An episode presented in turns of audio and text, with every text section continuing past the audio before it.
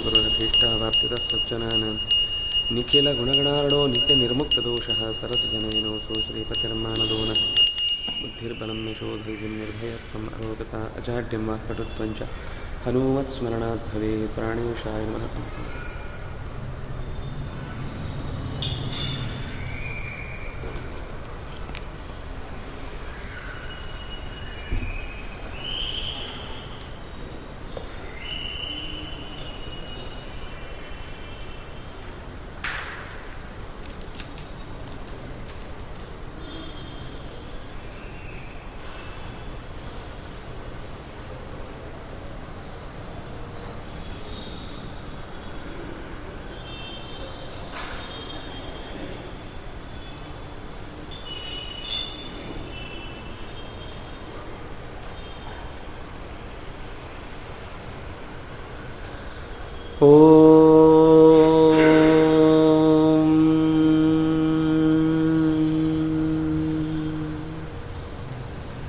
व्याख्यामुद्रां करसरसुजैः पुस्तकं शङ्खचक्रे बिभ्रद्भिन्नस्फटिकरुचिरे पुण्डरीके निषण्णः अम्लानश्रीरमृतविषधेरंशुभिः प्लावयन् माम् आविर्भूयादनघमहिमा मानसे वागधीशः ध्यायेदिन्दीवराभं निजकरकमले दक्षिणे दण्डमग्र्यम् सव्ये पाशं दधानं जघनतटगते रूप्यपीठालयस्थम्। काञ्चीग्रैवेयहाराङ्गतकटककिरीटाङ्गुलीयाङ्घ्रिभूषा कर्णाकल्पोज्ज्वलाङ्गं यदुकुलतिलकं कृष्णम् इष्टार्थसिद्ध्यै। नमस्ते प्राणेशप्रणतविभवा यावनिमगाः। नमः स्वामिन् रामप्रियतमहनूमन् गुरुगुण नमस्तुभ्यं भीमप्रबलतम कृष्णेष्ट भगवन्। नमः श्रीमन्मध्वप्रदिशसुदृशन्नो जय जय। रमापतिं पूर्णगुणं मुकुन्दं व्यासञ्च विज्ञानसहस्रभानुं। पूर्णप्रबोधञ्च सुतत्वदीपं क्रमाद्गुरूंश्च प्रणमामि मूर्ध्ना। सर्वेन्द्रियाभिमानिस्थमुख्यप्राणस्थविष्णुना प्रेरितश्रीशतुष्ट्यर्थं करिष्ये कर्म चाखिलं श्रीगुरुभ्यो नमः स्वस्त्यस्तु सतां हरिः ॐ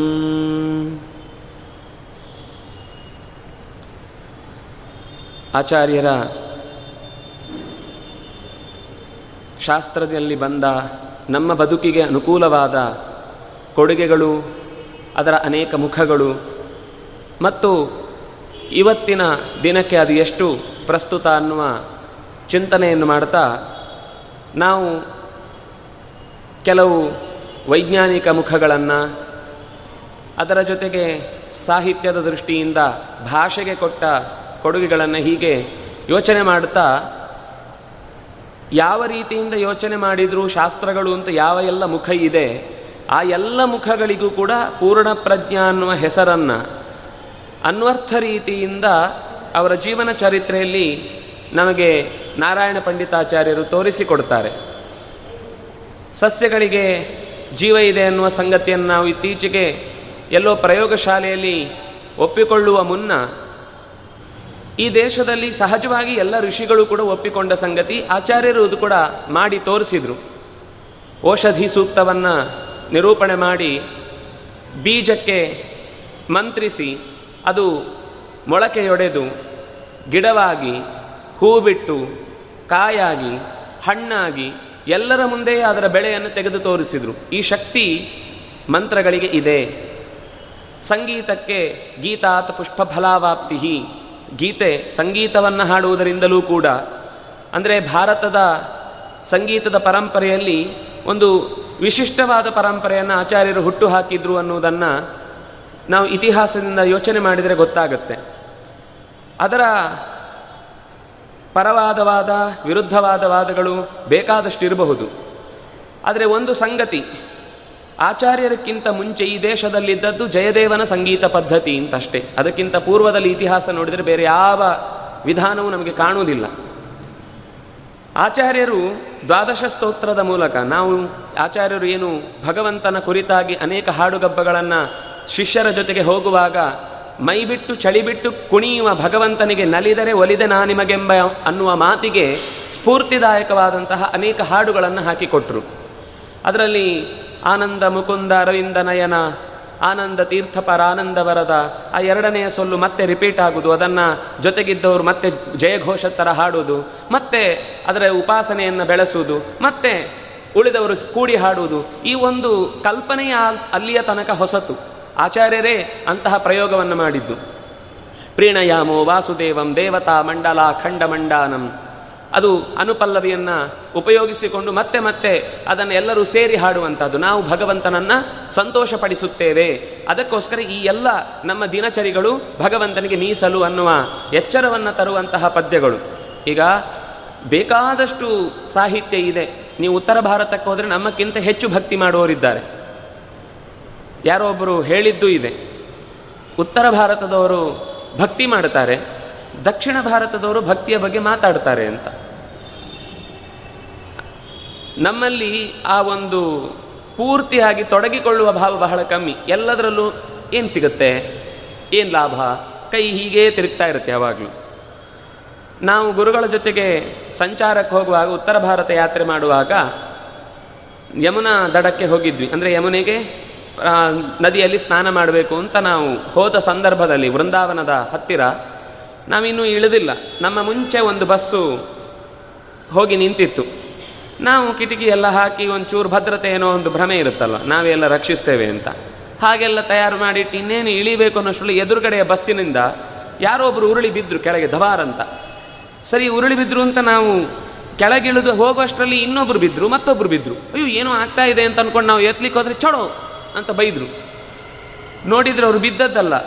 ತಾವಾಗಿ ಬೇಕು ಅಂತ ಉರುಳಿದ್ದು. ಉರುಳಿದ್ದು ಯಾಕೆ ಅಂದರೆ ಕೃಷ್ಣನ ಪಾದಧೂಳಿಯಲ್ಲಿ ನಾವು ಮೊದಲು ಕಾಲಿಡಬಾರದು, ನಮ್ಮ ಮೈಗೆ ಅದು ಅಂಟಬೇಕು ಅಂತ ಅವರು ಅಲ್ಲೇ ಕೆಳಕ್ಕೆ ಬಿದ್ದವರು. ಸುಮಾರು ಐವತ್ತು ಹೆಜ್ಜೆ ದೂರದಲ್ಲಿದ್ದ ಯಮುನೆಯ ತನಕ ಉರುಳಿಕೊಂಡು ಹೋಗಿ ಹೋಗಿ ಹೋಗಿ ಹೋಗಿ ನೀರಿನಲ್ಲಿ ಮುಳುಗಿ ಸ್ನಾನ ಮಾಡಿ ಆಮೇಲೆ ಆ ಮಣ್ಣನ್ನು ಮುತ್ತಿ, ಮುಟ್ಟಿ ಮೇಲಕ್ಕೆ ಬಂದರು. ನಾವು ಕೃಷ್ಣನ ಬಗ್ಗೆ ಎಷ್ಟೆಲ್ಲ ಮಾತಾಡ್ತೇವೆ, ಗೋಪಿಚಂದನ ಹಚ್ಚುದೇನು, ಕೃಷ್ಣನ ಪಾದಧೂಳಿಯನ್ನು ಎಚ್ಚರ ಇರುವುದಿಲ್ಲ. ನಾವು ಹೋಗುವಾಗ ಗೋಪಿಚಂದನ ಹಚ್ಚಿಲ್ಲ ಅಂತಂದರೆ ಬೈತಾರೆ, ಅದಕ್ಕೋಸ್ಕರ ಹಚ್ಚುತ್ತೇವೆ.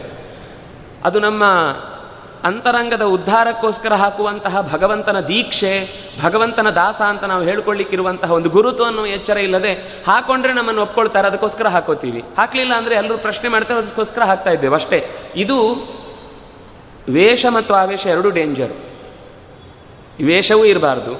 ಆವೇಶವೂ ಇರಬಾರ್ದು. ವೇಷದಿಂದಾಗಿ ಏನಾಗಿದೆ ಅಂತ ನಮಗೆ ಬೇಕಾದಷ್ಟು ಗೊತ್ತು. ನಾವು ದಿನನಿತ್ಯ ಬೆಳಿಗ್ಗೆ ಒಂದೆರಡು ಗಂಟೆ ಅನಿವಾರ್ಯವಾಗಿ ಕಚ್ಚಿಸಿಕೊಳ್ಳೇಬೇಕು ಕಿವಿ ಟಿ ವಿ ಆನ್ ಮಾಡಿದರೆ. ಏನೇನು ವೇಷಗಳಿರ್ತಾವೆ ಜ್ಯೋತಿಷ್ಯದ ನೆಪದಲ್ಲಿ? ಅಂದರೆ ಆಚಾರ್ಯರು ಭಕ್ತಿಯನ್ನು ಪ್ರಧಾನವಾಗಿ ಇಟ್ಟುಕೊಂಡು ದೇವರ ಮುಂದೆ ಮೈಚಲ್ಲಿ ಹಾಡಬೇಕು ಅಂತ ಶ್ರವಣಂ ಕೀರ್ತನಂ. ಅಲ್ಲಿ ಅರ್ಚಿತ್ ಅರ್ಚಿತ ಪೂಜಿತ ಅರ್ಚಿತ ಸಂಸ್ಮೃತೋಧ್ಯಾತ ಕೀರ್ತಿತ ಕಥಿತ ಶ್ರುತ ಯೋದದಾತ್ಯಮೃತತ್ವಂ ಹಿ ಸಮಾಂ ರಕ್ಷತು ಕೇಶವ ಅಂತ ಆಚಾರ್ಯರು ಕೃಷ್ಣಾಮೃತ ಮಹಾರಣಭದಲ್ಲಿ ಸ್ತೋತ್ರ ಮಾಡುವಾಗ ಭಗವಂತನ ಬೇರೆ ಬೇರೆ ಉಪಾಸನೆಯ ಮುಖವನ್ನು ಹೇಳ್ತಾ ಅರ್ಚಿತ, ಸಂಸ್ಮೃತ, ಧ್ಯಾತಃ. ಅದರಲ್ಲಿ ಎಲ್ಲದಕ್ಕಿಂತ ಮುಂದೆ ಕೊನೆಗೆ ಬಂದು ನಿಲ್ಲುವಂಥದ್ದು ನಾವು ಹೇಳ್ತೇವೆ ಹಾಡುವಾಗ ನಾವು ಹೇಳಿದೆ ಮಲಗಿ ಪರಮಾದರದಿ ಹಾಡಲು ಅಂತ ತೊಡೆ ತಟ್ಟಿ, ರಾಗ ಹಾಕಿ ಬೇಕಾದಷ್ಟು ಹೇಳ್ತೇವೆ. ಆ ಥರ ಒಂದು ದಿವಸ ಆದರೂ ನಡ್ಕೊಂಡಿದ್ದೇವೆ ನಾವು. ಕುಳಿತು ಕೇಳುವ, ಕುಳಿತು ಪಾಡಲು ನಿಲ್ಲುವ ನಿಂತರೆ ನಲಿವ, ನಲಿದರೆ ಒಲಿವೆ ನಾ ನಿಮಗೆಂಬ. ನಲಿಬೇಕು ಅಂತಂದರೆ ಅದು ಉಪಾಸನೆಯ ಬಹಳ ಕೊನೆಯ ಸ್ಟೇಜು.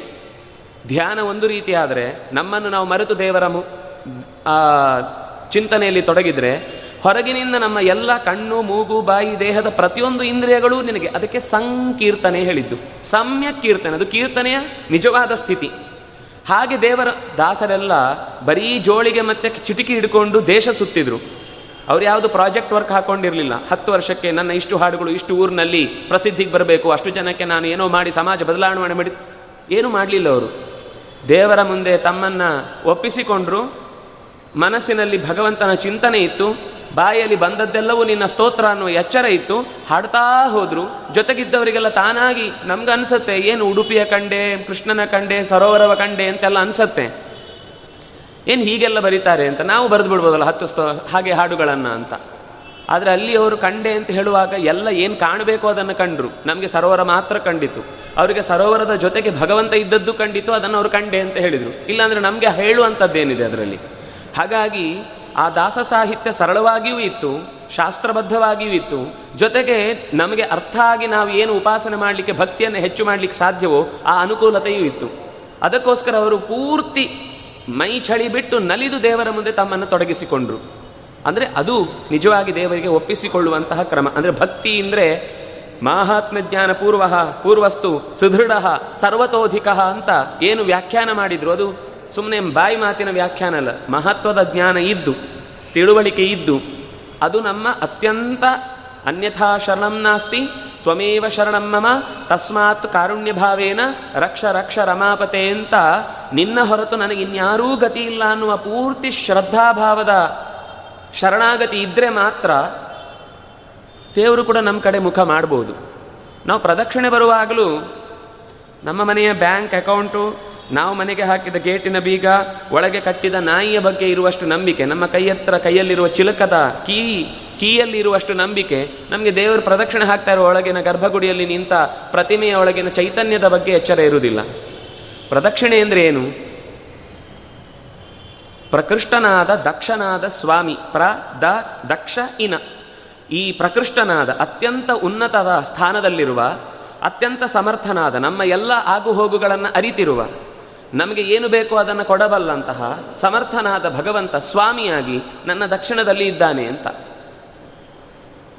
ಪ್ರದಕ್ಷಿಣೆ ಬರುವಾಗ ದೇವರು ನಮ್ಮ ಬಲಕ್ಕೆ ಬರುವುದಲ್ವಾ ಅಂದರೆ ಹಾಗೆ ಸುತ್ತ ಹಾಕುವಾಗ ದೇವರು ನನ್ನ ಬಲದಲ್ಲಿ ಇದ್ದು ನನಗೆ ಬಲ ತುಂಬ್ತಾ ಇದ್ದಾನೆ ಅಂತ ಎಚ್ಚರ ಇದ್ದು ನಾವು ನಮಸ್ಕಾರ ಮಾಡಿದರೆ ಅದು ಪೂರ್ಣಾಂಗವಾದ ಪ್ರದಕ್ಷಿಣೆ ಆಗುತ್ತೆ. ನಾವು ಅದಕ್ಕೆ ಶಬ್ದ ಹಾಕೋದು ತುಂಬ ಚೆನ್ನಾಗಿರುತ್ತೆ. ದೇವರಿಗೆ ಸುತ್ತ ಹಾಕೋದು, ದೇವರಿಗೆ ರೌಂಡ್ ಹೊಡೆಯುವುದು ಅಂತ. ಪ್ರದಕ್ಷಿಣೆ ಅನ್ನೋ ಶಬ್ದವೇ ಮರ್ತೋಗಿದೆ.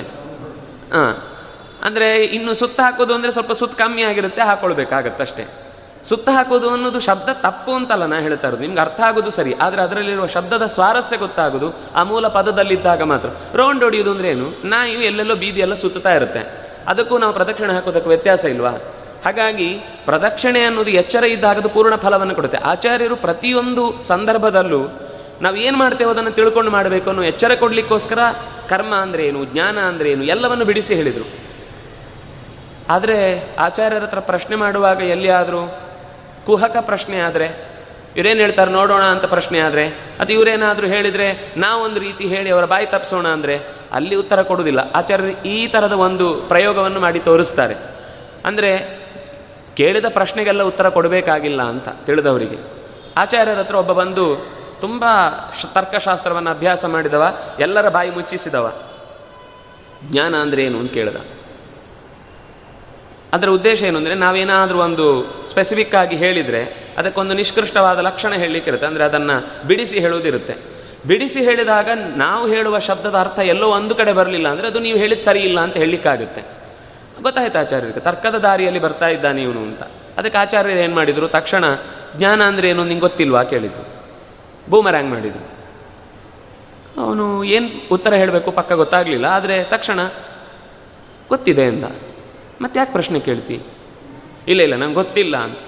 ಹೇಳಿ ಏನು ಉಪಯೋಗ? ಗೊತ್ತಿದೆ ಅಂತ ಹೇಳಿದರೆ ನೀನು ಕೇಳಬೇಕಾದ ಅಗತ್ಯ ಇಲ್ಲ. ಗೊತ್ತಿಲ್ಲ ಅಂತ ಹೇಳಿದ್ರೆ ನಿಂಗೆ ಹೇಳಿ ಉಪಯೋಗ ಇಲ್ಲ. ಬಿಟ್ಟು ಹೋಗು. ಅಂದರೆ ಅವ್ರಿಗೆ ಉತ್ತರನೇ ಕೊಡಲಿಲ್ಲ ಕೊನೆಗೂ. ಯಾಕೆ ಕೊಡಲಿಲ್ಲ ಅಂದರೆ ಅವನಿಗೆ ಪ್ರಶ್ನೆ ನಿಜವಾಗಿ ಏನು ಅಂತ ತಿಳ್ಕೊಳ್ಳೋ ಉದ್ದೇಶದಿಂದ ಇರಲಿಲ್ಲ. ಆ, ಕೇವಲ ಒಂದು ಕುಹಕ ಇತ್ತು. ಹಾಗೆ ಆಚಾರ್ಯರು ಎಂಥ ಸಂದರ್ಭದಲ್ಲಿ ಹೇಗೆ ಉತ್ತರ ಕೊಡಬೇಕು ಅನ್ನೋದನ್ನು ತೋರಿಸಿಕೊಟ್ರು. ಆದರೆ ನಿಜವಾಗಿ ಬೇರೆ ಕಡೆ ಜ್ಞಾನ ಅಂದರೆ ಏನು ಅಂದರೆ ಜ್ಞಾನ ಯೋಗ ಅಂತ ಬಾ ಗೀತೆಯಲ್ಲಿ ಬಹಳ ಬಾರಿ ಬರುತ್ತೆ. ಜ್ಞಾನ ಅಂದರೆ ಸಾಂಖ್ಯ ಅಂದರೆ ಎಲ್ಲ ಒಂದೇ. ಆತ್ಮದ ಶುದ್ಧ ತತ್ವ ವಿಜ್ಞಾನ. ಭಗವಂತನ ಬಗ್ಗೆ ಸರಿಯಾದ ಅರಿವು ಏನಿದೆ? ಜ್ಞಾ ಅವಬೋಧನೆ ಅಂತ. ಅದನ್ನು ಜಯತೀರ್ಥರು ಬಹಳ ಚೆನ್ನಾಗಿ ವಿವರಣೆ ಕೊಡ್ತಾರೆ. ಕರ್ಮ ಮತ್ತು ಜ್ಞಾನ ಎರಡಿದೆ. ಯಾವುದು ಶ್ರೇಷ್ಠ ಅಂದರೆ? ಯಾವುದು ಶ್ರೇಷ್ಠ ಅಂತ ನೀವು ಹೇಳಲಿಕ್ಕೆ ಬರೋದಿಲ್ಲ. ಜ್ಞಾನಯೋಗಿಗಳಿಗೆ ಜ್ಞಾನ ಶ್ರೇಷ್ಠ, ಕರ್ಮಯೋಗಿಗಳಿಗೆ ಕರ್ಮ ಶ್ರೇಷ್ಠ. ಹಾಗಾದರೆ ಕರ್ಮಯೋಗಿ ಜ್ಞಾನ ಮಾಡಬೇಕಾಗಿಲ್ಲ, ಜ್ಞಾನಯೋಗಿ ಕರ್ಮ ಮಾಡಬೇಕಾಗಿಲ್ಲ ಅಂತ ಹೀಗೊಂದು ವಾದ ಇತ್ತು. ಆಚಾರ್ಯರು ಹೇಳಿದ್ರು ಹಾಗೆ ಮಾಡ್ಲಿಕ್ಕೆ ಸಾಧ್ಯ ಇದು ಲೋಕದ ಕಾಮನ್ ಸೆನ್ಸ್ಗೆ ವಿರುದ್ಧವಾದದ್ದು. ಈಗ ಕರ್ಮಯೋಗಿ ಅಂತ ಇಟ್ಕೊಳ್ಳಿ, ಒಬ್ಬ ಕೃಷಿಕ. ಯಾವ ಬೀಜ ಎಲ್ಲಿ ಹಾಕಬೇಕು? ಮಳೆ ಯಾವಾಗ ಬರುತ್ತೆ? ಎಷ್ಟು ದಿವಸಕ್ಕಿಂತ ಮೊದಲು ಹಾಕಬೇಕು? ಅಥವಾ ಯಾವ ಬೆಳೆ ಹಾಕಿದ್ರೆ ಈ ಭೂಮಿಯಲ್ಲಿ ಚೆನ್ನಾಗಿ ಬೆಳೆಯುತ್ತೆ? ಎಷ್ಟು ದಿವಸಕ್ಕೆ ಕಟಾವು ಬರುತ್ತೆ? ಏನು ಬೀಜ ತೆಗೆದಿಡಬೇಕು? ಮುಂದೆ ಎಷ್ಟು ದಿವಸಕ್ಕೆ ಇದನ್ನು ರಕ್ಷಣೆ ಮಾಡಬಹುದು? ಇಷ್ಟೆಲ್ಲ ಗೊತ್ತಿಲ್ಲದೆ ಇದ್ದರೆ ಅವನು ಕರ್ಮ ಮಾಡಲಿಕ್ಕಾಗತ್ತಾ? ಅಂದರೆ ಜ್ಞಾನ ಬೇಕೇ ಬೇಕು ಅಂತಾಯಿತು ಅಥವಾ ಒಬ್ಬ ಜ್ಞಾನಯೋಗಿ ಇದ್ದಾನೆ ಅಂತ ಇಟ್ಕೊಳ್ಳಿ. ಅವನು ಜ್ಞಾನವನ್ನು ಓದಿ ಓದಿ ಓದಿ ಓದಿ ತುಂಬ ಏನೋ ತಿಳ್ಕೊಳ್ತಾನೆ ಓದುವುದು ಒಂದು ಕರ್ಮ ಅಲ್ವಾ? ಅಥವಾ ಇನ್ನೊಂದರದ್ದು ಉಪದೇಶ ಕೇಳುವುದು ಒಂದು ಕರ್ಮ ಅಲ್ವಾ? ಶ್ರವಣ ಅಲ್ವಾ ಅದು? ನಾವು ಮಾತಾಡುವುದೇ ತಪ್ಪು. ಜ್ಞಾನ ಮಾಡುವವನಿಗೆ ಕರ್ಮ ಮಾಡಬೇಕಾಗಿಲ್ಲ, ಕರ್ಮ ಮಾಡುವವನಿಗೆ ಜ್ಞಾನ ಮಾಡಬೇಕಾಗಿಲ್ಲ. ಮಾನಸಿಕವಾಗಿ ಧ್ಯಾನ ಮಾಡುವುದು ಒಂದು ಕರ್ಮವೇ. ಚಿಂತನೆ ಮಾಡುವುದು ಒಂದು ಕರ್ಮವೇ. ಮಂತ್ರೋಪದೇಶವನ್ನು ಮಾಡುವುದು ಕರ್ಮವೇ. ಚಿಂತನೆಯನ್ನು ಮತ್ತೆ ಮತ್ತೆ ನೆನಪಿಸಿಕೊಂಡು ಹೇಳುವುದು ಕರ್ಮವೇ. ಅದರಿಂದಾಗಿ ಕರ್ಮ, ಜ್ಞಾನ ಎರಡು ಬೇರೆ ಬೇರೆ ಅಲ್ಲ. ಒಂದರ ಒಳಗೆ ಒಂದು ಸೇರಿಕೊಂಡಿದೆ. ಹಾಗಾದರೆ ಕರ್ಮಯೋಗ, ಜ್ಞಾನಯೋಗ ಅಂತ ಬೇರೆ ಬೇರೆ ಯಾಕೆ ಹೇಳಿದ್ರಿ? ಈಗ ಒಬ್ಬ ವೈದ್ಯ ಇದ್ದಾನೆ, ಒಬ್ಬ ಟೀಚರ್ ಇದ್ದಾನೆ. ಅವನನ್ನು ವೈದ್ಯ ಅಂತ ಯಾಕೆ ಕರೆದ್ರು? ಒಬ್ಬ ನನ್ನ ಟೀಚರ್ ಯಾಕೆ ಕರೆದ್ರು? ವಸ್ತುತಃ ವೈದ್ಯನೂ ಗಂಡನಾಗಿರ್ತಾನೆ, ವೈದ್ಯನೂ ಅಣ್ಣನಾಗಿರ್ತಾನೆ, ವೈದ್ಯನೂ ಒಬ್ಬ ಮನೆಯ ಗೃಹಸ್ಥ ಜೀವನವನ್ನು ನಡೆಸುವ ಸಮರ್ಥನಾಗಿರ್ತಾನೆ, ಟೀಚರೂ ಗಂಡನಾಗಿರ್ತಾನೆ, ಟೀಚರೂ ಅಣ್ಣನಾಗಿರ್ತಾನೆ, ಟೀಚರು ಒಂದು ವ್ಯವಸ್ಥೆಯಲ್ಲಿ ಇರುತ್ತೆ ಆದರೂ ಅವನನ್ನು ಬರೀ ಇಬ್ಬರು ಸಮಾನ ಅಂತ ಹೇಳಲಿಲ್ಲ. ಯಾರ ವೃತ್ತಿಯಲ್ಲಿ ಅತ್ಯಂತ ಹೆಚ್ಚು ಕೆಲಸ ವೈದ್ಯ ವೃತ್ತಿ ಇರುತ್ತೋ ಅವನು ವೈದ್ಯ. ಯಾರಲ್ಲಿ ಹೇಳಿಕೊಡುವುದು ಹೆಚ್ಚು ಗುಣ ಇರುತ್ತೋ, ವಿದ್ಯಾರ್ಥಿಗಳನ್ನು ತರಬೇತು ಮಾಡುವುದರಲ್ಲಿ ಇರುತ್ತೋ, ಅವನು ಟೀಚರು ಅಂತಾದ. ಹಾಗೆ ಇಲ್ಲಿ ಲೋಕದಲ್ಲಿ ಇರುವಂತಹ ಎರಡು ದಾರಿಗಳು ಅಂತಂದರೆ, ಯಾರಲ್ಲಿ ಕರ್ಮ ಚಿಂತನೆ ಜಾಸ್ತಿ ಇರುತ್ತೋ, ಜ್ಞಾನ ಕಡಿಮೆ ಇರುತ್ತೋ, ಅವನು ಕರ್ಮಯೋಗಿ. ಯಾರಲ್ಲಿ ಜ್ಞಾನ ಜಾಸ್ತಿ ಇರುತ್ತೋ, ಕರ್ಮ ಕಡಿಮೆ ಇರುತ್ತೋ, ಅವನು ಕರ್ಮಯೋಗಿ. ಈಗ ಕರ್ಮಣೈವ ಹಿ ಸಂಸಿದ್ಧಿಂ ಆಸ್ಥಿತಾ ಜನಕಾದಯ. ಜನಕ ಮಹರ್ಷಿ ಬಹಳ ಅಂದರೆ ಉಪನಿಷತ್ತಿನಲ್ಲಿ ಗುರುತಿಸಲ್ಪಟ್ಟಂತಹ ಒಬ್ಬ ರಾಜ, ಅಂದರೆ ತುಂಬ ಜನ ಜನಕರ ಮಹಾರಾಜರಿದ್ದಾರೆ. ಎಲ್ಲರೂ ಹಾಗೆ ಒಂದು ವಿಶೇಷವಾದ ಋಷಿಗಳ ಕರುಣೆಗೆ ಪಾತ್ರರಾದವರೇ. ಹಾ ಜನಕ ಮಹಾರಾಜ ರಾಜ್ಯಭಾರವನ್ನು ಮಾಡ್ತಾನೇ, ಜೊತೆಗೆ ಯಾಜ್ಞವಲ್ಕ್ಯಾದಿ ದೊಡ್ಡ ದೊಡ್ಡ ಋಷಿಗಳನ್ನು ಆಸ್ಥಾನದಲ್ಲಿ ಕರೆಸಿ ಅನೇಕ ಜಿಜ್ಞಾಸೆಗಳನ್ನು ಇಟ್ಟುಕೊಂಡು ಋಷಿಗಳಿಂದ ವಿಷಯಗಳನ್ನು ಮತ್ತೆ ಮತ್ತೆ ಸಂಗ್ರಹಿಸ್ತಾ ಇದ್ದ. ತಿಳಿದಷ್ಟು ತಿಳಿದಷ್ಟು ಅವನಿಗೆ ಹಸಿವು ಇಂಗ್ತಾ ಇರಲಿಲ್ಲ. ಆದರೆ ತನ್ನ ಕರ್ತವ್ಯವನ್ನು ರಾಜನಾಗಿ ಏನು ಮಾಡಬೇಕಿತ್ತು ಅದನ್ನು ಮಾಡ್ತಾನೇ ಇದ್ದ. ಹಾಗೆ ಅಂತ ಹೇಳಿ ಎಲ್ಲಿಯೂ ತನ್ನ ರಾಜ್ಯವನ್ನು ಅಂಟಿಸಿಕೊಳ್ಳಿಲ್ಲ ಅಂತ ಹೇಳ್ತಾರೆ ಮಿಥಿಲಾಯಾಮ್ ಪ್ರದೀಪ್ತಾಯಾಮ್ ನಮ್ ನಮೇ ಕಿಂಚನ ದಹ್ಯತಿ ಅಂತ. ಅವನು ಎಲ್ಲೋ ಹೊರಗಡೆ ಆಶ್ರಮದಲ್ಲಿ ಯಜ್ಞ ಮಾಡ್ತಾ ಇದ್ದಾಗ ಅವನು ಮಿಥಿಲೆಯ ಪಟ್ಟಣಕ್ಕೆ ಬೆಂಕಿ ಬಿತ್ತು. ಸ್ವಾಮಿ, ನಿಮ್ಮ ಪಟ್ಟಣಕ್ಕೆ ಬೆಂಕಿ ಬಿದ್ದಿದೆ. ನಿಮ್ಮ ಆಡಳಿತದಲ್ಲಿ ಒಳಪಟ್ಟಂತಹ ದೇಶಕ್ಕೆ ತುಂಬ ತೊಂದರೆಯಾಗಿದೆ. ತಕ್ಷಣ ಕರೆಕ್ಷನ್ ಹೇಳ್ತಾನೆ ನೀವು ಹೇಳಬೇಕಾದದ್ದು, ಮಿಥಿಲೆಗೆ ಬೆಂಕಿ ಬಿದ್ದಿದೆ. ನಿಮ್ಮ ಮಿಥಿಲೆಗೆ ಅಲ್ಲ. ನಾನಿದ್ರೂ ಇಲ್ಲದೇ ಇದ್ದರೂ ಮಿಥಿಲೆ ಮೊದಲಿನಿಂದಲೂ ಇದೆ, ನಾನು ಹೋದ ಮೇಲೂ ಇರುತ್ತೆ. ಅದನ್ನಾಗಿ ಮಿಥಿಲೆಯ ಜವಾಬ್ದಾರಿ ಏನು ಅಂತಂದರೆ ಅದನ್ನು ರಕ್ಷಣೆ ಮಾಡಲಿಕ್ಕೆ ಅಂತ ನಾನು ಕೊಟ್ಟಿದ್ದಾರೆ ಹೊರತು ಅದು ನನ್ನ ಮಿಥಿಲೆ ಅಲ್ಲ, ಮಿಥಿಲೆಯಲ್ಲಿ ನಾನು ಒಬ್ಬ ಇದ್ದೇನಷ್ಟೇ. ಇದು ಜನಕನ ನಿಸ್ಪೃಹತೆ. ಅಂದರೆ ಜ್ಞಾನದ ದಾರಿಯಲ್ಲಿ ಇದ್ದೂ ಕೂಡ ಕರ್ಮವನ್ನು ಮಾಡುವ ಆ ಯೋಗ್ಯತೆ ಎಷ್ಟು ದೊಡ್ಡದು ಅಂತ ತೋರಿಸಿಕೊಡುವ ಒಂದು ಘಟನೆ. ಜ್ಞಾನ ಯೋಗ ಅಂದರೆ ವಿಶ್ವಾಮಿತ್ರ ವಸಿಷ್ಠಾದಿಗಳು ತಮ್ಮ ತಮ್ಮ ಕರ್ತವ್ಯ ಮಾಡಿದರೆ ಯಜ್ಞ ಯಾಗಾದಿಗಳನ್ನು ರಾಮ ಲಕ್ಷ್ಮಣರನ್ನು ಕರ್ಕೊಂಡು ಹೋಗಿ ಯಜ್ಞ ಸಂರಕ್ಷಣೆ ಮಾಡಿಸಿ, ದುಷ್ಟರನ್ನು ಕೊಲ್ಲಿಸಿ, ಅಹಲ್ಯೆಯನ್ನು ಉದ್ಧಾರ ಮಾಡಿಸಿ, ಸೀತೆ ಜೊತೆಗೆ ಮದುವೆ ಮಾಡಿಸಿ ಕರ್ಕೊಂಡು ಬಂದು ವಾಪಸ್ ಬಿಟ್ಟರಲ್ಲ ಅದೆಲ್ಲ ಕರ್ಮ ಅಲ್ವಾ? ಆದರೆ ಜ್ಞಾನದ ದಾರಿ ದೊಡ್ಡದು. ತಪಸ್ಸು ಮಾಡಿದು ವರ್ಷಾನುಗಟ್ಟಲೆ. ವಿಶ್ವಾಮಿತ್ರರ ತಪಸ್ಸಿನ ರೀತಿ ನೋಡಿದರೆ ಅದು ಸಾವಿರಾರು ಸಾವಿರಾರು ವರ್ಷದ ಇತಿಹಾಸ ಇದೆ ಅದರ ಜೊತೆಗೆ. ವಸಿಷ್ಠರ ಮತ್ತು ವಿಶ್ವಾಮಿತ್ರರ ಒಂದು ನಡೆ ಇದೆಯಲ್ವಾ? ಅದು ಬಹಳ ದೀರ್ಘವಾದ ನಡೆ. ನಮ್ಗೆ ಆ ಕಥೆ ಕೇಳಿದ ಮೇಲೆ ವಿಶ್ವಾಮಿತ್ರ ಮೇಲೆ ಒಂಚೂರು ಕೋಪ ಜಾಸ್ತಿ ಆಗುತ್ತೆ. ಏನು ಇಷ್ಟು ಕ್ರೂರವಾಗಿ ನಡ್ಕೊಳ್ಳೋದಾ ಅಂತ. ಅಂದರೆ ವಸಿಷ್ಠರ ಮೇಲೆ ಜಿದ್ದು ಕಾಯುವುದು ಅಂತ. ಆದರೆ ಅದು ಒಂದು ಬದುಕಿನ ಪಾರ್ಟ್ ಆಗಿ ಬಂದದ್ದಷ್ಟೇ. ಅನಿವಾರ್ಯವಾದ ಕೆಲವು ಪರಿಸ್ಥಿತಿ. ಮನುಷ್ಯ ಅಂದಮೇಲೆ ದೋಷಗಳಿದ್ದೇ ಇರುತ್ತೆ. ಅಪರೋಕ್ಷ ಜ್ಞಾನ ಬಂತು ಅಂದ ತಕ್ಷಣ ತಪ್ಪೇ ಮಾಡುವುದಿಲ್ಲ ಅಂತೇನಿಲ್ಲ. ಅಪರೋಕ್ಷ ಜ್ಞಾನ ಅಂದರೆ ಏನರ್ಥ ಅಂದರೆ ಭಗವಂತನ ಬಗ್ಗೆ ತಿಳುವಳಿಕೆ ಬಂದಿದೆ ಹೊರತು ಜಗತ್ತಿನ ಬಗ್ಗೆ ಎಲ್ಲ ತಿಳುವಳಿಕೆ ಬಂದಿದೆ ಅಂತ ಅರ್ಥ ಅಲ್ಲ. ಅಲ್ಲೂ ಪ್ರಾರಬ್ಧ ಇರುತ್ತೆ, ಅವರ ಪ್ರಾರಬ್ಧ ವಶದಿಂದ ಮಾಡಬೇಕಾದ ಅಪರಾಧದ ಮಧ್ಯದಲ್ಲಿ ಸಿಕ್ಕಾಕೊಳ್ತಾರೆ. ತಪಸ್ಸು ಮಾಡುವಾಗ ಕೋಪದಿಂದ ತಪಸ್ಸಿಗೆ ಹೊರಟವನು. ವಿಶ್ವಾಮಿತ್ರ ಮೊದಲು ಕ್ಷತ್ರಿಯ. ಅಲ್ವಾ? ಆದರೆ ತಪಸ್ಸಿಗೆ ಹೋದ ಮೇಲೆ ಜಿದ್ದಿಂದ ತಪಸ್ಸಿ ಬಿದ್ದದ್ದಕ್ಕೂ ಕಾರಣ ವಸಿಷ್ಠರ ಜೊತೆಗೆ ಒಂದು ಯುದ್ಧ ಆಯಿತು. ಅವರ ಬ್ರಹ್ಮದಂಡ ಎಲ್ಲ ನುಂಗಿ ಹಾಕಿತು. ದಿಗ್ಬಲಂ, ಕ್ಷತ್ರಿಯ ಬಲಂ, ಬ್ರಹ್ಮತೇಜೋ ಬಲಂ ಬಲಂ ಅಂತ ದೃಢವಾಗಿ ಅವರಿಗೆ ಒಂದು ತೀರ್ಮಾನಕ್ಕೆ ಬಂತು. ಈ ತೋಳಿನ ಬಲ ಏನೂ ಲೆಕ್ಕ ಅಲ್ಲ, ಮಂತ್ರದ ಬಲವೇ ದೊಡ್ಡದು, ನಾನು ಮಂತ್ರವನ್ನು ಸಂಪಾದಿಸ್ತೇನೆ ಅಂತ ತಪಸ್ಸಿಗೆ ಹೊರಟರು. ಹೊರಟ ತಕ್ಷಣ ಕೂಡಲೇ ಸಿದ್ಧಿ ಆಗಲಿಲ್ಲ. ಮೇನಕ್ಕೆ ಬಂದು, ಓ, ಮನಸ್ಸಿನೊಳಗೆ ಕಾಮ ಸೇರಿದ್ದಾನೆ. ಅವನನ್ನು ನಾನು ಹಾಗೆ ಒಳಗಿನಿಂದ ಬಚ್ಚಿಟ್ಟುಕೊಂಡ್ರೆ, ಒತ್ತಿಟ್ಟುಕೊಂಡ್ರೆ, ಅದು ಇನ್ನೊಂದು ದಿವಸ ಇನ್ನೊಂದು ರೀತಿಯಾಗಿ ವಿಕೃತವಾಗುತ್ತೆ. ಸರಿ, ಮನುಷ್ಯನ ಸಹಜವಾದ ಬದುಕು ಒಂದು ಗೃಹಸ್ಥ ಧರ್ಮ. ಅದನ್ನು ಅನುಸರಿಸಿಯೇ ಹೋಗೋಣ ಅಂತ ಮನಸ್ಸಿಗೆ, ನೋಡು, ಸಂಸಾರ ಅಂದರೆ ಇಷ್ಟೇ. ಹೆಣ್ಣಿನ ಜೊತೆಗಿನ ಸಂಬಂಧದಿಂದ ನಾವು ಪಡೆಯುವಂಥದ್ದು ಲೋಕಕ್ಕೆ ಕೊಡಬೇಕಾದ ಕೊಡುಗೆ ಬಿಟ್ಟರೆ ಇನ್ಯಾವ ವಿಶೇಷವಾದ ಸುಖವೂ ಅಲ್ಲ ಅದು. ಅಂತ ಅದಕ್ಕೆ ಸಮಾಧಾನ ಮಾಡಿಸಿದ. ಬಿಟ್ಟ ಮತ್ತೆ ತಪಸ್ಸಿ ಕೂತ, ಕಾಮವನ್ನು ಗೆದ್ದ, ಕೋಪವನ್ನು ಗೆಲ್ಲಿಕ್ಕಾಗಲಿಲ್ಲ. ರಂಭೆ ಬಂದಾಗ ಶಾಪ ಕೊಟ್ಟ ತನ್ನ ತಪಸ್ಸಿನ ಅಷ್ಟೂ ಫಲ ಕಳ್ಕೊಂಡ. ಅಂದರೆ ಇದು ನಾನು ಕಳ್ಕೊಂಡ ಅಂತ ಏಕವಚನದಲ್ಲಿ ಬಳಸ್ತಾ ಇರುವ ಶಬ್ದದ ಉದ್ದೇಶ ನಮಗೊಂದು ಕಥೆಯ ಪಾತ್ರ ಅನ್ನುವ ದೃಷ್ಟಿಯಿಂದ. ನಾವು ನಿತ್ಯ ನಮ್ಮ ಬ್ರಾಹ್ಮಣ್ಯವನ್ನು ಉಳಿಸಿಕೊಳ್ಳಲಿಕ್ಕೆ ಕೊಟ್ಟಂತಹ ಅತ್ಯಂತ ಮಹತ್ವದ ಗಾಯತ್ರಿ ಮಂತ್ರವನ್ನು ಕಂಡವರೇ ವಿಶ್ವಾಂತರ ಋಷಿಗಳು.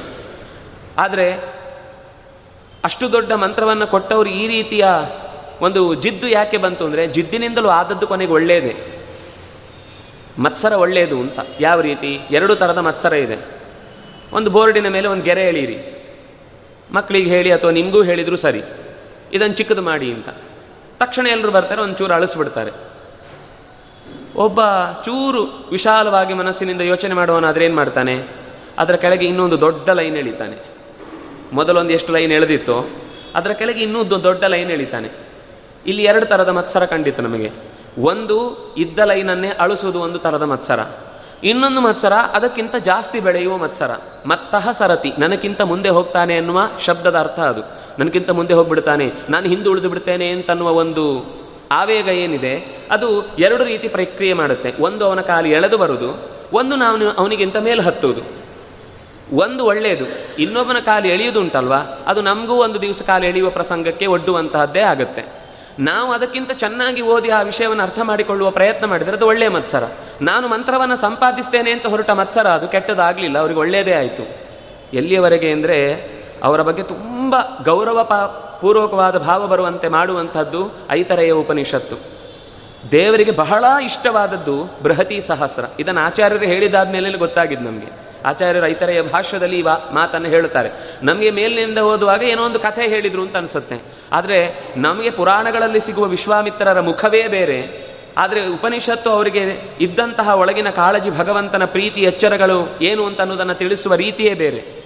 ಬೃಹತಿ ಸಹಸ್ರ ಅಂತ ಅನ್ನೋದು ಸಮಗ್ರ ವೇದದ ಶಾಸ್ತ್ರದ ಸಾರ. ಆ ಸಾರವನ್ನು ವಿಶ್ವಾಮಿತ್ರ ಋಷಿಗಳು ಇಂದ್ರನನ್ನ ದೀಕ್ಷಿತನನ್ನಾಗಿ ಯಜಮಾನನ್ನಾಗಿ ಇಟ್ಟುಕೊಂಡು ಉಪದೇಶ ಮಾಡುವಾಗ ಅದನ್ನು ಅಲ್ಲಿ ಘೋಷಣೆ ಮಾಡಲಿಕ್ಕಿರುತ್ತೆ. ಅಂದರೆ ಅಧ್ವರ್ಯು, ಹೋತೃ, ಉದ್ಗಾತೃ ಮತ್ತು ಬ್ರಹ್ಮ ಅಂತ ನಾಲ್ಕು ಜನ ಋತ್ವಿಜರಿರ್ತಾರೆ, ಮತ್ತು ಅವರಿಗೆ ನಾಲ್ಕು ನಾಲ್ಕು ಜನ ಒಟ್ಟು ಹದಿನಾರು ಜನ ಆಗ್ತಾರೆ. ಅದರ ಪ್ರಧಾನವಾಗಿ ಈ ನಾಲ್ಕು ಜನ. ಈ ನಾಲ್ಕು ಜನರಲ್ಲಿ ಉದ್ಗಾತ ಅದನ್ನು ಗಾನ ಮಾಡುವಾಗ ಈ ಮಂತ್ರವನ್ನು ಹೇಳುತ್ತಾನೆ. ಹಾಗೆ ಹೇಳುವಾಗ ಬೃಹತಿ ಶಾಸ್ತ್ರವನ್ನು ಕೇಳಿದಾಗ ಇಂದ್ರನ ಒಳಗೆ ಕುಳಿತಿದ್ದಂತಹ ಭಗವಂತನಿಗೆ ತುಂಬ ಖುಷಿಯಾಗಿ ಹೋಯಿತು. ಯಾಕೆಂದರೆ ದೀಕ್ಷಿತನಾಥ ದೀಕ್ಷಿತನಾದ ಯಜಮಾನನಲ್ಲಿ ಭಗವಂತನ ಅಹಂ ಹಿ ಸರ್ವಯಜ್ಞಾನಾಂ ಭೋಕ್ತಾಚ ಪ್ರಭುರೇವಚ ಆ ದೀಕ್ಷಿತನಾದ ವ್ಯಕ್ತಿಯೊಳಗೆ ಭಗವಂತ, ಅದರಲ್ಲೂ ಇಂದ್ರನಲ್ಲಿ ವಿಶೇಷ ಸನ್ನಿಧಾನ ಆದ್ರಿಂದಾಗಿ ಅಲ್ಲಿ ಅವರು ಒಂದು ಸರ್ತಿ ಹೇಳಿ ಮುಗಿಸಿದ ಮೇಲೆ, ವಿಶ್ವಾಮಿತ್ರರೇ, ನೀವು ಹೇಳಿದ್ದು ಬಹಳ ಸಂತೋಷ ಆಯಿತು. ನನಗೆ ಇನ್ನೊಮ್ಮೆ ಹೇಳಿ. ದೇವರ ಬಾಯಿಯಿಂದ ಮತ್ತೊಮ್ಮೆ ಹೇಳಿಸುವ ಭಾಗ್ಯ ಸಿಕ್ಕಿತು. ಸರಿ, ಮತ್ತೆ ಮೊದಲಿನಿಂದ ಅಷ್ಟೂ ಶುರು ಮಾಡಿದರು. ನಾವಾದರೆ ಕೋಪ ಮಾಡಿದ್ರು ಎಷ್ಟಲ್ಲ ಹೇಳೋದು? ಸಾಕಾಗಲ್ಲ ಒಂದ್ಸಲ. ಸಾಕು. ಭಾರಿ ಪುಣ್ಯ ಮಾಡಿ ಏನು ಮಾಡಬೇಕಾಗಿಲ್ಲ ಅಂತ ಅಂತಿದ್ವಿ ನಾವು. ಆದರೆ ವಿಶ್ವಾಮಿತ್ರರು ಕೇಳುವಾಗ ಎಚ್ಚರ ಇತ್ತು. ಯಜಮಾನ ಅಂದರೆ ಭಗವಂತ ಅನ್ನೋ ಎಚ್ಚರ ಇತ್ತು.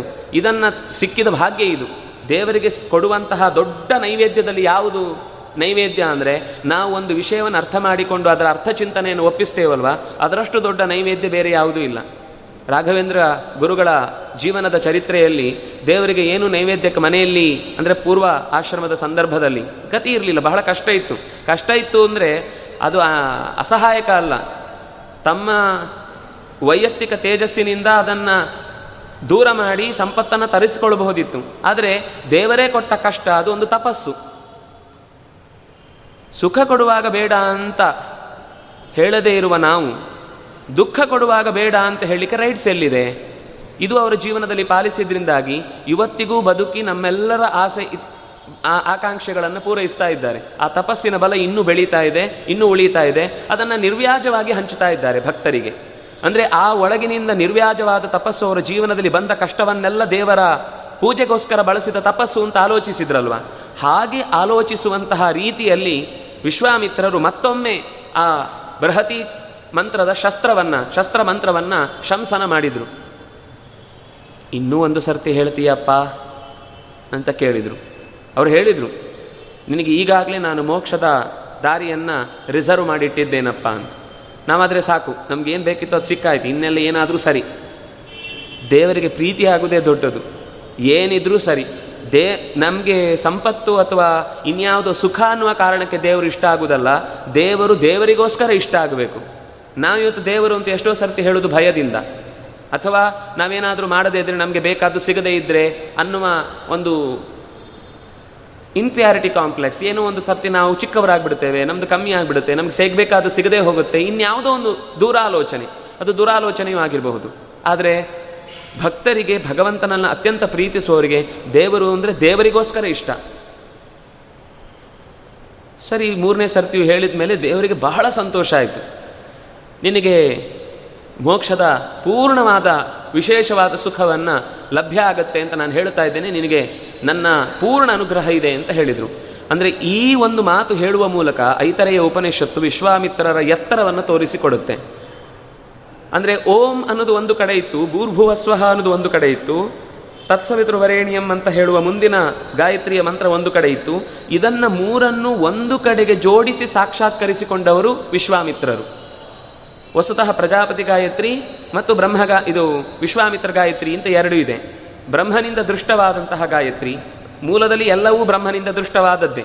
ಆದರೆ ಅದನ್ನು ಮತ್ತೆ ಸಂಯೋಗಗೊಳಿಸಿ ಹೊಸ ರೀತಿಯಿಂದ ಇಡೀ ಬ್ರಾಹ್ಮಣ್ಯಕ್ಕೆ ಮೂಲವಾದಂತಹ ತಮ್ಮ ಅಂತರಂಗದ ಶಕ್ತಿಯನ್ನು ಜಾಗೃತಗೊಳಿಸಲಿಕ್ಕೆ ಬೇಕಾದಂತಹ ಶಕ್ತಿಯನ್ನು ಕೊಟ್ಟ ಮಂತ್ರವನ್ನು ಕಂಡವರು ವಿಶ್ವಾಮಿತ್ರ ಋಷಿಗಳು. ಅಂತಹ ವಿಶ್ವಾಮಿತ್ರ ಋಷಿಗಳ ಆ ಮಂತ್ರವನ್ನು ಅಷ್ಟಮಹಾಮಂತ್ರದಲ್ಲಿ ಒಂದು ಅಂತ ನಾವು, ಅಂದರೆ ಈ ಪ್ರಧಾನವಾಗಿ ನಿತ್ಯದ ಉಪಾಸನೆಯಲ್ಲಿ ಒಂದು ಮಂತ್ರ ಅಂತ ಗ್ರಹಿಸ್ತೇವೆ. ಅಷ್ಟಮಹಾಮಂತ್ರದಲ್ಲಿ ಪ್ರಜಾಪತಿ ಮಂತ್ರವನ್ನು ನಾವು, ಅಂದರೆ ಪ್ರಜಾಪತಿ ಗಾಯತ್ರಿಯನ್ನು ನಾವು ಸೇರಿಸಿಕೊಂಡು ಹೇಳುತ್ತೇವೆ. ಅಂದರೆ ಇದಿಷ್ಟು ಜೀವನದ ಅಗತ್ಯ. ಈ ಎಂಟು ಮಂತ್ರ ಮತ್ತು ಈ ಗಾಯತ್ರಿ. ನೀವು ಈ ಗಾಯತ್ರಿ ಮಾಡದೆ ಇನ್ಯಾವ ಮಂತ್ರ ಮಾಡಿದರೂ ಅದು ಫಲ ನೀಡುವುದಿಲ್ಲ. ಅಂದರೆ ವಿಶ್ವಾಮಿತ್ರರು ಕಂಡ ಸಂಧ್ಯೆಯ ಗಾಯತ್ರಿಯನ್ನು ಬಿಟ್ಟು ಇನ್ನೇನೇನೇನೇನೋ ಮಾಡಿದರೂ ಅದು ಪೂರ್ಣ ಫಲವನ್ನು ನೀಡುವುದಿಲ್ಲ. ಗಾಯತ್ರಿಯ ಜೊತೆಗೆ ಆಚಾರ್ಯರು ತಂತ್ರಸಾರದಲ್ಲಿ ಇನ್ನೊಂದು ಒತ್ತು ಕೊಟ್ಟರು ನಾರಾಯಣ ಅಷ್ಟಾಕ್ಷರ ಮಂತ್ರ. ಅದು ಎರಡೂ ಕೂಡ ಜೊತೆಗೇ ಇದ್ದು ನಮ್ಮನ್ನು ಪೂರ್ಣವಾಗಿ ಬೆಳೆಸುವಂತಹ ಮಂತ್ರಗಳು. ಅಂದರೆ ಈ ರೀತಿ ಆಚಾರ್ಯರು ಮಂತ್ರಶಾಸ್ತ್ರದಲ್ಲೂ ಕೂಡ ನಾವು ಯಾವುದನ್ನು ಆಯ್ಕೆ ಮಾಡಿಕೊಳ್ಬೇಕು? ಇಲ್ಲಿ ಒಂದು ಮಧ್ಯದಲ್ಲಿ ಪ್ರಶ್ನೆ ಇತ್ತು. ಏನು ಅಂದರೆ, ದೇವರ ರೂಪ ಒಂದು ಕಡೆ ನರಸಿಂಹ, ಒಂದು ಕಡೆ ವರಾಹ, ಒಂದು ಕಡೆ ಕೃಷ್ಣ, ಒಂದು ಕಡೆ ರಾಮ, ಇನ್ನೊಂದು ಕಡೆ ಮತ್ಸ್ಯ ಮತ್ಸ್ಯ ಶಾಲಗ್ರಾಮ ಅಂತೆ, ಕೂರ್ಮ ಶಾಲಗ್ರಾಮ ಅಂತೆ, ಹೀಗೆ ಏನೇನೋ ಉಪಾಸನೆಗಳ ಪ್ರತೀಕಗಳೆಲ್ಲ ನಮ್ಮ ಮುಂದೆ ಇದೆ. ಎಲ್ಲವೂ ಒಂದೇ ಆದಮೇಲೆ ಬೇರೆ ಬೇರೆ ಉಪಾಸನೆ, ಯಾವುದೋ ಒಂದು ಮಾಡಿದರೆ ಸಾಕಲ್ವಾ? ಹೌದು. ಯಾವುದಾದ್ರೂ ನಮಗೆ ಯಾವುದು ಇಷ್ಟವೋ ಅದು ಒಂದು ಮಾಡಿದರೆ ಸಾಕು. ಆದರೆ ಅದಕ್ಕೆ ರೂಪದ ವ್ಯತ್ಯಾಸಗಳು ಯಾಕೆ? ದೇವರು ಭೂಮಿಗೆ ಇಳಿದದ್ದೇ ಮರ್ತ್ಯಾವತಾರ ಸ್ತ್ರೀಹ ಮರ್ತ್ಯ ಶಿಕ್ಷಣಂ. ಪರಶುರಾಮ, ರಾಮ, ಕೃಷ್ಣ. ಬುದ್ಧ ಅಂತ ಅನ್ನೋದು ಒಂದು ಬೇರೆಯ ಆಸ್ಪೆಕ್ಟ್ ನಾವು ನೋಡಿದ್ದೇವೆ. ಈ ಮೂರು ಅವತಾರಗಳಲ್ಲಿ ಮನುಷ್ಯ ನಡ್ಕೊಳ್ಬೇಕಾದ ರೀತಿಯನ್ನು ತೋರಿಸ್ಲಿಕ್ಕೋಸ್ಕರ ಬಂದದ್ದು. ಅದು ನಂತರ ನಂತರ ಅದು ಹೆಚ್ಚು ಹೆಚ್ಚು ಮನುಷ್ಯನಿಗೆ ಹತ್ತಿರ. ಪರಶುರಾಮನಿಗಿಂತ ರಾಮ ಹತ್ತಿರ, ರಾಮನಿಗಿಂತ ಕೃಷ್ಣ ಹತ್ತಿರ. ಆ ಕೃಷ್ಣ ಹತ್ತಿರ ಅನ್ನುವ ಕಾರಣಕ್ಕೆ ನಾವು ಎಲ್ಲ ನಮ್ಮ ಕಾರ್ಯಾಂಗ ಮುಕ್ತಾಯ ಆದಮೇಲೆ ಕೃಷ್ಣ ಅರ್ಪಣ ಮಸ್ತು ಅಂತ ಹೇಳುತ್ತೇವೆ. ಆದರೂ ಬೇರೆ ಬೇರೆ ರೂಪಗಳು ಯಾಕೆ? ಎಲ್ಲರಿಗೂ ಒಂದೇ ಥರದ ರೂಪ ಇಷ್ಟ ಆಗುತ್ತೆ ಅಂತಿಲ್ಲ. ಒಬ್ಬೊಬ್ಬರಿಗೆ ಒಂದೊಂದು ಮುಖ ಇಷ್ಟ ಆಗುತ್ತೆ. ಎಲ್ಲರೂ ಮ್ಯಾಥ್ಸೇ ಓದಿದ್ರು, ಮ್ಯಾಥ್ಸಿನ ಮೂರು ಉಪಯೋಗಗಳು ನೂರು ಇದೆ. ಅವನು ಅಕೌಂಟೆಂಟು ಆಗ್ಬೋದು, ಒಬ್ಬ ವಿಜ್ಞಾನಿಯೂ ಆಗಬಹುದು, ಅಥವಾ ಯಾವುದೋ ಅಂಗಡಿಯಲ್ಲಿ ಲೆಕ್ಕ ಬರೆಯೋನಾಗಿ ಸುಮ್ಮನೆ ತನ್ನ ವ್ಯವಸ್ಥೆಯನ್ನು ಮಾಡ್ಕೊಳ್ಳೋದು, ಒಬ್ಬ ಆಡಿಟು ಆಗ್ಬೋದು ಆಡಿಟರು ಆಗ್ಬೋದು. ಆದರೆ ಲೆಕ್ಕ ಅನ್ನೋದು ಮೂಲದಲ್ಲಿ ಒಂದೇ. ಆದರೆ ಅವನ ಆಸಕ್ತಿ ಬೇರೆ ಇರುತ್ತೆ. ಏ, ಲೆಕ್ಕ ಬಂದ ತಕ್ಷಣ ಎಲ್ಲರೂ ಕೂಡ ವಿಜ್ಞಾನಿಗಳಾಗಬೇಕು ಅಂತೇನಿಲ್ಲ. ಲೆಕ್ಕ ಬಂದ ತಕ್ಷಣ ಎಲ್ಲರೂ ಅಕೌಂಟೆಂಟೇ ಆಗಬೇಕು ಅಂತೇನಿಲ್ಲ. ಅವರಿಗೆ ಯಾವ ದಾರಿ ಇಷ್ಟವೋ ಆ ದಾರಿಯನ್ನು, ಯಾಕೆಂದರೆ ವೇದಾಂತ ಓದೋರಿಗೂ ಲೆಕ್ಕ ತುಂಬ ಗೊತ್ತಿರಬೇಕು. ವೇದಾಂತ ಓದುವಾಗ ಲೆಕ್ಕ ಸರಿ ಗೊತ್ತಿಲ್ಲ ಅಂದರೆ ಎಲ್ಲ ತಳ್ಕಮಳಕ ಆಗಿಬಿಡುತ್ತೆ. ಯಾಕೆಂದರೆ ಭಾಗವತ ಓದುವಾಗಂತಲೂ ನಮಗೆ ಆ ಲೆ, ಕಾಲಮಾನದ ಲೆಕ್ಕಗಳನ್ನು, ಪರಮಾಣುವಿನ ಸಂಖ್ಯೆಗಳನ್ನು, ಪ್ರ, ಯುದ್ಧದ ಮೆಜರ್ಮೆಂಟ್ ಕೊಡುವಾಗ ಅಥವಾ ಯುದ್ಧ ಹೋಮಕ್ಕೆ ಕೊಡುವ ಕುಂಡಗಳ ರಚನೆ ಹೇಗಿರಬೇಕು, ಅದರ ಆಯತಾಕಾರ ತ್ರಿಕೋನಾಕಾರ, ಅದು ವೃತ್ತಾಕಾರ ಎಲ್ಲೆಲ್ಲಿರಬೇಕು ಅಥವಾ ಮಂಡಲಗಳನ್ನು ಹಾಕುವಾಗ ಯಾವ ರೀತಿ ಮಂಡಲಗಳನ್ನು ರಚನೆ ಮಾಡಬೇಕು? ಇಲ್ಲೆಲ್ಲ ಲೆಕ್ಕದ ಚಿಂತನೆ ಇಲ್ಲದೇ ಇದ್ದರೆ ನಾವು ಸರಿಯಾಗಿ ಮಾಡಲಿಕ್ಕೆ ಸಾಧ್ಯ ಇಲ್ಲ. ಅದರಿಂದಾಗಿ ಒಂದು ಕಡೆಯಿಂದ ಮನಃಶಾಸ್ತ್ರ, ಇನ್ನೊಂದು ಕಡೆಯಿಂದ ಲೆಕ್ಕ, ಸಂಖ್ಯಾಶಾಸ್ತ್ರ, ಇದೆರಡೂ ಇದ್ದಾಗ ವೇದ ಅಂತ ಹೆಚ್ಚು ಇಷ್ಟ ಆಗುತ್ತೆ. ದೇವರ ರೂಪಗಳು ಯಾಕೆ ಬೇರೆ ಬೇರೆ? ಅಂದರೆ, ಈಗ ನಮ್ಮ ಮನೆಯಲ್ಲಿ ಉದ್ದಿನ ಹಿಟ್ಟು, ಉದ್ದಿನ ಕಾಳು ಮತ್ತು ಅಕ್ಕಿ ಹಾಕಿ ರುಬ್ಬಿಡ್ತೇವೆ. ರುಬ್ಬಿಟ್ಟಾಗ ನಾವು ಅದನ್ನು ಇಡ್ಲಿ ತಟ್ಟೆಗೆ ಹಾಕಿದರೆ ಇಡ್ಲಿ ಆಗುತ್ತೆ. ದೋಸೆ ಇದಕ್ಕೆ ಹಾಕುವಾಗ ಸ್ವಲ್ಪ ನೀರು ಮಾಡಿ ಹಾಕಿದರೆ ಮಾಮೂಲು ದೋಸೆ ಆಗುತ್ತೆ. ಸ್ವಲ್ಪ ದಪ್ಪ ಹಾಕಿದರೆ ಸೆಟ್ ದೋಸೆ ಆಗುತ್ತೆ. ಇನ್ನೂ ಚೂರು ನೀರು ಮಾಡಿ ಹಾಕಿ ಸ್ವಲ್ಪ ಮಸಾಲೆ ಹಾಕಿದರೆ ಮಸಾಲೆ ದೋಸೆ ಆಗುತ್ತೆ. ನೀವು ಅದನ್ನು ಗುಂಡು ಪಂಗಳ ಮಾಡಬೇಕು ಅಂತ ಗುಂಡಿಯಲ್ಲಿ ಹಾಕಿದರೆ ಗುಂಡು ಪಂಗಳ ಆಗುತ್ತೆ ನೀವು ಅದನ್ನು ಎಣ್ಣೆಯಲ್ಲಿ ಚೂರು ಕಾಯಿಸಿ ಹಾಕಿದರೆ ದೊಡ್ಡನ ಆಗುತ್ತೆ ಇನ್ನು ಸಾವಿರ ರೂಪಾಯಿ ಇದೆ. ವಾಚಾರಮ್ಮಣಂ ವಿಕಾರೋ ನಾಮಧೇಯಂ ಮೃತ್ತಿಕೇತ್ಯವ ಸತ್ಯಂ. ಸಂಸ್ಕೃತ ಒಂದೇ ಮೂಲ ಭಾಷೆ. ಅದರಿಂದ ಹುಟ್ಟಿದ ಭಾಷೆಗಳು ಬೇಕಾದಷ್ಟಿದೆ. ಏ, ಸಂಸ್ಕೃತ ಒಂದೇ ಸಾಕು, ಉಳಿದ ಭಾಷೆ ಯಾಕೆ ಬೇಕು? ಇಲ್ಲ, ಆಯಾ ವ್ಯಕ್ತಿಗಳಲ್ಲಿರುವ ಅಭಿವ್ಯಕ್ತಿಯನ್ನು ಮಾಡಲಿಕ್ಕೋಸ್ಕರ ಪ್ರಾಕೃತ ಭಾಷೆಗಳು ಸಹಾಯ ನೀಡುತ್ತವೆ. ಹಾಗೆ ಹೇಗೆ ಒಂದು ಹಿಟ್ಟು ಅನೇಕ ಥರದ ತಿಂಡಿಗಳನ್ನು ಮಾಡಲಿಕ್ಕೆ ಸಿದ್ಧವಾಯಿತು, ಒಬ್ಬರಿಗೆ ದೋಸೆ ಅಂದರೆ ಇಷ್ಟ ಆಗಲ್ಲ. ನಮ್ಗೆ ಇಡ್ಲಿನೇ ಬೇಕು ಅಂತಾರೆ. ಅದರಲ್ಲಿ ಇರುವುದು ಎರಡು ಅಕ್ಕಿ ಉದ್ದೆ. ಒಬ್ಬನಿಗೆ ಗುಂಡು ಮಂಗಳ ಇಷ್ಟ ಆಗುತ್ತೆ, ಅದೊಂದು ಚೂರು ಸುಟ್ಟು ಎಣ್ಣೆಯಲ್ಲಿ ಹಾಕಿ ಕರೆದ್ರೆ ಚೆನ್ನಾಗಿರುತ್ತೆ ಅಂತ.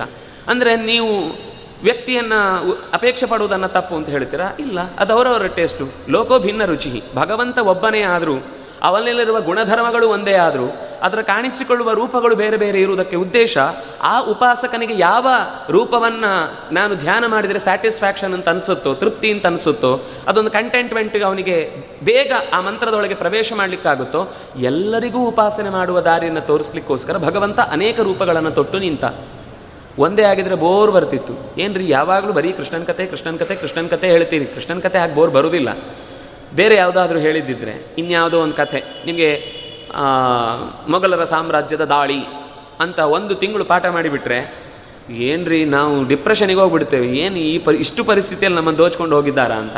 ಆದರೆ ಭಾಗವತ ಹಾಕಿ ಕೇಳಿದರೆ ಎಷ್ಟು ಸರ್ತಿ ಕೇಳಿದರೂ ಬೇಜಾರಾಗುವುದಿಲ್ಲ ಕಥಾಶ್ರವಣ ಮಾಡೋ ನಿರಂತರ. ಭಗವಂತನ ರೂಪದಲ್ಲಿ ಆ ಕಥೆಯನ್ನು ಕೇಳುವಾಗ ಬೇಸರ ಅಂತ ಅನ್ನಿಸದೇ ಇರ್ಬೋದು. ಆದರೆ ಎಲ್ಲರಿಗೂ ಒಂದೇ ಥರದ ರೂಪ ಇಷ್ಟ ಆಗೋದಿಲ್ಲ. ಈಗ ಕೃಷ್ಣನದ್ದೇ ಬಾಲ ರೂಪ ಉಡುಪಿಯಲ್ಲಿದೆ.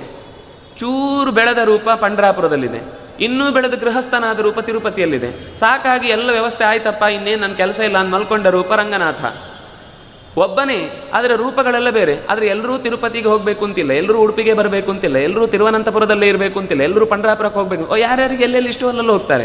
ಅಂದರೆ ಒಂದೇ ಕೃಷ್ಣನ ರೂಪ ಇಷ್ಟು ವ್ಯತ್ಯಾಸ ತೋರಿಸಿದೆ. ಇನ್ನು ಎಲ್ಲ ಬೇರೆ ಬೇರೆ ರೂಪಗಳಿಂದ ಇನ್ನಷ್ಟು ಹೆಚ್ಚು ಹೆಚ್ಚು ಕಥೆಗಳು, ಇನ್ನಷ್ಟು ಹೆಚ್ಚು ಹೆಚ್ಚು ಭಕ್ತರ ಜೊತೆಗಿನ ಸರಸ ಅಥವಾ ಅವರ ಜೊತೆಗಿನ ಸಂಬಂಧವನ್ನು ತಿಳಿಸ್ಲಿಕ್ಕೆ ಅಷ್ಟು ಕಥೆಗಳು ನಮ್ಗೆ ಸಹಾಯ ಮಾಡ್ತವೆ. ಅಂದರೆ ಯಾವ ರೂಪದಿಂದ ಬಂದರೂ ಭಗವಂತನ ಗುಣಧರ್ಮವನ್ನು ಬಿಟ್ಟುಕೊಡುವುದಿಲ್ಲ ಅನ್ನೋದು ಒಂದು ಸಂಕೇತ ಇದರಲ್ಲಿ. ಮತ್ಸ್ಯನಾಗಿ ಬಂದಾಗ ಕೃಷ್ಣನಷ್ಟು ಶಕ್ತಿ ಇಲ್ಲ ಮತ್ಸ್ಯಕ್ಕೆ. ರಾಮಚೂರು ಡಲ್ಲೆ ಏನಾದರೂ ಕೃಷ್ಣನೇ ಬೆಟರು. ಈಗೆಲ್ಲ ಏನೇನೋ ನಮ್ಮ ನಮ್ಮದೇ ಅನಲ, ಅನಲೈಸು ಮಾಡುವುದರಲ್ಲಿ ನಾವು ನಿಸ್ಸೀಮರು. ಆದರೆ ಸರಿಯಾಗಿ ಯೋಚನೆ ಮಾಡಿದರೆ ಕೃಷ್ಣನೂ ಅನೇಕ ಅಮಾನುಷವಾದ ಕಥೆಗಳನ್ನು ತೋರಿಸಿದ್ದಾನೆ, ಘಟನೆಗಳನ್ನು ತೋರಿಸಿದ್ದಾನೆ, ರಾಮನು ತೋರಿಸಿದ್ದಾನೆ. ಆದರೆ ನಮಗೆ ಹೆಚ್ಚು ವ್ಯಕ್ತ ಆಗಿ ಕಾಣುವಂತಹದ್ದು ಕೃಷ್ಣನದ್ದು, ಅವ್ಯಕ್ತವಾಗಿ ಕಾಣುವಂತಹದ್ದು ರಾಮನದ್ದು. ಯಾಕೆಂದರೆ ನಮಗೆ ಹನ್ನೊಂದು ಸಾವಿರ ವರ್ಷದ ಇತಿಹಾಸವೇ ಗೊತ್ತಿಲ್ಲ. ನಮ್ಗೆ ಗೊತ್ತಿರೋದು ಹದಿನಾಲ್ಕು ವರ್ಷದ ಮಾತ್ರ. ಬಿಟ್ಟರೆ ಎಲ್ಲೋ ಒಂಚೂರು ಮಕ್ಕಳಾಗಿದ್ದಾಗ ಓಡಾಡಿದ್ದು ಅದು ಬಾಲ್ಯದ ಕಥೆಯೇ ಗೊತ್ತಿಲ್ಲ. ಯಾವುದೋ ಒಂದು ದಾಸರು ಹೇಳಿದ ಕಥೆಯಲ್ಲಿ ಬಿಟ್ಟರೆ ಚಂದ್ರ ಬೇಕೆಂದುಕೊಂಡ ಹಾರಾಡಿದ ಅಂತ ಇತ್ಯಾದಿ ಕಥೆ ಬಿಟ್ಟರೆ ಬೇರೆ ಯಾವ ಬಾಲ್ಯದ ಕಥೆಯೂ ಗೊತ್ತಿಲ್ಲ. ಮತ್ತೆ ಬಾಲಕಾಂಡ ಅಂತ ಯಾಕಂದ್ರು? ಬಾಲ್ಯದ ಕಥೆಯೇ ಇಲ್ಲ, ಆದರೂ ಬಾಲಕಾಂಡ ಅಂತಿದೆ. ರಾಮಚಂದ್ರನ ಬಲವನ್ನು ಪ್ರದರ್ಶಿಸಿದ ಕಾಂಡ ಅದು. ಇನ್ನೂ ಹದಿನೈದು, ಹದಿನಾಲ್ಕು ಇರಬೇಕಾದ್ರೇ ಯಾ, ವಿಶ್ವಾಮಿತ್ರರ ಜೊತೆಗೆ ಹೋಗಿ ಬ್ರಹ್ಮನಿಂದ ವರ ಪಡೆದಂತಹ ತಾಟಕಿ ಮೊದಲಾದಂತಹ ಅತ್ಯಂತ ದೊಡ್ಡ ಪ್ರಮಾಣದ ಹತ್ತು ಸಾವಿರ ಆನೆಗಳ ಬಲ ಇತ್ತಂತೆ ಅವಳಿಗೆ. ಯಾರನ್ನು ಬೇಕಾದರೂ ಅವ್ರು ಹೊಡೆದು ಹಾಕ್ಬೋದಿತ್ತು. ಅಂತಹ ಶಕ್ತಿಶಾಲಿನಿಯಾದವಳನ್ನೂ ಕೂಡ ರಾಮಚಂದ್ರ ತನ್ನ ತೋಳಿನ ಬಲದಿಂದ ನಿರ್ನಾಮ ಮಾಡಿದ ಅನ್ನುವ ಬಲವನ್ನು ತೋರಿಸಿಕೊಟ್ರಲ್ವ ಆ ಭಾಗದಲ್ಲಿ? ಅದಕ್ಕೋಸ್ಕರ ಬಾಲಕಾಂಡ ಅಂತ ಕರೆದ್ರು. ಬಾಲ್ಯದ ಕಥೆ ಅಂತ ಅರ್ಥ ಅಲ್ಲ. ಕೃಷ್ಣನ ಬಾಲ್ಯದ ಕಥೆ ತುಂಬ ಸಿಗುತ್ತೆ. ಆದರೆ ರಾಮನ ಬಾಲ್ಯದ ಕಥೆ ಸಿಗುವುದಿಲ್ಲ ಹಾಗೆ ಅಂತೇಳಿ ಬಾಲ್ಯ ಇರಲಿಲ್ಲ ಅಂತ ಅರ್ಥ ಅಲ್ಲ. ಅದು ಮೂಲ ರಾಮಾಯಣದಲ್ಲಿದೆ. ದೇವತೆಗಳು ಅದನ್ನು ಕೇಳಿಕೊಂಡು ಎಂಜಾಯ್ ಮಾಡ್ತಾರೆ. ಋಷಿಗಳೆಲ್ಲ ಸಂತೋಷ ಪಡ್ತಾರೆ. ನಮಗೆ ಭಾಗ್ಯ ಇಷ್ಟೇ ಇದ್ದದ್ದು. ಕೃಷ್ಣನ ಕಥೆಯು ಕೂಡ ನಾವೇನು ತಿಳ್ಕೊಂಡಿದ್ವಿ, ಏ ಕೃಷ್ಣ, ನಾವು ಜಾಲಾಡ್ಬಿಟ್ಟಿದ್ದೀವಿ ಅಂತ. ಲಿಟ್ಲ್ ಕೃಷ್ಣ ಇತ್ಯಾದಿಗಳನ್ನು ನೋಡಿಕೊಂಡು. ಮಕ್ಕಳ ಥರ ಆಗಿರ್ತೀವಿ ನಾವು ಕೂಡ. ಆದರೆ ಅಷ್ಟರಲ್ಲಿ ಕೃಷ್ಣನ ಕಥೆ ಮುಗಿಯುವುದಿಲ್ಲ. ಹರಿವಂಶ ನೋಡಿದರೆ ಒಂದು ಮುಖ ಇದೆ, ಭಾಗವತ ನೋಡಿದರೆ ಇನ್ನೊಂದು ಮುಖ ಇದೆ, ಭಾರತ ನೋಡಿದರೆ ಮತ್ತೊಂದು ಮತ್ತೊಂದು ಮುಖ ಇದೆ. ಮೂರೂ ಒಟ್ಟಿಗೆ ನೋಡಿದರೆ ಮಾತ್ರ ಕೃಷ್ಣ ಏನು ಅಂತ ಸ್ಪಷ್ಟ ಗೊತ್ತಾಗುತ್ತೆ. ಆಚಾರ್ಯರು ಅದನ್ನು ತಾತ್ಪರ್ಯದಲ್ಲಿ ಸಂಗ್ರಹ ಮಾಡಿ ಕೊಡ್ತಾರೆ. ಅದು ಕೊಡದೇ ಇದ್ದರೆ ಕೃಷ್ಣನ ಬಗ್ಗೆ ಆಡಿಕೊಳ್ಳಿಕ್ಕೆ ಸಾವಿರಾರು ಮಾತುಗಳು ಇವತ್ತಿಗೂ ಹಾಗೆ ಉಳಿತಿತ್ತು ಆಕ್ಷೇಪ ಮಾಡೋರಿಗೆ ಉತ್ತರ ಗೊತ್ತಿಲ್ಲದೆ ಮಾಡ್ತಾ ಇರ್ಬೋದು ಮತ್ತೆ, ಅದು ನಮ್ಮ ಸಂಬಂಧ ಇಲ್ಲ, ಆದರೆ ಉತ್ತರ ಇದೆ. ಆಚಾರ್ಯರು ಪ್ರತಿಯೊಂದಕ್ಕೂ ಸಂಬಂಧಗಳು ಏನಿದೆ, ಅದು ಹೇಗೆ ಬೆಳೆಯಿತು, ಅದು ಎಷ್ಟು ಅರ್ಥಪೂರ್ಣ ಅನ್ನೋದನ್ನು ತೋರಿಸಿಕೊಡ್ತಾರೆ. ಒಂದು ಉದಾಹರಣೆ ಕೊಡುವುದಾದರೆ, ಮಹಾಭಾರತದಲ್ಲಿ ಒಂದು ಕಥೆ ಬರುತ್ತೆ. ನಿಷ್ಪಾಂಡವಂ ಕರೋಮಿ ಅಂತ ಅವನ ಪ್ರತಿಜ್ಞೆ, ಅಶ್ವತ್ಥಾಮನದ್ದು. ಪಾಂಡವರೇ ಈ ಭೂಮಿಯಲ್ಲಿ ಯಾವತ್ತೂ ಈ ರಾಜ್ಯವನ್ನು ಆಳಬಾರ್ದು, ಆ ರೀತಿ ನಾನು ಮಾಡ್ತೇನೆ ಅಂತ. ಕೃಷ್ಣ ವಾಪಸ್ ಪ್ರತಿಜ್ಞೆ ಮಾಡಿದ. ಇದೇ ಪಾಂಡವರ ಕೈಯಲ್ಲಿ ನಾನು ರಾಜ್ಯವನ್ನು ಆಳಿಸ್ತೇನೆ. ನೀನು ಅಷ್ಟು ಪ್ರತಿಜ್ಞೆ ಮಾಡಿ, ಹಠ ತೋಡ್ತೀನಿ ಅಂದರೆ ಕೃಷ್ಣ ಮೊದಲು ಬೇಡ ಅಂದ. ಮಾಡಬೇಡ, ಅವನು ಬ್ರಹ್ಮಾಸ್ತ್ರವನ್ನು ತೆಗೆದು ಬಿಡಬೇಕು ಅಂತನ್ನುವ ಹೊತ್ತಿಗೆ ಕೃಷ್ಣ ತಡದ. ಬೇಡ, ಹಾಗೆ ಮಾಡಬೇಡ, ಅದು ಒಳ್ಳೇದಲ್ಲ. ಆದರೆ ಏನು ಹೇಳಿದ್ರು? ನಾನು ಮಾತು ಕೊಟ್ಟಿದ್ದೇನೇನೋ ಅಷ್ಟೇ ಸಣ್ಣ ಯಾರಿಗೆ ಕೊಟ್ಟ ಮಾತದು ಅಂತ ಆದರೆ ಯೋಚಿಸಬೇಕಲ್ವಾ? ಹಠಕ್ಕೆ ಬಿದ್ದು ಆ ಬ್ರಹ್ಮಾಸ್ತ್ರವನ್ನು ಪ್ರಯೋಗ ಮಾಡುವುದಕ್ಕೆ ಹೊರಟ. ಸರಿ, ಆ ಕಡೆಯಿಂದ ಅರ್ಜುನನು ಬಿಟ್ಟ, ಈ ಕಡೆಯಿಂದ ಇವನು ಬಿಟ್ಟ, ಇಬ್ಬರೂ ಬಿಟ್ಟ ಪ್ರಭಾವದಿಂದ ಜಗತ್ತಿಡೀ ಸುಟ್ಟು ಹೋಗುವ ಸ್ಥಿತಿಯಲ್ಲಿ ಇತ್ತು ವೇದವ್ಯಾಸರು ಬಂತಾಡಿದ್ರು, ಬೇಡ, ಮರಳಿ ವಾಪಸ್ ತಗೊಳ್ಳಿ ಅಂತ. ಮರಳಿ ವಾಪಸ್ ತಗೊಳ್ಳಿ ಅಂತಂದಾಗ ಅಶ್ವತ್ಥಾಮನಿಗಾಗಲಿಲ್ಲ ಅರ್ಜುನ ವಾಪಸ್ ತಗೊಂಡ. ಯಾಕೆ ಅಂತ ಪ್ರಶ್ನೆ ಬಂತು. ಬ್ರಹ್ಮಚರ್ಯ ಇದ್ದವರಿಗೆ ಮಾತ್ರ ಅದನ್ನು ವಾಪಸ್ ತಗೊಳ್ಳಿಕ್ಕಾಗತ್ತೆ ಅದರಿಂದಾಗ ಅರ್ಜುನ ತಗೊಂಡ. ಹಾ? ಏನಿದು? ಎಷ್ಟು ಉಲೂಪಿ, ಚಿತ್ರಾಂಗತೆ, ಸುಭದ್ರೆ, ದ್ರೌಪದಿ, ಎಷ್ಟು ಜನ ಇದ್ದಾರೆ? ಇಷ್ಟು ಜನರ ಮದುವೆ ಆಗಿ ಬ್ರಹ್ಮಚರ್ಯ ಇದ್ದದ್ದು ಅರ್ಜುನನಲ್ಲಿ ಅತ್ಯಂತ ಬಿಡಿ ಸನ್ಯಾಸಿ ಥರ ಇದ್ದಂಥವನು ಅಶ್ವತ್ಥಾಮ. ಯಾವ ಮಠಕ್ಕೂ ಇಲ್ಲದೆ ಓಡಾಡ್ಕೊಂಡಿದ್ದವ. ಬ್ರಹ್ಮಚರ್ಯವನ್ನು ನಿಯತ್ತಾಗಿ ಪಾಲಿಸಿದವನು ಅಂತನ್ನುವ ರೀತಿಯಲ್ಲಿ ಕಂಡ ಅವಿವಾಹಿತ ಅಶ್ವತ್ಥಾಮ. ಆದರೆ ಬ್ರಹ್ಮಚರ್ಯ ಇದ್ದದ್ದು ಅವನಲ್ಲಿ ಹೇಗಿದು? ಅಲ್ಲಿ ಆಚಾರ್ಯರು ವಿಷಯ ಹೇಳುತ್ತಾರೆ. ವ್ಯಭಿಚಾರ ಅಂತ ಅನ್ನೋದು ದೇಹದಿಂದಲೇ ಆಗಬೇಕಾಗಿಲ್ಲ. ಮನಸ್ಸಿನಿಂದ ಆದರೂ ಅವನ ಬ್ರಹ್ಮಚರ್ಯ ಹೋಯಿತು. ಹಾಗಾದರೆ ಅಶ್ ಇವನಲ್ಲಿ ಅರ್ಜುನನಲ್ಲಿ ಹೇಗೆ? ತನ್ನ ಹೆಂಡತಿ ಬಿತ್ತು ಬೇರೆ ಹೆಂಡತಿಯಲ್ಲಿ ಯಾವತ್ತೂ ಕೂಡ ತನ್ನ ಮನಸ್ಸನ್ನು ಇಟ್ಟಿಲ್ಲ ಅಂತಂದಮೇಲೆ ಅಗ್ನಿಸಾಕ್ಷಿಕವಾಗಿ ಆದದ್ರಲ್ಲಿ ಕಾಲಕ್ಕನುಗುಣವಾಗಿ ದೇಹವನ್ನು ಉಪಯೋಗಿಸಿಕೊಂಡ್ರೆ, ಸಂಭೋಗ ಮಾಡಿದರೆ ಅದು ಯಾವತ್ತೂ ಕೂಡ ಬ್ರಹ್ಮಚರ್ಯವನ್ನು ನಾಶ ಮಾಡಲ್ಲ. ಅದು ಪುತ್ರೋತ್ಪತ್ತಿ ಕಾರಣವಾಗಿ ಸಂಬಂಧ, ಅದೂ ಒಂದು ವಾಮದೇವ ಯಜ್ಞ ಅಂತ ಉಪನಿಷತ್ತು ಹೇಳುತ್ತೆ. ಗಂಡು ಹೆಣ್ಣು ಸೇರುವುದು ಕೂಡ ಒಂದು ಪ್ರಪಂಚದ ದೊಡ್ಡ ಯಜ್ಞದಲ್ಲಿ ಇವರಿಬ್ಬರು ಸಣ್ಣ ಸಮಿಧಿಯಾಗಿ ಮುಂದಿನ ಉತ್ಪತ್ತಿಗೆ ಕಾರಣವಾದಂತಹ ಒಂದು ಅತ್ಯಂತ ಅಪೂರ್ವವಾದ ಕ್ಷಣ ಅದು ಅಂತ. ಕೇವಲ ದೇಹದ ಬಯಕೆಯನ್ನು ತೀರಿಸಿಕೊಳ್ಳುವುದು ಮಾತ್ರ ಅಲ್ಲ, ಅವರ ಹೆಸರೇ ವಾಮದೇವ ಯಜ್ಞ ಅಂತ. ಅಲ್ಲಿ ಭಗವಂತನ ಐದು ರೂಪ ಇದೆ ಅಂತ. ನಾವು ಇದನ್ನೆಲ್ಲ ನೋಡಿದರೆ ಏನ್ರಿ ಇಷ್ಟು ಓಪನ್ ಆಗಿ ಉಪನಿಷತ್ತು ಪ್ರತಿಯೊಂದು ಸಂಗತಿಯನ್ನು ಎಲ್ಲೂ ಕೂಡ ದೇವರನ್ನು ಮರೆತು ಹೋಗಬಾರ್ದು. ಅಷ್ಟು ಅಪೂರ್ವವಾಗಿ ನಮ್ಮ ಬದುಕಿನ ಪ್ರತಿ ಹೆಜ್ಜೆಯನ್ನು ಅಧ್ಯಾತ್ಮದ ದಾರಿಯಲ್ಲಿ ತೆರೆದು ತೋರಿಸುತ್ತೆ ಅಂತಂದರೆ ಅದು ಆಚಾರ್ಯರು ತೋರಿಸಿದ್ರೆ ಮಾತ್ರ ಗೊತ್ತಾಗುತ್ತೆ. ಇಲ್ಲ ಅಂದರೆ ಏನೋ ಒಂದು ಕೆಲವು ಪುಸ್ತಕಗಳಲ್ಲಿ ನೀವು ಆ ಭಾಗಗಳನ್ನು ತೆಗೆದು ನೋಡಿದರೆ ಇದನ್ನು ಹಿರಿಯರಿಂದ ಕೇಳಿ ತಿಳಿದುಕೊಳ್ಳತಕ್ಕದ್ದು ಅಂತ ಅನುವಾದನೆ ಮಾಡಲಿಲ್ಲ. ಅದರ ಆಚಾರ್ಯರು ಅದರ ವಿವರಣೆ ಕೊಟ್ಟಿದ್ದಾರೆ, ನಾವು ಇವತ್ತನ್ನು ಓದ್ಲಿಕ್ಕೆ ಸಿಗ್ತಾ ಇದೆ. ಅಂದರೆ ಪ್ರತಿಯೊಂದು ಸಂಗತಿಯೂ ಅಷ್ಟು ಅಪೂರ್ವ ಅಂತ. ಹಾಗಾಗಿ ಬ್ರಹ್ಮಚರ್ಯ ಅರ್ಜುನನಲ್ಲಿ ಇತ್ತು, ಅಶ್ವತ್ಥಾಮ ಮಾತು ಕೊಟ್ಟು ಬಿಟ್ಟ ಸಾಯ್ತಾ ತೊಡೆ ಮುರಿದು ಬಿದ್ದು ಸಾಯ್ತಾ ಇದ್ದ ದುರ್ಯೋಧನನಿಗೆ ಅವನು, ಅವನ ಆಸೆ ಇತ್ತು. ಪಾಂಡವರು ಯಾರೂ ಆಳಬಾರ್ದು. ನನ್ನ ಹೆಂಡತಿಯಲ್ಲಿ ನೀನು ಕ್ಷೇತ್ರದಲ್ಲಿ ಬಿತ್ತಿ, ಬೀಜ ತೆಗೆದು ಅದನ್ನು ಸಿಂಹಾಸನದಲ್ಲಿ ಕೂಡಿಸಬೇಕು ಹೊರತು ಅವರು ಆಳಬಾರದು ಅಂತ. ಅಷ್ಟೊಂದು ಬಿಟ್ಟ. ಆಯ್ತಲ್ಲಿ. ಹಾಗಾಗಿ ಅವನ ಬ್ರಹ್ಮಚರ್ಯದ ಆಲೋಚನೆ ನಿಂತು ಹೋಯಿತು. ಅಸ್ತ್ರವನ್ನು ಮರಳಿ ತೆಗೆದುಕೊಳ್ಳಿಕ್ಕಾಗಲಿಲ್ಲ. ಅದು ವಾಪಸ್ ತೆಗೆದುಕೊಳ್ಳಿಲ್ಲ ಅಂದರೆ ಒಂದು ಹಂತದಲ್ಲಿ ಅರ್ಜುನ ರಿಸೀವ್ ಮಾಡಿದ್ದಾನೆ. ಆದರೆ ಬಿಟ್ಟ ಬಾಣ ಅದರ ಮಂತ್ರದ ಬಲ ಅಲ್ವಾ ಅದು? ಅದು ವ್ಯರ್ಥ ಆಗ್ಲಿಕ್ಕೆ ಸಾಧ್ಯ ಇಲ್ಲ. ಹಾಗಾಗಿ ಅದು ವ್ಯರ್ಥ ಆಗದೆ ಸೀದಾ ಹೋಗಿ ಉತ್ತರೆಯ ಗರ್ಭದ ಕಡೆಗೆ ಹೋಗುವಂತ ಅದಕ್ಕೆ ಆದೇಶ ಕೊಟ್ಟ ಕೃಷ್ಣ ಎಷ್ಟು ಬೇಡ ಅಂತ ಹೇಳಿದರು. ಹಾಗೆ ಹೋದದ್ದನ್ನು ನೋಡಿದ ಮೇಲೆ ಇವನಿಗೆ ಹೆದರಿಕೆ ಆಯಿತು. ಇನ್ನು ನನ್ನನ್ನು ಉಳಿಸುವುದಿಲ್ಲ ಇಲ್ಲ ಅಂತ, ಇಲ್ಲಿಂದ ಅಂತ ಹೇಳಿ ಓಡ್ಲಿಕ್ಕೆ ಶುರು ಮಾಡಿದ. ಓಡಿದವನಿಗೆ ಅಂದರೆ ತಲೆ ಕಡಿದುಕೊಂಡು ಹೋದ ಮೇಲೆ ಅದು ಘಟನೆ ಅವನಿಗೆ ಇನ್ನಷ್ಟು ಗಾಢವಾಗಿ ಮನಸ್ಸಿನಲ್ಲಿ ಕಾಡ್ಲಿಕ್ಕೆ ಶುರುವಾಯಿತು. ಇನ್ನು ನನ್ನನ್ನು ಪಾಂಡವರು ಬಿಡುವುದಿಲ್ಲ ಅಂತ. ಬಿಡುವುದಿಲ್ಲ ಅಂತ ಹೇಳಿ ಬರುವಾಗ ಮಹಾಭಾರತದಲ್ಲಿ ಬರುವ ಕಥೆ ಭೀಮಸೇನ ಅವನನ್ನು ಹಿಡಿದ ತೆಗೆದುಕೊಂಡು ಬಂದು ಕೃಷ್ಣನ ಮುಂದೆ ನಿಲ್ಲಿಸಿದ, ಅವನ ಜುಟ್ಟು ಹಿಡಿದು ಅವನಿಗೆ ತಲೆಯಲ್ಲಿದ್ದಂತಹ ಅಪೂರ್ವವಾದ ಮಣಿಯನ್ನು ಕಿತ್ತು ತೆಗೆದ, ಕಿತ್ತು ತೆಗೆದು ಅವನನ್ನು ಪಂಚಕ ಅಂತ ಐದು ಶಿಖೆ, ಪಂಚಶಿಖ, ಐದು ಕಡೆ ಜುಟ್ಟನ್ನು ಬಿಟ್ಟು ಅವನನ್ನು ಕಳುಹಿಸಿದ. ಅಲ್ಲಿ ಶಾಪ ಇತ್ಯಾದಿಗಳೆಲ್ಲ ತುಂಬ ಇದೆ. ನೀವು ಭಾಗವತ ನೋಡಿದರೆ ಅಲ್ಲೇನಿದೆ ಅಂತಂದರೆ ಅರ್ಜುನ ಓಡಿಸಿಕೊಂಡು ಬಂದ. ಓಡಿಸಿಕೊಂಡು ಬಂದಾಗ ಅರ್ಜುನ ಏನು ಮಾಡಿದ? ತೆಗೆದುಕೊಂಡು ಬಂದು ದ್ರೌಪದಿಯ ಪಾದದ ಬುಡಕ್ಕೆ ಹಾಕಿದ. ಆಗ ದ್ರೌಪದಿ ಬೇಸರದಲ್ಲಿ ತುಂಬ ಯೋಚನೆ ಮಾಡಿ, ಅಯ್ಯೋ, ಈ ಅಶ್ವತ್ಥಾಮನನ್ನು ಕೊಲ್ಲಬೇಡಿ ಯಾಕೆಂದರೆ ಇವಳ ತಾಯಿಯ ಸ್ಥಿತಿ ಮತ್ತು ನನ್ನ ಸ್ಥಿತಿ ಒಂದೇ ಥರ ಇದೆ. ನಾನು ನನ್ನ ಮಕ್ಕಳನ್ನು ಕಳ್ಕೊಂಡ ಕರುಳ ಬಳ್ಳಿಯ ನೋವನ್ನು ಅನುಭವಿಸ್ತಾ ಇದ್ದೇನೆ. ಈ ನೋವನ್ನು ಆಕೆ ತಡ್ಕೊಳ್ಳಿಕ್ಕಾಗುವುದಿಲ್ಲ ಅವಳು ಕೃಪಿ, ಅತ್ಯಂತ ಮೃದು ಸ್ವಭಾವದವಳು. ಅದಕ್ಕೋಸ್ಕರ ಯಶ್ವತ್ಥಾಮನನ್ನು ಬಿಡಿ ಅಂತ ಹೀಗೆ ಕಥೆ ಬರುತ್ತೆ. ಭಾಗವತ ಸತ್ಯವೋ, ಮಹಾಭಾರತ ಸತ್ಯವೋ? ಮಹಾಭಾರತ ಸತ್ಯ ಅಂತ ಹೇಳಿದರೆ ಭಾಗವತ ಕಥೆ ಹೇಳಿದ್ದು ಸುಳ್ಳಾಯಿತು. ಒಂದು ಕಡೆ ಸುಳ್ಳಾದರೆ ಎಲ್ಲ ಕಡೆ ಡೌಟ್ ಬರಲಿಕ್ಕೆ ಶುರುವಾಗುತ್ತೆ. ಭಾಗವತ ಸತ್ಯ, ಮಹಾಭಾರತ ಸುಳ್ಳು ಅಂದರೆ ಮಹಾಭಾರತದ ಉಳಿದ ಕಥೆ ಕಥೆಗಳ ಬಗ್ಗೆ ಡೌಟ್ ಬರಲಿಕ್ಕಾಗುತ್ತೆ. ಯಾರೂ ಕೂಡ ಇಂಥದ್ದೊಂದು ಸಮಸ್ಯೆ ಇದೆ ಅಂತಲೇ ಆಲೋಚನೆ ಮಾಡಲಿಲ್ಲ. ಅಯ್ಯೋ, ಅಲ್ಲಿ ಹೇಳುವಾಗ ಆ ಕತೆ ಹೇಳೋದು, ಇಲ್ಲಿ ಹೇಳುವಾಗ ಈ ಕಥೆ ಹೇಳೋದು. ಇನ್ನೂ ಚೂರು ಚೆನ್ನಾಗಿ ಬುದ್ಧಿವಂತರಾದರೆ ಅದು ಯುಗಾಂತರದ ಕತೆ ಅದು ಕಲ್ಪ ಆ ಕಲ್ಪದಲ್ಲಿ ಹೀಗಾಗಿತ್ತು, ಈ ಕಲ್ಪದಲ್ಲಿ ಹೀಗ. ಅದೊಂದು ಸುಲಭವಾದ ಉತ್ತರ ಇದೆ. ಧಾರಿಕೆಯ ಉತ್ತರ. ಆದರೆ ಆಚಾರ್ಯರು ಹಾಗೆ ಮಾಡಲಿಲ್ಲ. ಎರಡೂ ಕಡೆ ಇದ್ದ ವಿರೋಧವನ್ನು ಎತ್ತಿ ತೋರಿಸಿದ್ರು. ಹಾಗಾದರೆ ಪರಿಹಾರ ಹೇಗೆ? ಒಂದೋ ಎರಡೂ ಸುಳ್ಳಾಗಬೇಕು. ಒಂದೋ ಒಂದು ಸುಳ್ಳಾಗಬೇಕು, ಒಂದು ಈ ಕಡೆ ಸುಳ್ಳಾಗಬೇಕು. ಎರಡೂ ಸತ್ಯ ಆಗ್ಲಿಕ್ಕಂತೂ ಸಾಧ್ಯ ಇಲ್ಲ. ಹೇಗೆ ಪರಿಹಾರ ಮಾಡುವುದು ಆಚಾರ್ಯರು ಪುರಾಣಾಂತರದಲ್ಲಿ ಬಂದಂತಹ ಸಾಲನ್ನು ಉದ್ಧಾರ ಮಾಡಿ ಹೇಳ್ತಾರೆ ಸ್ವಪ್ನೋ ಎಂ ಭಾಗವತದಲ್ಲಿ. ಓಡಿದ ಅಲ್ವಾ? ಓಡಿ ಓಡಿ ಓಡಿ ಪುರಾಣ ಹೇಳುತ್ತೆ ಬೇರೆ ಕಡೆ. ಅವನು ಒಂದು ಮರದ ಕಡೆ ಕೆಳಗಡೆ ಸುಸ್ತಾಗಿ ಜೊಂಪು ಹಿಡಿದು ಕೂತ. ಒಂದು ಕ್ಷಣ ಜೊಂಪು ಬಂತು. ಜೊಂಪು ಬಂದಾಗ ಪಾಂಡವರು ನನ್ನ ಅಂಟಿಸಿಕೊಂಡು ಬರ್ತಾರೆ ಅನ್ನುವ ಭಾವ ಮನಸ್ಸಿನಲ್ಲಿ ಏನಿತ್ತು? ಅದೇ ಕನಸಾಗಿ ಪರಿಣಾಮ ಹೊಂದಿ. ಈಗ ಖಂಡಿತ ಅದರಲ್ಲೂ ಅರ್ಜುನನಿಗೆ ಸಿಕ್ಕಾಪಟ್ಟೆ ಕೋಪ ಇರುತ್ತೆ ನನ್ನ ಮೇಲೆ. ಅವನೇ ನನ್ನನ್ನು ಹಿಡಿತಾನೆ. ಆದರೆ ಏನು ಅಂದರೆ ಹಿಡ್ಕೊಂಡು ಹೋಗಿ ಅವನು ಮಕ್ಕಳು ಸತ್ತದ್ದು ದ್ರೌಪದಿಗಲ್ವ? ಹೆಚ್ಚು ನೋವಾಗಿದ್ದು. ಅವಳು ಹೇಳಿದ ಹಾಗೆ ಅರ್ಜುನ ಕೇಳ್ತಾನೆ. ಅದಕ್ಕೋಸ್ಕರ ದ್ರೌಪದಿಯ ಮುಂದೆ ಇಡ್ತಾನೆ ಆದರೆ ದ್ರೌಪದಿಯ ಮನಸ್ಸು ತುಂಬ ಮೃದುವಾದದ್ದು. ಅವಳೇನು ಮಾಡ್ತಾಳೆ ಅಂದರೆ ನನ್ನ ತಾಯಿಯನ್ನು ನೆನಪಿಸಿಕೊಂಡು ನನ್ನನ್ನು ಬಿಡ್ತಾಳೆ ಅಂತ ಅನ್ನುವ ಏನು ಮನಸ್ಸಿನಲ್ಲಿ ಭಾವ ಇತ್ತು ದ್ರೌಪದಿಯ ಬಗೆಗೆ, ಅರ್ಜುನನ ಬಗೆಗೆ, ಅದು ಕನಸಾಗಿ ಬಿತ್ತು. ನಡೆದದ್ದು ಆಮೇಲೆ ಭೀಮನೇ ಅಟ್ಟಿಸಿಕೊಂಡು ಬಂದು ಅವನನ್ನು ಕೃಷ್ಣನ ಹತ್ತಿರಕ್ಕೆ ಕರೆಕೊಂಡು ಬಂದದ್ದು. ಆದರೆ ಕನಸಿನಲ್ಲಿ ಅವನಿಗೆ ಅರ್ಜುನ ತನ್ನನ್ನು ಎಳೆದುಕೊಂಡು ಬಂದು ದ್ರೌಪದಿಯ ಬುಡಕ್ಕೆ ಹಾಕ್ತಾನೆ ಅಂತ. ಅಂದರೆ ಹೀಗೆ ಎರಡು ಕಥೆಗಳನ್ನು ಸುಲಭವಾಗಿ ಒಂದು ಮನಃಶಾಸ್ತ್ರವನ್ನು ಹೇಳಿದ ಹಾಗಾಯ್ತು. ಏನು ಅಂದರೆ, ನಾವು ಯಾವುದನ್ನು ತುಂಬ ಆಲೋಚಿಸ್ಕೊಂಡಿರ್ತೇವೋ, ಅದೇ ನಮಗೆ ಜೊಂಪಿನಲ್ಲಿ ಕನಸಾಗಿ ಬೀಳುತ್ತೆ. ರಾತ್ರಿ ನಮ್ಮಲ್ಲಿ ಏನು ಅಂದರೆ, ಆ ದುರ್ಯೋಧನನ ವಂಶದವರೇ ನಾವೆಲ್ಲ. ಅವನಿಗೆ ಆ ತಲೆ ಕಡ್ಕೊಂಡು ಬಂದು ತೋರಿಸಿದ ಮೇಲೆ, ಹಬ್ಬ ಅಂತ ಹೇಳಿ ಪ್ರಾಣ ಬಿಟ್ಟ ಅವನು. ನಾವು ರಾತ್ರಿ ಮಲಗುವ ಮುಂಚೆ ನಾಲ್ಕು ತಲೆ ಉರುಳೇಬೇಕು. ಅದು ಯಾವುದೋ ಸ್ಟೋರಿ, ಇನ್ನೇನೇನು ಡೈರಿಗಳು, ಏನೇನು ಬರುತ್ತಲ್ಲ.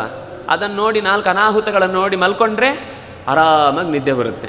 ಇಲ್ಲಿ ಅಲ್ಲಿ ತನಕ ನಮಗೆ ನಿದ್ದೆ ಬರುವುದಿಲ್ಲ ಆದರೆ ಅಲ್ಲಿ ಇದೊಂದು ಮಾನಸಿಕವಾದ ರಾತ್ರಿ ನಾವು ಮಲಗುವಾಗ ಹೇಗಿರಬೇಕು, ಅತ್ಯಂತ ಶಾಂತವಾಗಿ ಮಲಗಿದರೆ ಮರುದಿವಸದ ಬೆಳಗಿನ ಎಚ್ಚರ ಅತ್ಯಂತ ಉಲ್ಲಾಸದಾಯಕವಾಗಿರುತ್ತೆ. ಅದಕ್ಕೆ ಈ ಕಥೆಯನ್ನು ಹೇಗೆ ಜೋಡಿಸಬೇಕು ಅನ್ನೋದಕ್ಕೋಸ್ಕರ ಒಂದು ಮನಸ್ಸಿನ ಸ್ವಭಾವವನ್ನು ತಿಳಿಸುವ ಸ್ವಪ್ನದ ಘಟನೆಯನ್ನು ಆಚಾರ್ಯರು ಪು ನನ್ನ ಸುಮ್ಮನೆ ಒಂದು ಹೊಸ ಕತೆ ಕಿಸ್, ಕಿಸೆಯಿಂದ ತೆಗೆದು ಹಾಕಿದ್ದಲ್ಲ. ಅದಕ್ಕೆ ಬೇರೆ ಪುರಾಣದಲ್ಲಿ ಬಂದ ಹೀಗೆ ಒಂದು ಸ್ವಪ್ನ ಬಿತ್ತು ಅನ್ನುವ ಕಥೆಯನ್ನು ವೇದವ್ಯಾಸರು ಹೇಳಿದ್ದನ್ನು ಇದಕ್ಕೆ ಜೋಡಿಸಿ ಕೊಡ್ತಾರೆ. ಅಂದರೆ ಹೀಗೆ ಆಚಾರ್ಯರು ಸಮನ್ವಯ ಮಾಡುವ ಒಂದು ಸಂಶೋಧನೆಯ ಕ್ಷೇತ್ರದ ಒಂದು ಹೊಸ ಮುಖ ಇದೆಯಲ್ವಾ? ಇದು ಇವತ್ತಿಗೂ ಕೂಡ ನಾವು ನಮ್ಮ ಇವತ್ತಿನ ಬೇರೆ ಯಾವುದಾದ್ರೂ ಸಂಶೋಧನೆ ಮಾಡುವ ದಾರಿಗೆ ಹೋಗುವುದಾದರೆ ಖಂಡಿತ ಭಾಗವತ ತಾತ್ಪರ್ಯ ಮತ್ತು ಮಹಾಭಾರತ ತಾತ್ಪರ್ಯವನ್ನು ನಾವು ಓದಿಕೊಳ್ಳೇಬೇಕು. ಕ್ವಚಿತ್ ಗ್ರಂಥಾನ್ನು ಪ್ರಕ್ಷಿಪಂತಿ ಏನಾಗುತ್ತೆ? ಗ್ರಂಥಗಳ ಬಗ್ಗೆ ನಾವು ಅವಲೋಕನ ಮಾಡುವಾಗ ತುಂಬ ಜಾಗ್ರತೆ ಇರಬೇಕು. ಬೇಕಾದಷ್ಟು ಇವತ್ತು ನಮಗೇನು ಅಂದರೆ ಮಾಹಿತಿ ತಂತ್ರಜ್ಞಾನ ತುಂಬ ದೊಡ್ಡದಾಗಿದೆ ಅದರಿಂದಾಗಿ ಏನಾದರೂ ಡೌಟ್ ಬಂದ ತಕ್ಷಣ ಗೂಗಲಂ ಶರಣಂ ರಜಾ ಅಂತ ಸೀದಾ ಅದಕ್ಕೆ ಹೋಗ್ತೀವಿ. ಅದರಲ್ಲಿ ಏನೋ ಒಂದು ಮಾಹಿತಿ ಬರುತ್ತೆ, ನಾವು ಅದನ್ನೇ ನಂಬಿ ಏನೇನೋ ಮಾತಾಡ್ಲಿಕ್ಕೆ ಶುರು ಮಾಡ್ತೇವೆ. ಅದು ಎಷ್ಟು ಸಾಧಾರವಾದದ್ದು. ಅದರ ಹಿಂದೆ ಯಾವ ಉದ್ದೇಶದಿಂದ ಆ ಮಾಹಿತಿಯನ್ನು ಹಾಕಿದ್ದಾರೆ, ನಿಜವಾಗಿ ಅದು ಹೌದಾ? ಯಾವುದನ್ನು ಆಲೋಚಿಸುವುದಿಲ್ಲ, ವಿಷಯ ತಿಳ್ಕೊಂಡ ತಕ್ಷಣ ನಾವೆಲ್ಲರಿಗೂ ಅದನ್ನು ಹಂಚಲಿಕ್ಕೆ ಶುರು ಮಾಡ್ತೇವೆ. ಆದರೆ ಆಚಾರ್ಯರು ಹೇಳಿದರು ಕ್ವಚಿತ್ ಗ್ರಂಥಾನ್ ಪ್ರಕ್ಷಿಪತಿ, ಪ್ರಕ್ಷಿಪಂತಿ ಕ್ವಚಿತ್ ಅಂತರಿತಾನಪಿ, ಕುರಿಯು ಕ್ವಚಿಚ್ಚ ವ್ಯತ್ಯಾಸಂ, ಕುರಿಯು ಕ್ವಚಿತ್ ಅನ್ಯಥಾ.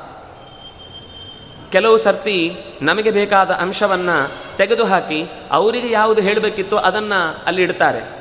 ಇನ್ನೊಂದು ಸರ್ತಿ ಗೊತ್ತಾಗದೆ ಓದುವ ಭರದಲ್ಲಿ ತಪ್ಪು ಓದಿ ಅದನ್ನೇ ಬರೆದಿಟ್ಟು ಬಿಡ್ತಾರೆ. ಅಥವಾ ಹಿಂದೆ ಮುಂದೆ ಮಾಡಿಬಿಡ್ತಾರೆ. ನಮಗೆ ಬೇಕಾದ ಇಲ್ಲಿ ಇರಬೇಕು. ಅದಕ್ಕೋಸ್ಕರ ಇಲ್ಲಿ ತಂದು ಹಾಕಿದರೆ ಒಳ್ಳೆಯದು ಅಂತ ಗ್ರಂಥದ ಶ್ಲೋಕಗಳನ್ನು ಹಿಂದೆ ಮುಂದೆ ಮಾಡ್ತಾರೆ. ಅಂದರೆ ಹೀಗೆ ಬೇರೆ ಬೇರೆ ಕಾರಣಗಳಿಂದ ಮೂಲ ಗ್ರಂಥಗಳು ನಷ್ಟ ಆಗೋದಕ್ಕೆ ಅನೇಕ ಕಾರಣಗಳಿವೆ. ಇನ್ನು ಕೆಲವರು ಪೂಜೆ ಮಾಡಿ ಮಾಡಿ ಮಾಡಿ ಮಾಡಿ ಒಳಗಿರುವ ಹುಳಗಳೇ ನೀವೇ ತಿಂದು ಉದ್ಧಾರ ಆಗಿ ಮುಂದಿನ ಜನ್ಮದಲ್ಲಿ ದೊಡ್ಡ ಜ್ಞಾನಿಗಳಾಗಿ ಬಂದು ನಮ್ಮ ತಲೆಗೂ ಹುಳ ಬಿಡಿ ಅಂತ ನಾವು ಒಳಗೆ ಕಟ್ಟಿನಲ್ಲಿ ಇಟ್ಟು ಬಿಟ್ಟಿರ್ತೇವೆ. ಅದು ಪ್ರತಿ ಸರ್ತಿ ಗಂಧ ಹಚ್ಚಿ ಹಚ್ಚಿ ಹಚ್ಚಿ ಇಷ್ಟು ದಪ್ಪಾಗಿರುತ್ತೆ ರಟ್ಟು. ಒಳಗೇನಿದೆ ಕೇಳಿದ್ರೆ ಅಪೂರ್ವ ಇದೆ ಅಂತಾರೆ. ತೆಗೆದು ನೋಡಿದರೆ ಅವರ ಮುತ್ತಜ್ಜನ ಕಾಲದ ಲೆಕ್ಕ ಬರ್ತಿ ಯಾವ್ದ್ಯಾವ್ದು ಏನೇನಾಗಿತ್ತು, ಜಮೀನು ಯಾರಿಗೆ ಕೊಟ್ಟಿರಲಿಲ್ಲ, ನಾವೆಷ್ಟು ಸಾಲ ಮಾಡಿದ್ವಿ, ಇನ್ನೇನೇನೋ ಇರುತ್ತೆ. ಅದ್ರದ್ದು ತಾಳೆಗರಿಯಲ್ಲಿದೆ ಎಂದು ತಕ್ಷಣ ಏನೋ ದೊಡ್ಡ ಭ್ರಮೆ. ನೋಡ್ಲಿಕ್ಕಾದ್ರೂ ನೋಡೋರಿಗಾದ್ರೂ ಕೊಡಬೇಕಲ್ವಾ? ಕೊಡದೆ ನಾವು ಅನ್ಯಥಾ ಜ್ಞಾನದಿಂದ ಅದನ್ನು ಪೂಜಿಸುವುದರಲ್ಲಿ ಅರ್ಥ ಇಲ್ಲ.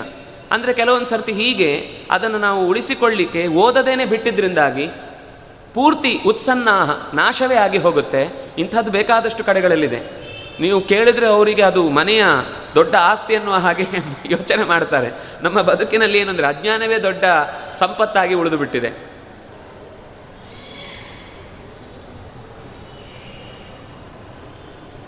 ಈ ವಿಷಯವನ್ನು ನಾನು ಬದಿಗಿಟ್ಟು ಪ್ರಶ್ನೆಯ ಒಳಗೆ ಬರ್ತಾ ಇದ್ದೇನೆ. ಒಬ್ಬ ವ್ಯಕ್ತಿ ಮೃತನಾಗ್ತಾನೆ. ಮೃತನಾದ ಮೇಲೆ ಇನ್ನೆಲ್ಲೋ ಒಂದು ಕಡೆ ಹುಟ್ಟುತ್ತಾನೆ. ಶ್ರಾದ್ದ ಆಗ್ತಾ ಇರುತ್ತೆ. ಇನ್ನೆಲ್ಲೋ ಬೇಡ. ಕೆಲವೊಮ್ಮೆ ಅದೇ ಮನೆಯಲ್ಲಿ ಮೊಮ್ಮನ, ಮೊಮ್ಮಗನಾಗಿ ಹುಟ್ಟುಬಿಟ್ಟಿರ್ತಾನೆ ಇವರು ಶ್ರಾದ್ದ ಮಾಡ್ತಾ ಇರ್ತಾರೆ. ಅಮ್ಮ ನನಗೆ ಹಸಿವು ಆಗ್ತಾ ಇದೆ, ಊಟ ಹಾಕಿ ಅಂತ ಹೇಳ್ತಾ ಏಯ್, ಅಲ್ಲಿ ಪಿಂಡ ಹಿಡಿದು ನಿಂಗೆ ಹೇಗೋ ಊಟ ಹಾಕೋದು? ಅಂತ ಜೋರು ಮಾಡಿ ಅವನನ್ನು ಉಪವಾಸ ಹಾಕಿರ್ತಾರೆ. ಇಲ್ಲಿ ಒಂದು ಕಡೆಯಿಂದ ಪಿಂಡ ಅಂತ ಹೇಳಿ ತಮ್ಮ ಹಿರಿಯರಿಗೆ ಶ್ರಾದ್ದ ಮಾಡ್ತಾನೆ ಇರ್ತಾರೆ. ಇನ್ನೊಂದು ಕಡೆ ಹುಟ್ಟಿ ಆದಮೇಲೆ ನಾವು ಶ್ರಾದ್ದ ಯಾಕೆ ಮಾಡಬೇಕು ಅನ್ನೋದೊಂದು ಪ್ರಶ್ನೆ. ನಮಗೆ ಇಲ್ಲಿ ಮೂಲದಲ್ಲಿ ಗೊತ್ತಿಲ್ಲದೆ ಇರುವ ವಿಷಯ ಏನು ಅಂತಂದರೆ, ಶ್ರಾದ್ದ ಅಂದರೆ ಏನು ಅಂತ ತಿಳ್ಕೊಳ್ಬೇಕು.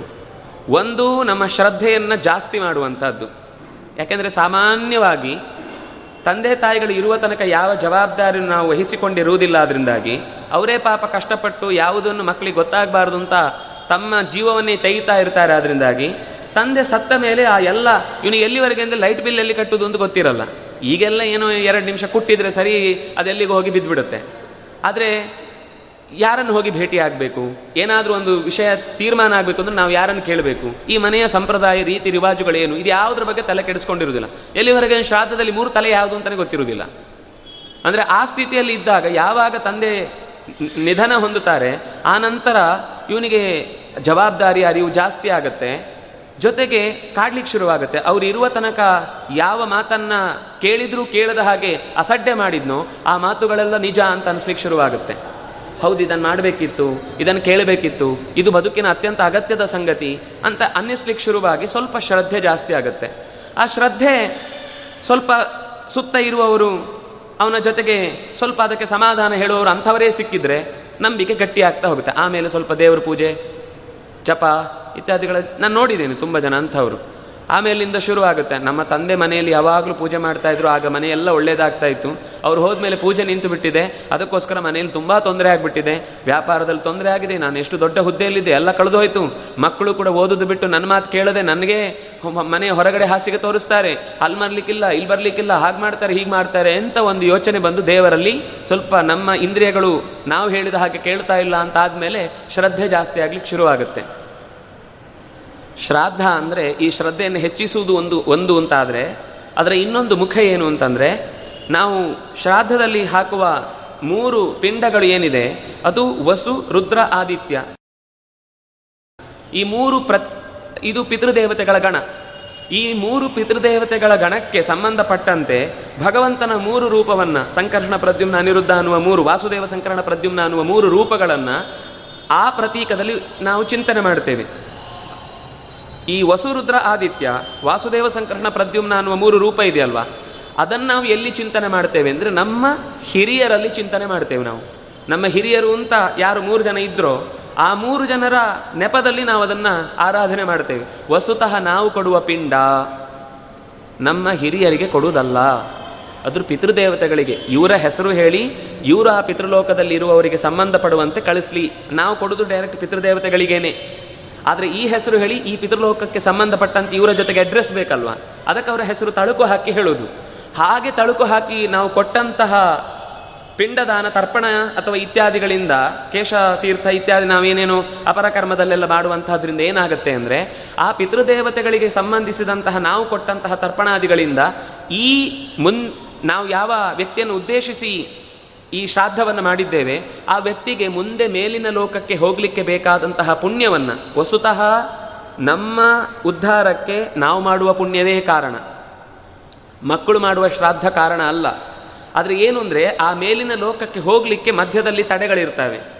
ನಿಮಗೆ ಜರತ್ಕಾರುವಿನ ಕಥೆ, ಮಹಾಭಾರತದಲ್ಲಿ ಮಂದಪಾಲನ ಕಥೆಯನ್ನು ಕೇಳಿದರೆ ಇದರ ಬಗ್ಗೆ ಸ್ಪಷ್ಟವಾಗಿ ಗೊತ್ತಾಗುತ್ತೆ. ಮಂದಪಾಲ ವೇದವನ್ನು ಕಂಡ ಅತ್ಯಂತ ಉದ್ದಾಮ ಪಂಡಿತ ದೊಡ್ಡ ಋಷಿ. ಆದರೆ ಅವನು ಜೀವ ದೇಹ ತ್ಯಾಗ ಮಾಡಿದ ಮೇಲೆ ಮೋಕ್ಷ ಅಂದರೆ ಮೇಲಿನ ಲೋಕಕ್ಕೆ ಹೋಗ್ಲಿಕ್ಕಾದಾಗ ದೇವತೆಗಳು ತಡೀತಾರೆ. ನಿನ್ನ ಪಿತೃಲೋಕಕ್ಕೆ ಬರಲಿಕ್ಕೆ ನಿನಗಿನ್ನೂ ಎಲಿಜಿಬಲ್ ಅಲ್ಲ ನೀನು. ಯಾಕೆಂದರೆ ನಿನ್ನ, ನೀನು ಮಕ್ಕಳನ್ನು ಸಂಪಾದನೆ ಮಾಡಿಲ್ಲ, ಪುತ್ರತ್ವವನ್ನು ಪಡೆದಿಲ್ಲ ನೀನು. ಹಾಗಾಗಿ ಭೂಮಿಗೆ ಹೋಗಿ ಮತ್ತೆ ಮಕ್ಕಳನ್ನು ಪಡೆದು ಆಮೇಲೆ ಇಲ್ಲಿಗೆ ಬಾ ಅಂತ. ಸರಿ, ಅವನು ಇಷ್ಟು ಬೇಗ ಹೋಗಿ ಮಕ್ಕಳನ್ನು ಪಡೆಯುವುದು ಹೇಗೆ? ಮತ್ತೆ ಗರ್ಭದೊಳಗೆ ಪ್ರವೇಶ ಮಾಡಿ, ಆ ಗರ್ಭದ ಒಂಬತ್ತು ತಿಂಗಳನ್ನು ಅವನಿಗೆಲ್ಲ ಗೊತ್ತಿದೆ ಅಲ್ಲಿ ಏನಾಗುತ್ತೆ ಅಂತ. ಒಬ್ಬ ಸಾತ್ವಿಕ ಜೀವನಿಗೆ ಅದರ ಎಲ್ಲ ಅನುಭವಗಳು ಕಣ್ಣ ಮುಂದೆ ಕ್ಷಣ ಕ್ಷಣಕ್ಕೂ ನೆನಪಿರುತ್ತೆ. ಅದಕ್ಕೋಸ್ಕರ ಅವನು ಅದನ್ನು ಬಿಟ್ಟು ಒಂದು ಹಕ್ಕಿಯ ಶರೀರವನ್ನು ಪಡೆದು ಮೊಟ್ಟೆಯ ರೂಪದಿಂದ ಹೊರಗೆ ಬಂದು, ಅಲ್ಲಿ ಒಂದು ಬೆಳೆದ ನಂತರ ಜರಿತಾ ಮತ್ತು ಲಪಿತಾ ಅಂತ ಇಬ್ಬರನ್ನು ಮದುವೆಯಾಗಿ ಆ ಜರಿತೆಯಲ್ಲಿ ನಾಲ್ಕು ಜನ ಮಕ್ಕಳನ್ನು ಪಡೆದು, ಅದು ಖಾಂಡವ ದಹನದ ಸಂದರ್ಭ ಈ ಕತೆ ಹೇಳುವುದು ಮಹಾಭಾರತದಲ್ಲಿ. ಖಾಂಡವ ದಹನ ಆಗುವಾಗ ಮಕ್ಕಳನ್ನು ಪಡೆದಿದ್ದಾನಷ್ಟೇ. ನಾಲ್ಕು ಮೊಟ್ಟೆ ಒಡೆದು ಮಕ್ಕಳು ಇನ್ನೂ ಮಾಂಸದ ಮುದ್ದೆಯ ಹಾಗೆ ಹೊರಗೆ ಬಂದು ನಿಂತಿವೆ. ಯುದ್ಧಕ್ಕಿದ್ದಾಗೆ ನಾಲ್ಕು ದಿಕ್ಕುಗಳಲ್ಲೂ ಕೂಡ ಜೋರಾಗಿ ಬೆಂಕಿಯ ಆವರಣ ತುಂಬಿಕೊಳ್ಳುತ್ತೆ.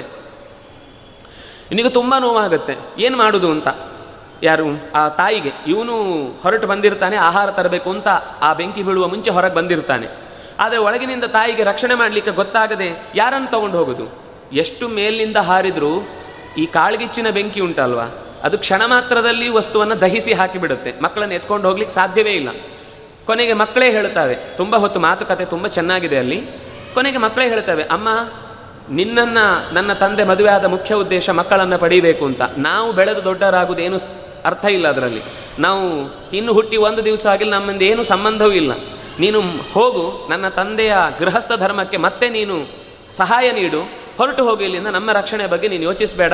ಒಬ್ಬರಾದರೂ ಬದುಕ್ತೀವಿ ನಾವು. ಇಲ್ಲಾಂದ್ರೆ ನೀನು ಸಾಯ್ಬೇಕಾಗತ್ತೆ. ನಮ್ಮ ತಂದೆಗೆ ಆ ಆಲೋಚನೆ ಇಲ್ಲಿ ತನಕ ಮಾಡಿದ ಯಾವ ಕಾರಣಕ್ಕೂ ಅದು ಫಲಿಸುವುದಿಲ್ಲ ಅಂತ ಹೇಳಿದ ಮೇಲೆ ತಾಯಿ ತುಂಬ ಬೇಸರದಿಂದ ಪ್ರಾರ್ಥನೆ ಮಾಡ್ತಾ ಹೋಗ್ತಾಳೆ.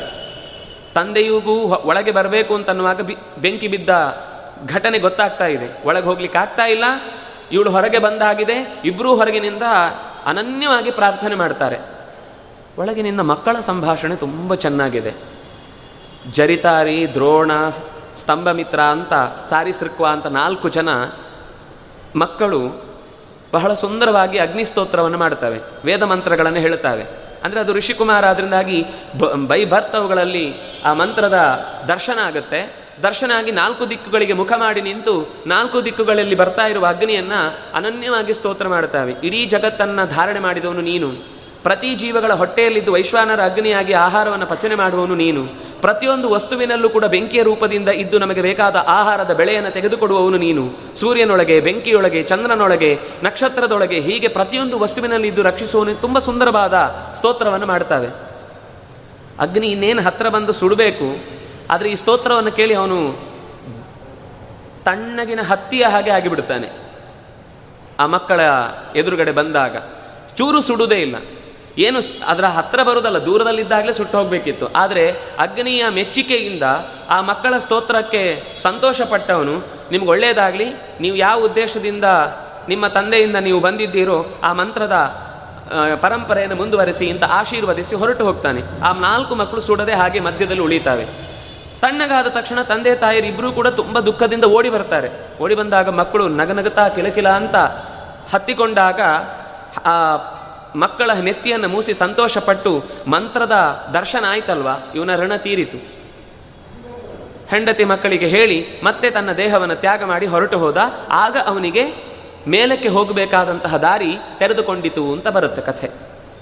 ಅಂದರೆ ನಮ್ಮ ಹಿರಿಯ ಜೀವಕ್ಕೆ ಮೇಲಕ್ಕೆ ಹೋಗಲಿಕ್ಕೆ ಬೇಕಾದಂತಹ ಒಂದು ಋಣ, ಅದು ಯಾಕೆ ಗೊತ್ತಾ? ತಂದೆಯಾದವನು ಮಕ್ಕಳಿಗೆ ಆ ಸಂಸ್ಕಾರವನ್ನು ಕಲಿಸಿದ್ರೆ ಅವರು ಶ್ರದ್ಧೆಯಿಂದ ಶ್ರಾದ್ದ ಮಾಡ್ತಾರಾದ್ರಿಂದಾಗಿ ಇವನಿಗೆ ಮೇಲೆ ಹೋಗ್ಲಿಕ್ಕಾಗುತ್ತೆ. ಆದರೆ ತಂದೆಯಾದವನು ಸಂಸ್ಕಾರ ಕಲ, ಕಲಿಸದೇ ಇದ್ರೆ, ತನ್ನ ಜವಾಬ್ದಾರಿ ನಡೆಸದೇ ಇದ್ರೆ, ಮಕ್ಕಳು ಶ್ರಾದ್ದ ಮಾಡಲಿಲ್ಲ ಅದರಿಂದಾಗಿ ವೈಯಕ್ತಿಕವಾಗಿ ತನ್ನ ಸುಖಕ್ಕೆ ಸಾಧನೆಗೆ ತನ್ನ ಪುಣ್ಯವೇ ಕಾರಣ, ತನ್ನ ಕರ್ಮವೇ ಕಾರಣ.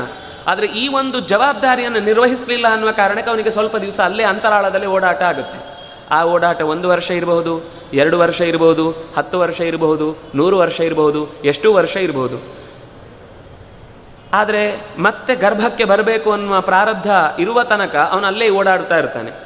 ಮತ್ತೆ ಅಥವಾ ಪ್ರಾರಬ್ಧಕ್ಕೆ ಬೇಗ ಕಳೀತು ಅಂತಂದರೆ ದೇಹ ತ್ಯಾಗ ಮಾಡಿದ ಎರಡೇ ವರ್ಷದಲ್ಲಿ, ಒಂದೇ ವರ್ಷದಲ್ಲಿ, ಹತ್ತೇ ತಿಂಗಳಲ್ಲಿ, ಐದೇ ತಿಂಗಳಲ್ಲಿ ಇನ್ಯಾವುದೋ ಗರ್ಭದಲ್ಲಿ ಅದೇ ಮನೆಯಲ್ಲಿ ಹುಟ್ಟಿ ಬರ್ಬೋದು. ನಾವು ಮಾಡ್ತಾ ಇರೋದು ವ್ಯಕ್ತಿಗಲ್ಲ. ಆ ಪಿತೃದೇವತೆಗಳಿಗೆ ಮೂಲದಿಂದ ಮೇಲಕ್ಕೆ. ಅಲ್ಲ, ಬದ್ ಇನ್ನೊಂದು ದೇಹವನ್ನು ಪಡೆದಾದ ಮೇಲೆ ಮತ್ತೆ ಯಾಕೆ ಶ್ರಾದ್ದ ಮಾಡಬೇಕು? ನಾವು ಕೊಡುವಂತಹ ಶ್ರಾದ್ದದಿಂದ ಪಿತೃದೇವತೆಗಳಿಗೆ ಅದು ಹೋಗಿ ಚಂದ್ರನಲ್ಲಿ ಸೇರುತ್ತೆ.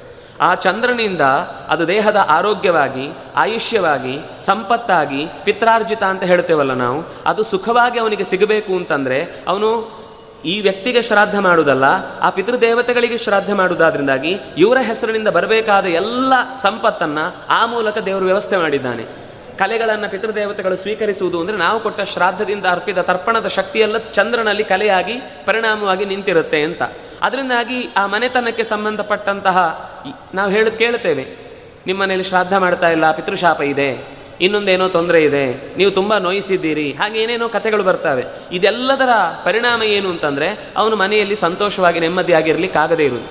ಇನ್ನೊಬ್ಬ ವ್ಯಕ್ತಿಯಾಗಿ ಅದೇ ವ್ಯಕ್ತಿ ಅದೇ ಜೀವ ಹುಟ್ಟಿ ಬಂದಿದ್ರೂ ಕೂಡ ಇವನು ತನ್ನ ಜೀವವನ್ನು ಕಳ್ಕೊಳ್ಳುವ ತನಕವೂ ಕೂಡ, ಇವನ ದೇಹದಲ್ಲಿ ಶಕ್ತಿ, ಸಾಮರ್ಥ್ಯ ಇರುವ ತನಕವೂ ಕೂಡ ಆ ಪ್ರತೀಕದಲ್ಲಿ ಪಿತೃಗಳ ಆರಾಧನೆಯನ್ನು ಮಾಡಬೇಕನ್ನೋದು ಅವನ ಜೀವನದ ಅನಿವಾರ್ಯ ಕರ್ಮ ಅದು. ಅದು ಆ ವ್ಯಕ್ತಿಗೆ ಮಾಡುವುದಲ್ಲ, ಹೆಸರನ್ನು ನೆಪವಾಗಿಟ್ಟುಕೊಂಡು ಪಿತೃದೇವತೆಗಳನ್ನು ಭಗವಂತನ ರೂಪವನ್ನು ಗಯಾಗದಾದರನ ಪ್ರೀತಿಯಾಗಲಿ ಅಂತ ಪ್ರಾರ್ಥಿಸುವುದಾದ್ರಿಂದಾಗಿ. ಯಾಕೆಂದರೆ ಜನಾರ್ದನ ರೂಪ ಅದು ಮೋಕ್ಷದಸ್ತು ಜನಾರ್ದನ ಅನ್ನುವ ರೂಪ. ಅದನ್ನಾಗಿ ಶ್ರಾದ್ದದಲ್ಲಿ ಭಗವಂತನ ಆರಾಧನೆ ಮುಖ್ಯ ಹೊರತು ನಾವು ಯಾರಿಗೋ ಕೊಡುವ ವ್ಯಕ್ತಿಗೆ ಪಿಂಡ ಇರೋದು ಇಷ್ಟು ದೊಡ್ಡದು. ಆ ಜೀವ ಅನ್ನೋದು ಸ್ಮಾಲರ್ ದ್ಯಾನ್ ಆ್ಯನ್ ಆಟಮ್ ಅದು ಯಾವ ರೀತಿಯಿಂದಲೂ ನಿಮಗೆ ಪಿಂಡದ ಒಳಕ್ಕೆ ಹೊಕ್ಕರು ಅದಕ್ಕೆ ತಿನ್ನಲಿಕ್ಕೂ ಆಗೋದಿಲ್ಲ. ಆ ಶರೀರ ಇರುವುದೇ ಅತ್ಯಂತ ಬೇರೆ ಥರ ನಾವು ಈ ರೀತಿಯೆಲ್ಲ ಅರ್ಥ ಮಾಡಿಬಿಟ್ರೆ ಮನಾಸ್ತಿಕರು ಅಪಹಾಸ್ಯ ಮಾಡ್ಲಿಕ್ಕೆ ತುಂಬ ಚೆನ್ನಾಗಿರುತ್ತೆ. ನೀವು ಶ್ರಾದ್ದ ಅಲ್ಲೆಲ್ಲೋ ಪಿತೃಲೋಕದಲ್ಲಿ ಇರುವವರಿಗೆ ಕೊಟ್ಟದ್ದು ಹೋಗುತ್ತೆ ಅಂತಾದರೆ, ನಿಮ್ಮ ಮಹಡಿ ಮೇಲೆ ಕೂತವರಿಗೆ ನಾವು ಯಾಕೆ ಅವರು ಕೆಳಗೆ ಬನ್ನಿ ಅಂತ ಹೇಳಬೇಕು? ಇಲ್ಲಿಂದಲೇ ಶ್ರಾದ್ದ ಹಾಕುವುದು, ಅವರಲ್ಲಿ ಊಟ ಆಯಿತು ಅಂತ ತೇಗುವುದು ಆಗತ್ತಾ? ಪತ್ಯಶ ಪತಿ ಅಶನಂ ಭ ಭವೇತ್ ಅಂತ ಹೇಳ್ತಾರೆ. ಎಲ್ಲೋ ಬೇರೆ ಊರಿಗೆ ಹೋಗಿರ್ತಾರೆ. ಅಲ್ಲೆಲ್ಲ ಪದಾರ್ಥಗಳು ತುಂಬ ಕೆಟ್ಟಿರುತ್ತೆ. ನೀವು ಅಲ್ಲೆಲ್ಲ ತಿನ್ನಬೇಡಿ ನಾನು ದಿವಸ ನಿಮಗೆ ಮೂರು ಟೈಮಿಗೆ ಸರಿಯಾಗಿ ಪಿಂಡ ಹಾಕ್ತಾ ಇರ್ತೇನೆ. ನಿಮ್ಗೆ ಅಲ್ಲ ಹೊಟ್ಟೆ ತುಂಬತ್ತೆ. ಅಂತ ಆಗೋದಿಲ್ಲ ಅಂತಂದಮೇಲೆ ಶ್ರಾದ್ದ ಕರ್ತ ಇಲ್ಲ ಅಂತ ಹೀಗೆಲ್ಲ ಬರೀತಾರೆ. ಅದು ಅವರು ಜೀವಕ್ಕೆ ಕೊಡುವುದು ಅನ್ನೋ ಅರ್ಥ ಇಟ್ಟುಕೊಂಡು ಈ ಆಕ್ಷೇಪ ಮಾಡುವುದು. ಆದರೆ ನಾವು ಹೇಳ್ತಾ ಇದ್ದೇವೆ ಜೀವ ಕೊಡುವುದೇ ಅಲ್ಲ. ಆ ಜೀವವನ್ನು ಪ್ರತೀಕವನ್ನಾಗಿಟ್ಟುಕೊಂಡು ಪಿತೃಲೋ ದೇವತೆಗಳನ್ನು ಮುಖ್ಯವಾಗಿಟ್ಟುಕೊಂಡು ಭಗವಂತನ ರೂಪವನ್ನು ಉಪಾಸನೆ ಮಾಡುವುದು. ಭಗವಂತನ ಉಪಾಸನೆಗೆ ಇನ್ನೊಂದು ದಾರಿ ಇದು. ಅದಕ್ಕೋಸ್ಕರ ಅಷ್ಟು ಶ್ರದ್ಧೆ ಹೇಳುವುದು. ಕೇವಲ ನಮ್ಮ ಪೂರ್ವಜರನ್ನು ಯಾರನ್ನು ಪ್ರೀತಿಸುವುದು ಅಥವಾ ಅವರನ್ನು ಗೌರವಿಸುವುದು ಅಂತ ಅನ್ನೋದು ಅದು ಸಹಜವಾಗಿ ಶ್ರಾದ್ದ ಇಲ್ಲದೇ ಇದ್ರೂ ಆಗುತ್ತೆ. ಅದೆಲ್ಲ ಮುಖ್ಯ ನಮಗೆ. ನಮಗೆ ಆರಾಧನೆ ಅಂತ ಅನ್ನೋದು ನಮ್ಮ ಪೂರ್ವಜರಿಂದ ಬಂದಂತಹ ಸಂಪತ್ತೇನಿದೆ ಅದನ್ನು ದಕ್ಕಿಸಿದ ಭಗವಂತನ ರೂಪಕ್ಕೆ ಕೊಡುವ ಕೃತಜ್ಞತೆ ಅದು. ಅದರಿಂದಾಗಿ ಶ್ರಾದ್ದ ಒಬ್ಬ ವ್ಯಕ್ತಿ ಸತ್ತು ಮತ್ತೆ ಹುಟ್ಟಿದ ಮೇಲೂ ನಲವತ್ತೈದು ವರ್ಷಗಳ ತನಕ ಬದುಕಿದ್ದ ಅಂದರೆ ಯಾಕೆ ಮಾಡಬೇಕು ಅಂದರೆ ಅದು ಭಗವಂತನ ಆರಾಧನೆ ಅಂತ ಮಾಡಬೇಕು. ಯಾಕೆಂದರೆ ನಮಗೆ ಋಣ ಇರುವುದು ಬೇಕಾದಷ್ಟು ಋಣ ಇದೆ. ಋಷಿಗಳ ಋಣ ಇದೆ, ಪಿತೃಗಳ ಋಣ ಇದೆ, ಪ್ರಾಣಿಗಳ ಜೊತೆಗೆ ಋಣ ಇದೆ. ನಮ್ಮ ಬದುಕಿನಲ್ಲಿ ಯಾವ ವಸ್ತುಗಳನ್ನೆಲ್ಲ ಭೇಟಿ ಹಾಕ್ತೇವೋ ಎಲ್ಲ ವಸ್ತುಗಳ ಋಣವೂ ಇದೆ. ಅದಕ್ಕೆ ನಾವು ಪಂಚಸೂನ ಪ್ರಾಯಶ್ಚಿತ್ತಾರ್ಥಂತ ವೈಶ್ವದೇವ ಮಾಡುವ ಹಾಗೆ ಪಂಚ ಯಜ್ಞಗಳನ್ನು ಮಾಡಲಿಕ್ಕಿದೆ. ದೇವತೆಗಳನ್ನು ಸಂತೋಷಪಡಿಸಬೇಕು, ಅತಿಥಿಗಳನ್ನು ಸಂತೋಷಪಡಿಸಬೇಕು, ಭೂತಗಳನ್ನು ಸಂತೋಷಪಡಿಸಬೇಕು, ಋಷಿಗಳನ್ನು ಸಂಪೋ, ಸಂತೋಷಪಡಿಸಬೇಕು, ದೇವತೆಗಳನ್ನು ಸಂತೋಷಪಡಿಸಬೇಕು. ಹೀಗೆ ಆ ಐದು ಋಣವನ್ನು ತೀರಿಸಿಕೊಳ್ಳುವುದಕ್ಕೆ ಮುಖ್ಯವಾಗಿ ನಾವು ಪಂಚಯಜ್ಞವನ್ನು ಮಾಡಬೇಕು ಅಂತ ಹೇಳುವಂಥದ್ದು. ಅಂದರೆ ಪಿತೃಋಣ, ದೇವಋಣ, ಋಷಿಋಣ, ಮನು ಮನುಷ್ಯ ಋಣ ಮತ್ತು ಭೂತಋಣ. ಈ ಐದು ಋಣಗಳು ಅದರಲ್ಲಿ ಒಂದು ಪಿತೃಋಣ ಆದ್ರಿಂದಾಗಿ ಅದು ಜೀವನದ ಪರ್ಯಂತ ಇರುತ್ತೆ. ತಾಯಿ ಹೊಟ್ಟೆಯಲ್ಲಿ ಒಂಬತ್ತು ತಿಂಗಳು ಇಟ್ಟುಕೊಂಡದ್ದನ್ನು ತೀರಿಸ್ಲಿಕ್ಕಾಗತ್ತಾ? ಸಾಧ್ಯವೇ ಇಲ್ಲ. ತಂದೆ ಅಷ್ಟು ದಿವಸ ದುಡಿದು ಹಾಕಿದಂಥ ಋಣವನ್ನು ಆ ಪ್ರತೀಕದಿಂದ ನಿಂತ ಕೊಟ್ಟದ್ದ ಕೊಡುಗೆಯನ್ನು ನಾವು ಪೂರೈಸ್ಲಿಕ್ಕಾಗತ್ತಾ? ವಾಪಸ್ ಅವರು ಮತ್ತೆ ಮಕ್ಕಳ ಥರ ಆಗ್ತಾರೆ ಅಂತ ನಾವು ಭಾವಿಸಿ ಅವರನ್ನು ಆರೈಕೆ ಮಾಡಬಹುದು. ಆದರೆ ಅವರು ಮಾಡಿದಷ್ಟು ಮರಳಿ ಮಾಡುವುದು ಸಾಧ್ಯವೇ ಇಲ್ಲ. ಅದರಿಂದಾಗ ಋಣ ಇದ್ದೇ ಇರುತ್ತೆ. ಆ ಶ್ರಾದ್ದ ಅಂತ ಅನ್ನೋದು ಅತ್ಯಂತ ಅಗತ್ಯ. ತಂದೆ ಇಲ್ಲದಿದ್ದಾಗ ಮೊಮ್ಮಗ ತಾತನ ಶ್ರಾದ್ದವನ್ನು ಮಾಡಬಹುದೇ? ಇದು ತುಂಬ ಕೊನೆಯ ಸ್ಥಿತಿ. ಅವರ ಅಣ್ಣ ತಮ್ಮಂದರು ಇದ್ದಾಗ ಅಥವಾ ಮಗಳಿದ್ದು ಮಗಳ ಗಂಡನಾಗಿ ಅಳಿಯ ಇದ್ದಾಗ ಅವರು ಯಾರೂ ಮಾಡಬಹುದು. ಯಾರೂ ಇಲ್ಲದೆ ಇರುವ ಸ್ಥಿತಿ ಬಂದಾಗ ಅದು ಪುರೋಹಿತರು ಅಂತ ಅನ್ನೋದು ಬೇರೆ ರೀತಿ. ಅದು ಕೂಡ ಮೊಮ್ಮಕ್ಕಳು ಇಲ್ಲದೇ ಇದ್ದಾಗ. ಅವರು ಇಲ್ಲ ಅಂತ ಆದಾಗ. ಇಲ್ಲಾಂದರೆ ಆ ಮೊಮ್ಮಕ್ಕಳಿಗೆ ಅರ್ಹತೆ ಇದೆ. ಮೂರು ತಲೆಗಳಲ್ಲಿ ಒಂದನ್ನು ಮಾಡಲೇಬೇಕು. ಅದನ್ನಾಗ ಅದರ ಜೊತೆಗೆ ಇದನ್ನು ಸೇರಿಸಿಕೊಂಡು ಮಾಡಬೇಕಾದ ಅಗತ್ಯ ಬಂದೇ ಬರುತ್ತೆ. ಯಾಕೆಂದರೆ ಒಂದು ತಂದೆದು ಮಾಡಲೇಬೇಕು. ತಂದೆದು ಮಾಡುವಾಗ ತಾತದ್ದು ಬದ್ದೇ ಬರುತ್ತೆ. ಅದಕ್ಕೆ ಪ್ರತ್ಯೇಕವಾಗಿ ಮತ್ತೆ ತಾತನ ಶ್ರಾದ್ದ ಅಂತ ಇಲ್ಲ. ಜ್ಯೋತಿಷ್ ಶಾಸ್ತ್ರವನ್ನು ಮಾಧ್ವರು ನಂಬಬೇಕು ಬೇಡವೋ?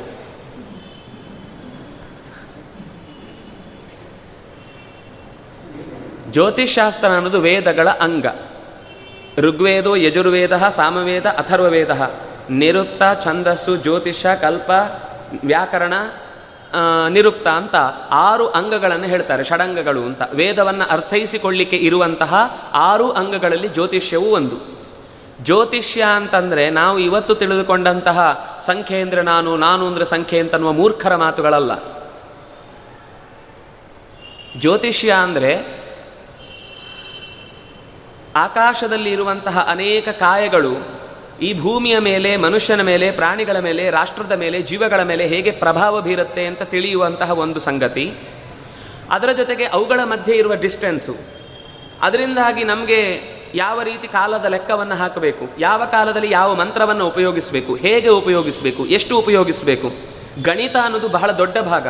ಹೋರ, ಸಂಹಿತ, ಗಣಿತ ಅಂತ ಮೂರು ಭಾಗ ಇದೆ ಅದರಲ್ಲಿ. ಫಲಜ್ಯೋತಿಷ್ಯ ಅನ್ನುವುದು ಇಡೀ ಇವತ್ತು ನಾವು ಜ್ಯೋತಿಷ್ಶಾಸ್ತ್ರ ಎಷ್ಟು ನೋಡ್ತೇವೋ ಅದರ ಎರಡು ಪರ್ಸೆಂಟ್ ಅಷ್ಟೇ. ಉಳಿದದ್ದೆಲ್ಲ ಇರುವುದು ತುಂಬ ನಾವು ತಿಳ್ಕೊಳ್ಳುವ ಅಂಶ. ಯಾರಿಗೋ ನೀವು ಮನೆಗೆ ಬಂದವರಿಗೆ ಕೈ ಲೆಕ್ಕ ಹಾಕಿ ಹೇಳುವಂತ ಹೇಳುವಂಥ ಸಂಗತಿಗಳಿರುವುದಲ್ಲ ಜ್ಯೋತಿಷ್ಯ ಅದು ಒಂದು ಭಾಗ ಅಷ್ಟೇ. ನಾವು ಇವತ್ತು ಅದನ್ನೇ ಜ್ಯೋತಿಷ್ಯ ಅಂತ ಅಂದ್, ಅಂದುಕೊಂಡು ಬಿಟ್ಟಿದ್ದೇವೆ. ಜ್ಯೋತಿಷ್ಯ ಅದರ ಒಂದು ಭಾಗ. ವೇದವನ್ನು ಒಪ್ಪುವವರೆಲ್ಲರೂ ಕೂಡ ಜ್ಯೋತಿಷ್ಯವನ್ನು ಒಪ್ಪಿಯೇ ಒಪ್ತಾರೆ. ಒಪ್ಪಲೇಬೇಕು, ಯಾಕೆಂದರೆ ವೇದ ಅರ್ಥೈಸಿಕೊಳ್ಳಿಕ್ಕೆ ಅವನಿಗೆ ಜ್ಯೋತಿಷ್ಯ ಒಂದು ಅಂಗ. ಹಾಗಾದರೆ ಟಿ ವಿಯಲ್ಲಿ ದಿವಸ ಬರುವಂಥದ್ದನ್ನೆಲ್ಲ ಅದು ನಿಮ್ಮ ಇಷ್ಟ. ನಾನು ಹೇಳ್ತೇನೆ ಒಪ್ಪಬೇಕಾಗಿಲ್ಲ ಅಂತ. ಆದರೂ ಏನು ರೀ ನೀವು ಹಾಗೆ ಹೇಳೋದು ನಮಗೆ ಏನು ಹೇಳಿದ್ರೋ ಅದಾಗಿದೆ. ಆಗಿದೆ ಒಪ್ಕೊಳ್ಳಿ. ಅದರಲ್ಲಿ ಶಾಸ್ತ್ರದ ಜ್ಞಾನ ಇಲ್ಲ, ಪ್ರಮೇಯಗಳ ಜ್ಞಾನ ಇಲ್ಲ, ಸಂಸ್ಕೃತದ ನಾಲೇಜು ಸುಟ್ಟು ತಿನ್ಲಿಕ್ಕೆ ಬರಲ್ಲ, ಅಂಥವರೆಲ್ಲ ಮಾಲೆ ಹಾಕಿಕೊಂಡು, ವೇಷ ಕಟ್ಟಿಕೊಂಡು ಬಂದು ನಿಂತಾಗ ಮತ್ತೆ ಮತ್ತೆ ಹೋಗಿ ಕಾಲ ಬುಡಕ್ಕೆ ಬೀಳ್ತಾರೆ ಅಂತಂದಾಗ ತಡೆಯೋರು ಯಾರೂ ಇಲ್ಲ. ಬೀಳಿ ಮೋಸ ಹೋಗುವವರು ಇರುವ ತನಕ, ಮೋಸ ಮಾಡುವವರು ಇದ್ದೇ ಇರ್ತಾರೆ. ನಾವು ಎಜುಕೇಟ್ ಆಗಬೇಕು. ನಾವು ಜ್ಯೋತಿಷ್ಶಾಸ್ತ್ರ ಅಂದರೆ ಏನು ಅಂತ ತಿಳ್ಕೊಳ್ಳೋ ಸ್ವಲ್ಪ ಪ್ರಯತ್ನ ಮಾಡಬೇಕು. ಎಲ್ಲವನ್ನೂ ಸ್ವಲ್ಪ ತಿಳ್ಕೊಂಡೇ ಇರಬೇಕು. ತಸ್ಮಾತ್ ಸರ್ವತ್ರ ಜಿಜ್ಞಸೇತ್. ಇದು ಆಚಾರ್ಯರ ಮಾತು. ಎಲ್ಲದರ ಬಗ್ಗೆಯೂ ಸ್ವಲ್ಪ ಬೇಸಿಕ್ ನಾಲೆಜ್ ನಮಗಿರಬೇಕು.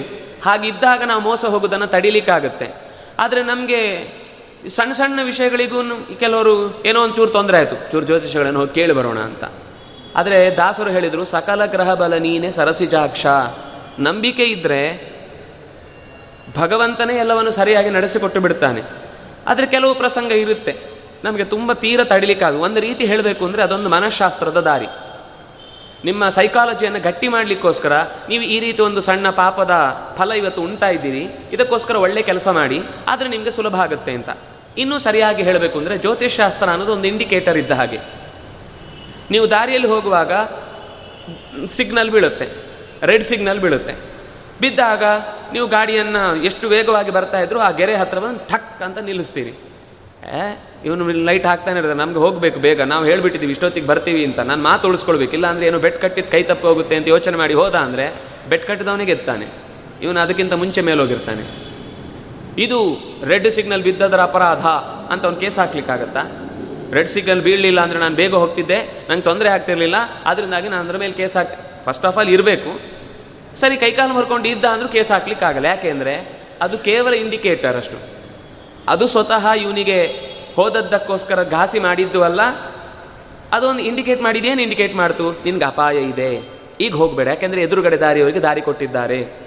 ಅಪಾಯ ಇದೆ ಅಂತ ಸೂಚಿಸಿದಾಗ ನಾವೇನು ಮಾಡ್ತೇವೆ? ಅಲ್ಲೇ ಸ್ಥಗನಗೊಂಡು ಸ್ವಲ್ಪ ಹೊತ್ತು ಸಮಾಧಾನ. ಎಷ್ಟೇ ಗಡಿಬಿಡಿ ಇದ್ರೂ ಕೂಡ ಜೀವಕ್ಕಿಂತ ಗಡಿಬಿಡಿ ಮುಖ್ಯ ಅಲ್ಲ ಅಂತ ಯೋಚನೆ ಮಾಡಿ ಸುಮ್ಮನಿದ್ದೆವು ನಮ್ಮನ್ನು ನಂಬಿದ ಎಷ್ಟೋ ಜೀವಗಳಿವೆ. ನಾವು ಸಾಧನೆ ಮಾಡಲಿಕ್ಕೆ ಇನ್ನೆಷ್ಟೋ ಬೇರೆ ಸಾವಿರಾರು ಕೆಲಸ ಇದೆ. ನಾವು ಈ ಕ್ಷಣ ಒಂದು ತಡ ಹೋದ ತಕ್ಷಣ ಏನೋ ಪ್ರಪಂಚ ಉಲ್ಟ ಆಗೋದಿಲ್ಲ ಅನ್ನೋ ಇಷ್ಟು ಸಮಾಧಾನ ಮಾಡ್ಕೊಳ್ತೇವಲ್ವಾ? ಆ ಸಮಾಧಾನದಿಂದ ನಮ್ಮ ಜೀವ ಉಳಿಯಿತು. ಹಾಗೆಯೇ ಅಥವಾ ಗ್ರೀನ್ ಸಿಗ್ನಲ್ ಬಿತ್ತು. ಸರಿ, ಆಗ ಹೋಗ್ಬೋದು ಅಂತ ಅರ್ಥ. ನಾವು ಹೊರಟೆವು, ನಮ್ಮ ಗಮ್ಯ ಸೇರಿದೆವು. ಇಷ್ಟೇ ಅರ್ಥ. ಈ ಆಕಾಶ ಕಾಯಗಳಲ್ಲಿ ಸೂರ್ಯ, ಚಂದ್ರ, ನಕ್ಷತ್ರ, ಗ್ರಹ, ತರ ಇದೆಲ್ಲ ಕುಂಡಲಿಯಲ್ಲಿ ಉಚ್ಚ ಸ್ಥಾನದಲ್ಲಿದೆ, ನೀಚ ಸ್ಥಾನದಲ್ಲಿದೆ, ನಿಮ್ಗೇನೋ ತೊಂದರೆ ಇದೆ ಅಂತ ಹೇಳಿದರೆ ನಮ್ಮ ನಿಮ್ಮ ಪುಣ್ಯದ ಕರ್ಮ ಈಗ ಉಚ್ಚ ಸ್ಥಾನದಲ್ಲಿದೆ ಅಂದರೆ ಎತ್ತರದಲ್ಲಿದೆ ಅಂದರೆ ನಿಮ್ಗೆ ಅನುಭವಿಸುವ ಕಾಲ ಬಂದಿದೆ ಅಂತ ಅರ್ಥ. ಹಾಗಾಗಿ ಆ ಉಚ್ಚ ಸ್ಥಾನ ಇದ್ದಾಗ ನಮಗೆಲ್ಲ ಸಂಪತ್ತು ಬರುತ್ತೆ, ಸಂಬಂಧಗಳು ಬೆಳೆಯುತ್ತೆ, ಸಮಾಜದಲ್ಲಿ ಚೆನ್ನಾಗಿ ಬದುಕ್ತೀವಿ, ಎಲ್ಲ ಆಗುತ್ತೆ. ಗ್ರಹಗಳು ಏನು ಮಾಡುವುದಲ್ಲ, ನಮ್ಮ ಪುಣ್ಯದ ಬಲವನ್ನು ಆ ಕಾಲದಲ್ಲಿ ವ್ಯಕ್ತಪಡಿಸಲಿಕ್ಕೆ ತೋರಿಸಿದ್ದಷ್ಟೇ ಇಂಡಿಕೇಟರ್ಸ್ ಏನೋ ಕೆಟ್ಟದಾಯಿತು. ಕೆಟ್ಟದಾಗುವಾಗ ನಿಮಗೆ ಯಾವುದೋ ರಾಹು ಶಾಂತಿ ಆಗಬೇಕು, ಕೇತು ಶಾಂತಿ ಆಗಬೇಕು ಅಂತ ಏನೋ ಹೇಳ್ತಾರೆ. ಅದರ ಉದ್ದೇಶವೂ ಇಷ್ಟೇ. ಆ ಗ್ರಹದ ಮೂಲಕ ಭಗವಂತನ ಏನೋ ಒಂದು ಶನಿ ಶಾಂತಿ ಆಗಬೇಕು ಅಂತ ಹೇಳಿದ್ರು, ಇಲ್ಲ ಇನ್ನೊಬ್ರು ಯಾರು ಹೇಳಿದ್ರು, ನೀವು ವಿಷ್ಣು ಸಹಸ್ರ ಪಾರಾಯಣ ಮಾಡಿದ್ರು ಸರಿಯಾಗುತ್ತೆ ಅಂತ ಹೇಳಿದ್ರು, ವಿಷ್ಣು ಸಹಸ್ರ ಪಾರಾಯಣ ಮಾಡಿದ. ಹಾಗೆ ಪಾರಾಯಣ ಮಾಡಿದ್ರಿಂದಾಗಿ ಆ ಗ್ರಹದಿಂದ ನಮಗೆ ಏನು ಸೂಚಿತವಾಗಿತ್ತು, ನಮ್ಮ ಪಾಪದ ಕರ್ಮ ಬಹಳ ಎತ್ತರದಲ್ಲಿದೆ, ಅದನ್ನು ನಾವು ಕೆಟ್ಟದನ್ನು ಅನುಭವಿಸ್ಲಿಕ್ಕಿದೆ ಅಂತ ನಾವು ಒಳ್ಳೆ ಕೆಲಸ ಮಾಡಿದ್ರಿಂದ ಆ ಪಾಪದ ವೇಗ ಕಮ್ಮಿ ಆಗುತ್ತೆ. ಪೂರ್ತಿ ತಪ್ಪಿಸಿಕೊಳ್ಳಿಕ್ಕಾಗೋದಿಲ್ಲ. ಕಣ್ಣಿಗೆ ಬೀಳುವ ಏಟು, ಕಣ್ಣು ಮುಚ್ಚಿದ್ರಿಂದಾಗಿ, ಕಣ್ಣ ರೆಪ್ಪೆಗೆ ಬಿದ್ದು ಚೂರು ನೋವಾಗುತ್ತಷ್ಟೇ. ಹಾಗೆ ಆ ಇಂಡಿಕೇಟ್ ಮಾಡಿದ್ರಿಂದಾಗಿ ಒಳ್ಳೇದಾಯಿತು, ಕೆಟ್ಟದಾಯಿತು? ನಮ್ಮನ್ನು ತಿದ್ದಿಕೊಳ್ಳಿಕ್ಕಾಯ್ತು? ಏ, ಮುಂದೆ ಗುಂಡಿ ಇದೆ, ಬೀಳಬೇಡ ಅಂತ ಹೇಳೋದು ಒಳ್ಳೇದು ಕೆಟ್ಟದು? ಏ, ನೀನು ಯಾಕೆ ಹೇಳಿದ್ದು? ಅದರಿಂದನೇ ನಾನು ಬಿದ್ದೆ ಅಂದರೆ ನಾನು ಬಾರಿಸ್ಬೇಕು ಅವನಿಗೆ. ಅಂದರೆ ನಮಗೆ ತೋರಿಸಿದ್ದು ಕೇವಲ ಅದು ಭಗವಂತನ ಆಜ್ಞೆ. ನೀವು ಈ ಜೀವಜಾತಗಳಲ್ಲಿ ಇರುವಂತಹ ಅವರ ಕರ್ಮದ ಫಲವನ್ನು, ಪುಣ್ಯದ ಬಲವನ್ನು ಎತ್ತರದಲ್ಲಿ ನಿಮಗೊಂದು ಕತೆ ಹೇಳುತ್ತೇನೆ. ಆಗ ಸ್ಪಷ್ಟ ಅರ್ಥ ಆಗಬಹುದು. ಒಬ್ಬ ರಾಜ ತನ್ನ ಮಕ್ಕಳನ್ನು ಒಬ್ಬ ಶಿಷ್ಯನ, ಅಂದರೆ ಗುರುಗಳ ಹತ್ರ ಬಿಟ್ಟನಂತೆ ಶಿಷ್ಯ ವೃತ್ತಿಗೆ ಯಾಕೆಂದರೆ ಇಬ್ಬರು ಬದ್ಧ ವಿರುದ್ಧ ಇದ್ರು. ಒಬ್ಬ ಯಾವಾಗಲೂ ಸುಮ್ಮನೆ ಇರ್ತಿದ್ದ. ಇನ್ನೊಬ್ಬ, ಎಲ್ಲದೂ ನಾನೇ ಮಾಡ್ತೇನೆ, ನನ್ನಿಂದಲೇ ಆಗುತ್ತೆ ದೇವರಿಲ್ಲ ಹಾಕಿ ಹೀಗೆ ಅಂದ್ಕೊಂಡು ಓಡಾಡ್ತಾ ಇದ್ದ. ಸರಿ, ಒಬ್ಬನನ್ನೇ ಕಳಿಸಿದ್ರೆ ಇನ್ನೊಬ್ಬನಿಗೆ ಬೇಜಾರಾಗತ್ತೆ. ಇಬ್ಬರು ಗುರುಗಳ ಜೊತೆಗಿರಲಿ ಅಂತ ಕಳಿಸಿದ್ರಂತೆ. ಗುರುಗಳು ಅಂದರೆ ಹಿಂದಿನ ಕಾಲದ ಗುರುಕುಲದ ಪದ್ಧತಿ ಏನು ಟೆಕ್ಸ್ಟ್ ಬುಕ್ಕಿನ ಪಾಠಕ್ಕಿಂತ ಅವರ ಜೊತೆಗೆ ಓಡಾಟವೇ ದೊಡ್ಡ ಪಾಠ. ಅದರಿಂದಾಗಿ ಶಿಷ್ಯರು ಯಾವತ್ತೂ ಕೂಡ ಧರ್ಮದ ಬಗ್ಗೆ ಚಿಂತನೆ ಮಾಡುವಾಗ ದಾರಿ ತಪ್ತಾ ಇರಲಿಲ್ಲ. ಇವತ್ತು ಪಾಠದಲ್ಲಿ ಮಾರಲ್ ಸೈನ್ಸ್ ಇಲ್ಲವೇ ಇಲ್ಲ ಅದರಿಂದಾಗಿ ಗುರುಗಳು ಅದಕ್ಕಿಂತ ಮುಂಚೆ ಹೋಗಿ ಹೊರಬಾಗಿಲಿನಲ್ಲಿ ಇನ್ನೇನು ಸೇರ್ತಾ ಇರ್ತಾರೆ ಅದರಿಂದಾಗಿ ಮಕ್ಕಳಿಗೆ ಆದರ್ಶಪ್ರಾಯರಾಗೋದು ಸಾಧ್ಯವೇ ಇಲ್ಲ. ಆದರೆ ಗುರುಕುಲದ ಗುರುಗಳ ಬೆಳಗಿನಿಂದ ಎದ್ದು ಏನು ಮಾಡ್ತಾರೆ? ಯಾರಾದರೂ ಹೊರಗಿನವರು ಬಂದಾಗ ಏನು ಮಾಡ್ತಾರೆ? ದೊಡ್ಡವರ ಹತ್ರ ಹೇಗೆ ನಡ್ಕೊಳ್ತಾರೆ? ಒಬ್ಬ ಸಾಮಾನ್ಯ ಜನ ಬಂದಾಗ ಹೇಗೆ ನಡ್ಕೊ ಇದನ್ನೆಲ್ಲ ನೋಡಿ ನೋಡಿ ನೋಡಿ. ಪುಣ್ಯಕ್ಕೆ ನಮ್ಗಂಥ ಭಾಗ್ಯ ಇತ್ತು. ನಾವು ವಿದ್ಯಾಪೀಠದಲ್ಲಿ ಓದಿ ಗುರುಗಳ ಜೊತೆಗೆ ಎರಡು ವರ್ಷ ಸಂಚಾರ ಮಾಡುವಾಗ ನಮಗೆ ಸುಧಾಪಾಠ ಅನ್ನೋದೊಂದು ನೆಪ. ಅದರ ಜೊತೆಗೆ ಅವರು ಇಡೀ ದೇಶಾದ್ಯಂತ ನಾವಾಗಿ ದೇಶ ಸುತ್ತಲಿಕ್ಕೆ ಆಗ್ತಿರ್ಲಿಲ್ಲ. ಆದರೆ ನಮಗೋಸ್ಕರ ನಾವು ದೇಶ ಸುತ್ತಬೇಕು, ನೋಡಬೇಕು ಅನ್ನೋದಕ್ಕೋಸ್ಕರ ಎಲ್ಲ ರಾಜ್ಯದ ಪ್ರಮುಖವಾದ ತೀರ್ಥಕ್ಷೇತ್ರಗಳು ಇನ್ನೇನೇನು ಅಪೂರ್ವ ಕ್ಷೇತ್ರಗಳಿವೆ, ಸ್ಥಳಗಳಿವೆ, ಪ್ಲೇಸ್ಗಳಿವೆ, ಅಲ್ಲಿಗೆಲ್ಲ ಕರ್ಕೊಂಡು ಹೋಗಿ ಅಲ್ಲಿಯ ಜನ ಜೊತೆಗೆ ಬೆರೆಯುವ ಅವಕಾಶವನ್ನು ಕಲ್ಪಿಸಿದರು. ಅಂದರೆ ಹಾಗೆ ಗುರುಗಳು ಎಲ್ಲ ಕಡೆಗೆ ಕರ್ಕೊಂಡು ಹೋಗ್ತಾ ಇಬ್ಬರು ಶಿಷ್ಯರನ್ನು ಕರ್ಕೊಂಡು ಹೋಗುವಾಗ ಮಧ್ಯದಲ್ಲಿ ಒಂದು ಮರುಭೂಮಿ ಎದುರಾಯಿತು. ಅವನು ಹೇಳ್ತಾ ಇದ್ದ ದೇವರ ಬಗ್ಗೆ ಗುರುಗಳಿಗೂ ಬಹಳ ಕಷ್ಟ ಆಗ್ತಿತ್ತು. ಇವನು ಮಾಡುವ ತರ್ಕ, ವಿತಂಡ ಇತ್ಯಾದಿಗಳನ್ನು ಹೇಗೆ ಮಾಡಿದ್ರು ಸಹಿಸ್ಲಿಕ್ಕೆ ಆಗ್ತಾ ಇರಲಿಲ್ಲ. ಆದರೂ ತಾಳ್ಮೆ ಬೇಕು. ಒಂದು ಕಾಲ ಬರುತ್ತೆ. ಆಗ ಅವನಿಗೆ ಉತ್ತರ ಕೊಡ್ಲಿಕ್ಕೆ ಆಗತ್ತೆ ಅಂತ ಸುಮ್ಮನೆ ಇದ್ರು. ಗುರುಗಳಾಗಿಯೂ ತಾಳ್ಮೆ ಕಳ್ಕೊಂಡ್ರೆ ಏನು ಕಥೆ? ಹೋಗ್ತಾ ಇದ್ರು ಹೋಗ್ತಾ ಇದ್ರು ಹೋಗ್ತಾ ಇದ್ರು. ಎಲ್ಲೋ ದಾರಿಯಲ್ಲಿ ಮಧ್ಯದಲ್ಲಿ ಆ ನಡ್ಕೊಂಡು ಹೋಗಬೇಕಾದ್ರೆ ಅವನ ಪಾದರಕ್ಷೆಯನ್ನು ಮೀರಿ ಒಂದು ಬಹಳ ಚೂಪಾದ ಒಂದು ಈಟಿಯ ಭಾಗ ಅವನ ಕಾಲಿಗೆ ಚುಚ್ಚಿಕೊಂಡಿತು. ಚುಚ್ಚಿಕೊಂಡು ಕಾಲಿನ ಮೇಲ್ಭಾಗದ ತನಕ ಬಂದು ರಕ್ತಸ್ರಾವ ಆಗ್ಲಿಕ್ಕೆ ಶುರುವಾಯಿತು. ಯಾರು? ದೇವರನ್ನು ನಂಬ್ತಾ ಇದ್ದ ಒಬ್ಬ ಹುಡುಗ. ಅಂದ್ರೆ ಆ ಇಬ್ಬರು ಮಕ್ಕಳಲ್ಲಿ ದೇವರನ್ನು ಬಹಳ ಪ್ರೀತಿಸ್ತಾ ಇದ್ದವ. ಜೋರಾಗಿ ಹೃದಯ ವೇದನೆ ಆಗುವಷ್ಟು ಅತ್ತ. ಸರಿ ಗುರುಗಳು, ಏನೋ ಚಿಕಿತ್ಸೆ ಮಾಡ್ಲಿಕ್ಕೆ ಅದನ್ನು ಕಿತ್ತು ತೆಗೆದ್ರು. ಆಗ ಅವನು ಹೇಳಿದ, ಅವನು ದೇವರನ್ನು ನಂಬಿದ್ದ ಕಾಯ್ತಲ್ವ? ಕಾಲಿಗೆ ಚುಚ್ಚಿ. ಅನ್ಬೇಕು ಅವನಿಗೆ ಹಾಗೆ. ನಾನು ದೇವರನ್ನು ನಂಬಿಲ್ಲ ನೋಡಿ ನಿಮ್ಮ ಮಟ್ಟಿಗೆ ಎಷ್ಟು ದಿವಸ ಇದ್ದಿಂದ ಆರಾಮಾಗಿ ಗಟ್ಟಿಮುಟ್ಟಾಗಿದ್ದೆ ನಾನು ಅಂತ ಹೇಳ್ಕೊಂಡು ಬರ್ತಾ ಇದ್ದ. ಸರಿ, ಸ್ವಲ್ಪ ಮುಂದೆ ಹೋಗುವಾಗ ಅವನಿಗೆ ಒಂದು ಸಣ್ಣ ವಜ್ರದ ಹರಳು ಸಿಕ್ಕಿತು. ಇನ್ನೂ ಖುಷಿಯಾಗ್ಬಿಡ್ತು ಅವನಿಗೆ. ನೋಡಿ, ನನಗೆ ಎಂಥ ಅದ್ಭುತ ವಜ್ರದ ಹರಳು ಸಿಕ್ಕಿಬಿಡ್ತು. ಅವನು ಮುಳ್ಳಿನಿಂದ ಚುಚ್ಚಿಸಿಕೊಂಡು ರಕ್ತವನ್ನು ಸ್ರಾವ ಆಗುವ ಹಾಗೆ ಅಳ್ತಾನೆ ಇದ್ದಾನೆ. ಇನ್ನೂ ನೋವು ಹೋಗಿಲ್ಲ. ನನಗೆ ಅಷ್ಟರಲ್ಲಿ ದೇವರು ಇನ್ನೊಂದು ಫಲ ನೀವು ಹೇಳುವ ದೇವರು. ನಾನು ಒಪ್ಪುವ ದೇವರಲ್ಲ. ನೀವು ಹೇಳುವ ದೇವರು ನನಗೆ ಇನ್ನೊಂದು ವಜ್ರದ ಅಪೂರ್ವವಾದ ಹರಳನ್ನೇ ಕೊಟ್ಟು ಬಿಟ್ಟಿದ್ದಾನೆ. ಈಗ ಹೇಳಿ ನೀವು. ನಾನು ಹೇಳ್ತಾ ಇರೋದು ಸರಿಯೋ? ಅವನು ಹೇಳ್ತಾ ಇರೋದು ಸರಿಯೋ? ಗುರುಗಳಿಗೆ ಒಂದು ಕ್ಷಣ ಕಣ್ಣು ಮುಚ್ಚಿದ್ರು. ಉತ್ತರ ಕೊಡಲೇಬೇಕೀಗ? ಸರಿ, ಉತ್ತರ ಕೊಡಲೇಬೇಕು, ಅವರು ಹೇಳಿದರು. ಈ ಹುಡುಗನಿಗೆ ಅತ್ಯಂತ ದೊಡ್ಡದಾದ ಪ್ರಾಣಕಂಟಕ ಇತ್ತು. ಜೀವವೇ ಹೋಗಬೇಕಿತ್ತು. ಆದರೆ ಅವನ ಪುಣ್ಯದ ಬಲ ಜಾಸ್ತಿ ಇತ್ತು. ಆದರೆ ಆ ಪುಣ್ಯದ ಬಲ ಜಾಸ್ತಿ ಇದ್ದದ್ರಿಂದಾಗಿ ನೋವು ತಪ್ಪಿಸ್ಲಿಕ್ಕಾಗಲಿಲ್ಲ, ಒಂದು ಈಟಿ ಚುಚ್ಚಿ ಕಾಲು ಗಾಯಾಗಿ ನೋವು ಅನುಭವಿಸಿದ ಅವನದ್ದು ದೊಡ್ಡ ಪ್ರಾಣಕಂಟಕದ ಆ ಯೋಗ ಕಳೆದು ಹೋಯಿತು. ಆದರೆ ನಿನಗೆ ದೊಡ್ಡ ರಾಜ್ಯ ಪದವಿ ಸಿಗಬೇಕಿತ್ತು, ಪ್ರತ್ಯೇಕ. ನೀನೇ ಒಬ್ಬ ಸಾಮ್ರಾಟ ಆಗಬೇಕಿತ್ತು. ಆದರೆ ನಿನಗೆ ಆಗಬೇಕಾದ ಯೋಗ ಇತ್ತು, ಆದರೆ ಪುಣ್ಯದ ಬಲ ಇರಲಿಲ್ಲ. ನೀನು ಮಾಡಿದ ಪಾಪವೇ ಅತ್ಯಂತ ಜೋರಾಗಿತ್ತು.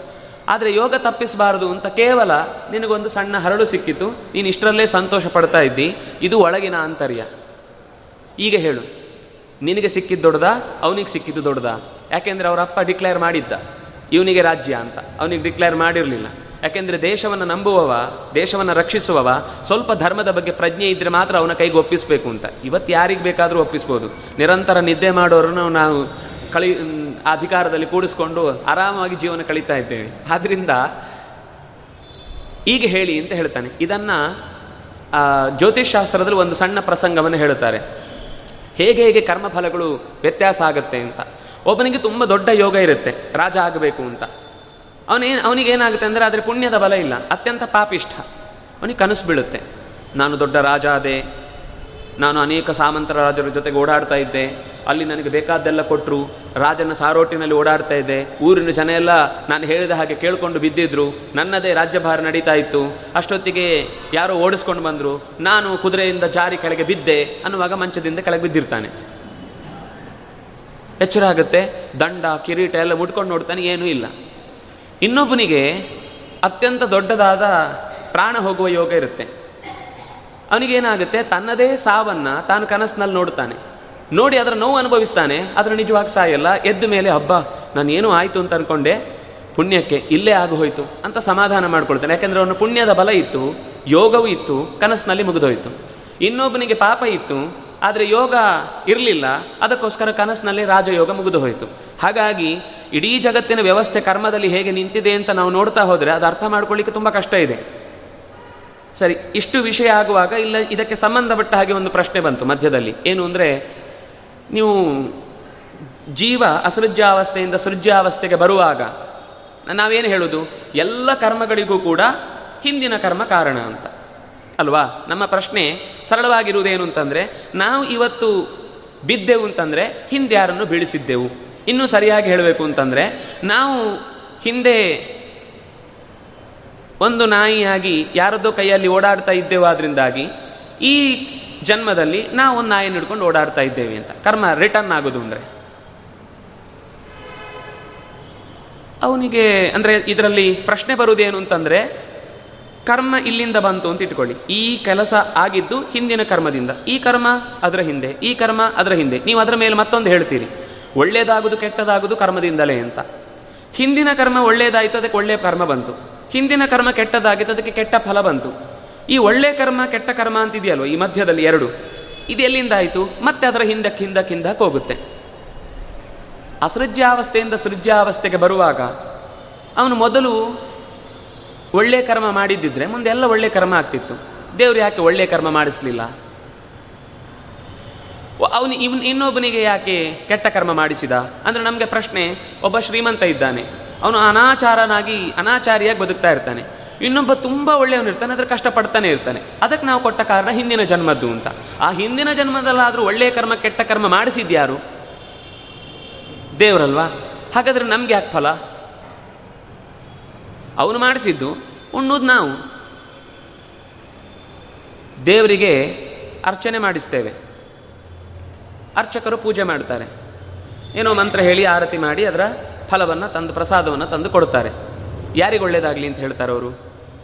ಪೂಜೆ ಮಾಡಿದ್ದವನು ಫಲ ಅವನಿಗೆ ಸಿಗಬೇಕಲ್ವಾ? ಏ, ಇಲ್ಲ ಇಲ್ಲ, ನಾವು ಹೇಳಿದ್ದು, ನಾವು ಚೀಟಿ ತಂದು ಕೊಟ್ಟಿದ್ದೇವೆ. ನಮ್ಮ ಹೆಸರು ನಕ್ಷತ್ರ, ರಾಶಿ, ಗೋತ್ರ ಎಲ್ಲ ಏನೋ ಹಾಕಿ ಕೊಟ್ಟಿದ್ದೇವೆ, ಅವನ್ನ ನಮ್ಮ ಹೆಸರಲ್ಲಿ ಹೇಳಿದೆ ಪುಣ್ಯ ನಮಗೆ ಬರಬೇಕು. ಪೂಜೆ ಮಾಡಿದ್ದವನಾದರೂ ಪುಣ್ಯ ನಮ್ಗೆ ಬರಬೇಕು. ದೇವರು ಅಷ್ಟೇ. ಅಗ್ನಿಮೀಳೆ ಪುರೋಹಿತಂ, ಯಜ್ಞಸ್ಯ ದೇವ ಮೃತ್ವಿಜಂ ಹೋತಾರಂ ರತ್ನಧಾತಮಂ. ಭಗವಂತ ನಮ್ಮ ನೆಪದಲ್ಲಿ ಇಟ್ಟುಕೊಂಡ ಪುರೋಹಿತ. ಆ ಪುರೋಹಿತ ನಮ್ಮ ಉದ್ದೇಶದಿಂದ ನಮ್ಮ ಒಳ್ಳೆಯತನಕ್ಕೋಸ್ಕರ ಕೆಲಸ ಮಾಡಿಸ್ತಾನೆ. ಆದರೂ ಹೇಳಿ ಅವನು ಸ್ವತಂತ್ರವಾಗಿ ಮಾಡಲಿಕ್ಕೆ ಸಾಧ್ಯ ಇಲ್ಲ. ಅಂದಮೇಲೆ ಹಿಂದಿನ ಜನ್ಮದಲ್ಲಿ ಆದ ಒಳ್ಳೆಯ ಕರ್ಮವನ್ನೇ ಯಾಕೆ ಮಾಡಿಸ್ತಾನೆ, ಕೆಟ್ಟ ಕರ್ಮವನ್ನೇ ಯಾಕೆ ಮಾಡಿಸ್ತಾನೆ, ಅದರ ಹಿಂದೆ ಹಿಂದೆ ಹಿಂದೆ ಹಿಂದೆ ಹೋದರೆ ಒಂದು ದಿವಸ ಕರ್ಮ ಮಾಡದೇ ಇರುವ ಸ್ಥಿತಿ ಬರಬೇಕಲ್ವಾ? ಜೀವನನ್ನ ದೇವರು ಸೃಷ್ಟಿ ಮಾಡುವಾಗಲೇ ಒಳ್ಳೆಯ ಜೀವವನ್ನಾಗಿ ಸೃಷ್ಟಿ ಮಾಡ್ಬೋದಿತ್ತಲ್ವಾ? ಯಾಕೆ ಎಲ್ಲವನ್ನು ಒಂದು ಕೆಲವು ಒಳ್ಳೆಯದನ್ನು, ಒಂದು ಕೆಟ್ಟದನ್ನು ಸೃಷ್ಟಿ ಮಾಡಿದ? ದೊಡ್ಡ ಪ್ರಶ್ನೆ. ಅದಕ್ಕೆ ಅವ್ರು ಹೇಳಿದರು, ಜೀವವನ್ನು ದೇವರು ಸೃಷ್ಟಿ ಮಾಡಲೇ ಇಲ್ಲ. ಜೀವ ಇದೆ ಮೊದಲೇ. ದ್ರವ್ಯಂ ಕರ್ಮಚ ಕಾಲಶ್ಚ ಸ್ವಭಾವೋ ಜೀವ ಏವಚ ಯದನುಗ್ರಹತ ಸಂತಿ ನಸಂತಿ ಯದುಪೇಕ್ಷೆಯ. ಜೀವವನ್ನು ಸೃಷ್ಟಿ ಮಾಡಲಿಲ್ಲ. ಆದರೆ ಜೀವನ ಸೃಷ್ಟಿ ಮಾಡಿ, ಸರಿ, ಒಪ್ಕೊಂಡೆ. ನಿಮ್ಮ ಶಾಸ್ತ್ರದಲ್ಲಿ ಆ ಮಾತು ಇದೆ, ನೀವು ಶಾಸ್ತ್ರ ಪ್ರಕಾರ ಹೇಳ್ತಾ ಇದ್ರಿ. ನಾವು ಒಪ್ಪಿಕೊಂಡೆವು ಜೀವಕ್ಕೆ ಅಚ್ಛೇದ್ಯೋಯಂ, ಅದಾಹ್ಯೋಯಂ, ಅಕ್ಲೇದ್ಯೋಯಂ, ಅಶೋಷ್ಯ, ಹೀಗೆ ಏನೂ ಆಗುವುದಿಲ್ಲ ಅಂತ ಮಾತು ಹೇಳಿದ್ದೀರಿ. ಸರಿ. ಆದರೆ ಆ ಜೀವದಲ್ಲಿ ಒಳ್ಳೆಯದನ್ನು ಕೆಟ್ಟದನ್ನು ಸ್ವಭಾವನಾದರೂ ಯಾಕೆ ದೇವರು ಹೀಗೆ ಇಟ್ಟ? ಒಂದನ್ನು ಒಳ್ಳೆಯ ಸ್ವಭಾವದನ್ನಾಗಿ ಮಾಡಿದ, ಇನ್ನೊಂದನ್ನು ಕೆಟ್ಟ ಸ್ವಭಾವದನ್ನಾಗಿ ಯಾಕೆ ಮಾಡಿದ? ಇಲ್ಲ ರೀ, ದೇವರು ಸ್ವಭಾವವನ್ನು ಮಾಡಲಿಲ್ಲ. ಜೀವದಲ್ಲಿ ಸ್ವಭಾವ ಸಹಜವಾಗಿದೆ. ನೀ ಸ್ವಭಾವನ ಶಬ್ದ ಹೇಳಬೇಕಾದ್ರೆ ಗೊತ್ತಾಗಬೇಕಲ್ಲ, ಅದು ಸ್ವಭಾವ. ಹಾಗಾದರೆ ದೇವರ ನಿಯಂತ್ರಣದಲ್ಲಿದೆ ಅಂದರೆ ಏನರ್ಥ ಹೌದು, ಸ್ವಭಾವವು ದೇವರ ನಿಯಂತ್ರಣದಲ್ಲಿದೆ. ಸ್ವಭಾವ ಕೊಟ್ಟದ್ದು ದೇವರಲ್ಲ, ಸ್ವಭಾವ ದೇವರ ಕೈಯಲ್ಲಿದೆ. ಅದು ವ್ಯಕ್ತ ಆಗಬೇಕು ಅಂದರೆ ದೇವರು ಮಣ್ಣು ಹಾಕಬೇಕು, ನೀರು ಹಾಕಬೇಕು, ಬುಡಕ್ಕೆ ಅದನ್ನು ಚೆನ್ನಾಗಿ ಮಣ್ಣು ಗಟ್ಟಿ ಮಾಡಬೇಕು, ಒಬ್ಬ ಮಾಲೀಕ ಏನೇನು ಮಾಡಬೇಕು, ತೋಟದ ಮಾಲಿ ಏನು ಮಾಡಬೇಕು ಅಷ್ಟು ಮಾಡದೇ ಇದ್ದರೆ ಕೃಷಿಕ ಅಲ್ವಾ? ಕೃಷ್ಣ ಅಲ್ವಾ ದೇವರು? ಕರ್ಷಣಾಥ ಕೃಷ್ಣ ಕಲು ಅದರಿಂದ ದೇವರು ಆ ಸ್ವಭಾವವುಳ್ಳಂತಹ ಜೀವವನ್ನು ಪಂಚಭೂತಗಳೆಂಬಂತಹ ಭೂಮಿಗೆ ಹಾಕಿ, ಅದಕ್ಕೆ ಬೇಕಾದ ಕರ್ಮ ಅನ್ನುವಂತಹ ನೀರನ್ನು ಹಾಕಿ, ಅದರ ಜೊತೆಗೆ ಜ್ಞಾನ ಅನ್ನುವಂತಹ ಬೆಳಕನ್ನು ಹಾಕಿ, ಚೆಲ್ಲಿ ಅದನ್ನು ನಿಟ್ಟಾಗ ನಿಧಾನಕ್ಕೆ ಬಳುತ್ತೆ. ಕೆಟ್ಟದ್ದನ್ನು ಯಾಕೆ ಮಾಡ್ದ? ದೇವರು ಕೆಟ್ಟದನ್ನು ಮಾಡಲಿಲ್ಲ. ಅದರ ಜೀವದ ಸ್ವಭಾವದಲ್ಲಿ ಏನಿತ್ತೋ ಆ ಕರ್ಮವನ್ನೇ ಬೆಳೆಸಿದ. ಆದರೂ ಕರ್ಮ ಮೊದಲು ಸರ್ತಿ ಮಾಡಬೇಕಲ್ವಾ? ಅದು ದೇವರೇ ಮಾಡಿಸೋದಲ್ವಾ? ಮೊದಲು ಸರ್ತಿ ಯಾಕೆ ಹಾಗೆ ಮಾಡಿದ? ಇಲ್ಲ, ಕರ್ಮವೂ ಜೀವದಲ್ಲಿದೆ. ಹೇಗ್ರಿ ಸಾಧ್ಯ? ಅಸೃಜ್ಯಾವಸ್ಥೆಯಲ್ಲಿ ಕರ್ಮವೇ ಮಾಡುವುದಿಲ್ಲ ಅದರಲ್ಲಿ ಹೇಗೆ ಮೊದಲ ಬಾರಿ ಮಾಡುವಾಗ ಅದರಲ್ಲಿ ಒಳ್ಳೆಯ ಕರ್ಮ, ಕೆಟ್ಟ ಕರ್ಮ ಅಂತ ಹೇಗಿರುತ್ತೆ ಸಾಧ್ಯ? ನೂರು ವೋಲ್ಟೇಜಿನ ಬಲ್ಬ್ ಇದೆ. ಆ ಬಲ್ಬಿನಲ್ಲಿ ಕರೆಂಟ್ ಬರುವ ತನಕ ಅದರಲ್ಲಿ ನೂರು ವೋಲ್ಟೇಜ್ ನಮ್ಗೆ ಗೊತ್ತಾಗೋದಿಲ್ಲ. ಕರೆಂಟ್ ಬಂದ ಮೇಲೆ ಗೊತ್ತಾಗುತ್ತೆ ಅದು ನೂರು ವೋಲ್ಟೇಜ್ ಇದೆ ಅಂತ. ಹಾಗೆ ಜೀವದಲ್ಲಿ ಶಕ್ತಿಯ ರೂಪದಲ್ಲಿ ಕರ್ಮ ಇದೆ.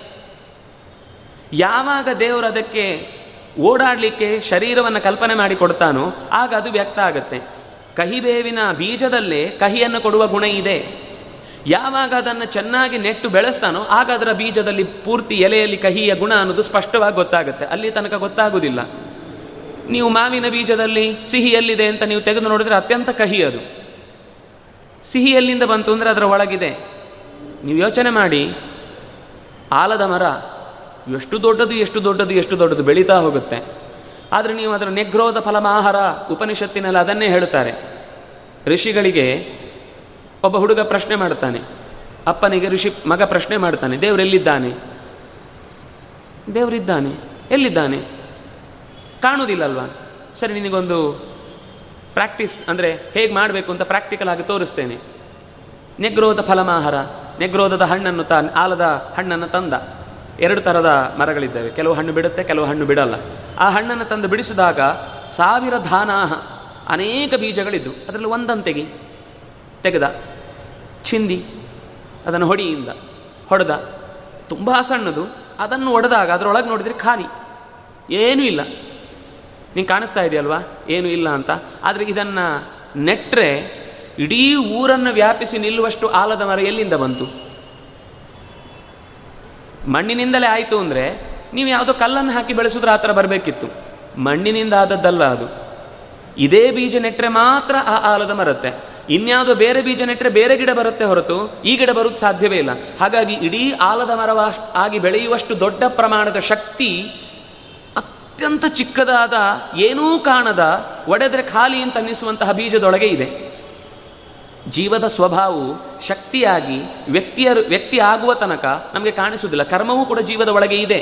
ಮಾಡದೇ ಇರಬಹುದು, ಆದರೆ ಶಕ್ತಿಯ ರೂಪದಲ್ಲಿರುತ್ತೆ. ಬ್ಯಾಟ್ರಿಯನ್ನು ತಾಗಿಸಿದಾಗ ಬಲ್ಬು ಕಾಣಿಸುತ್ತೆ. ನೀವು ಅಲ್ಲಿಯ ತನಕ ಈ ಬ್ಯಾಟ್ರಿಯಲ್ಲಿ ಏನೂ ಇಲ್ಲ ಏನೂ ಇಲ್ಲ ಏನೂ ಇಲ್ಲ ಅಂತ ಹೇಳಿದರೆ, ನೀವು ಏನೂ ಇಲ್ಲ ಅಂತ ಹೇಳಿದ ತಕ್ಷಣ ಏನೂ ಇಲ್ಲ ಅಂತ ಆಗುದಿಲ್ಲ.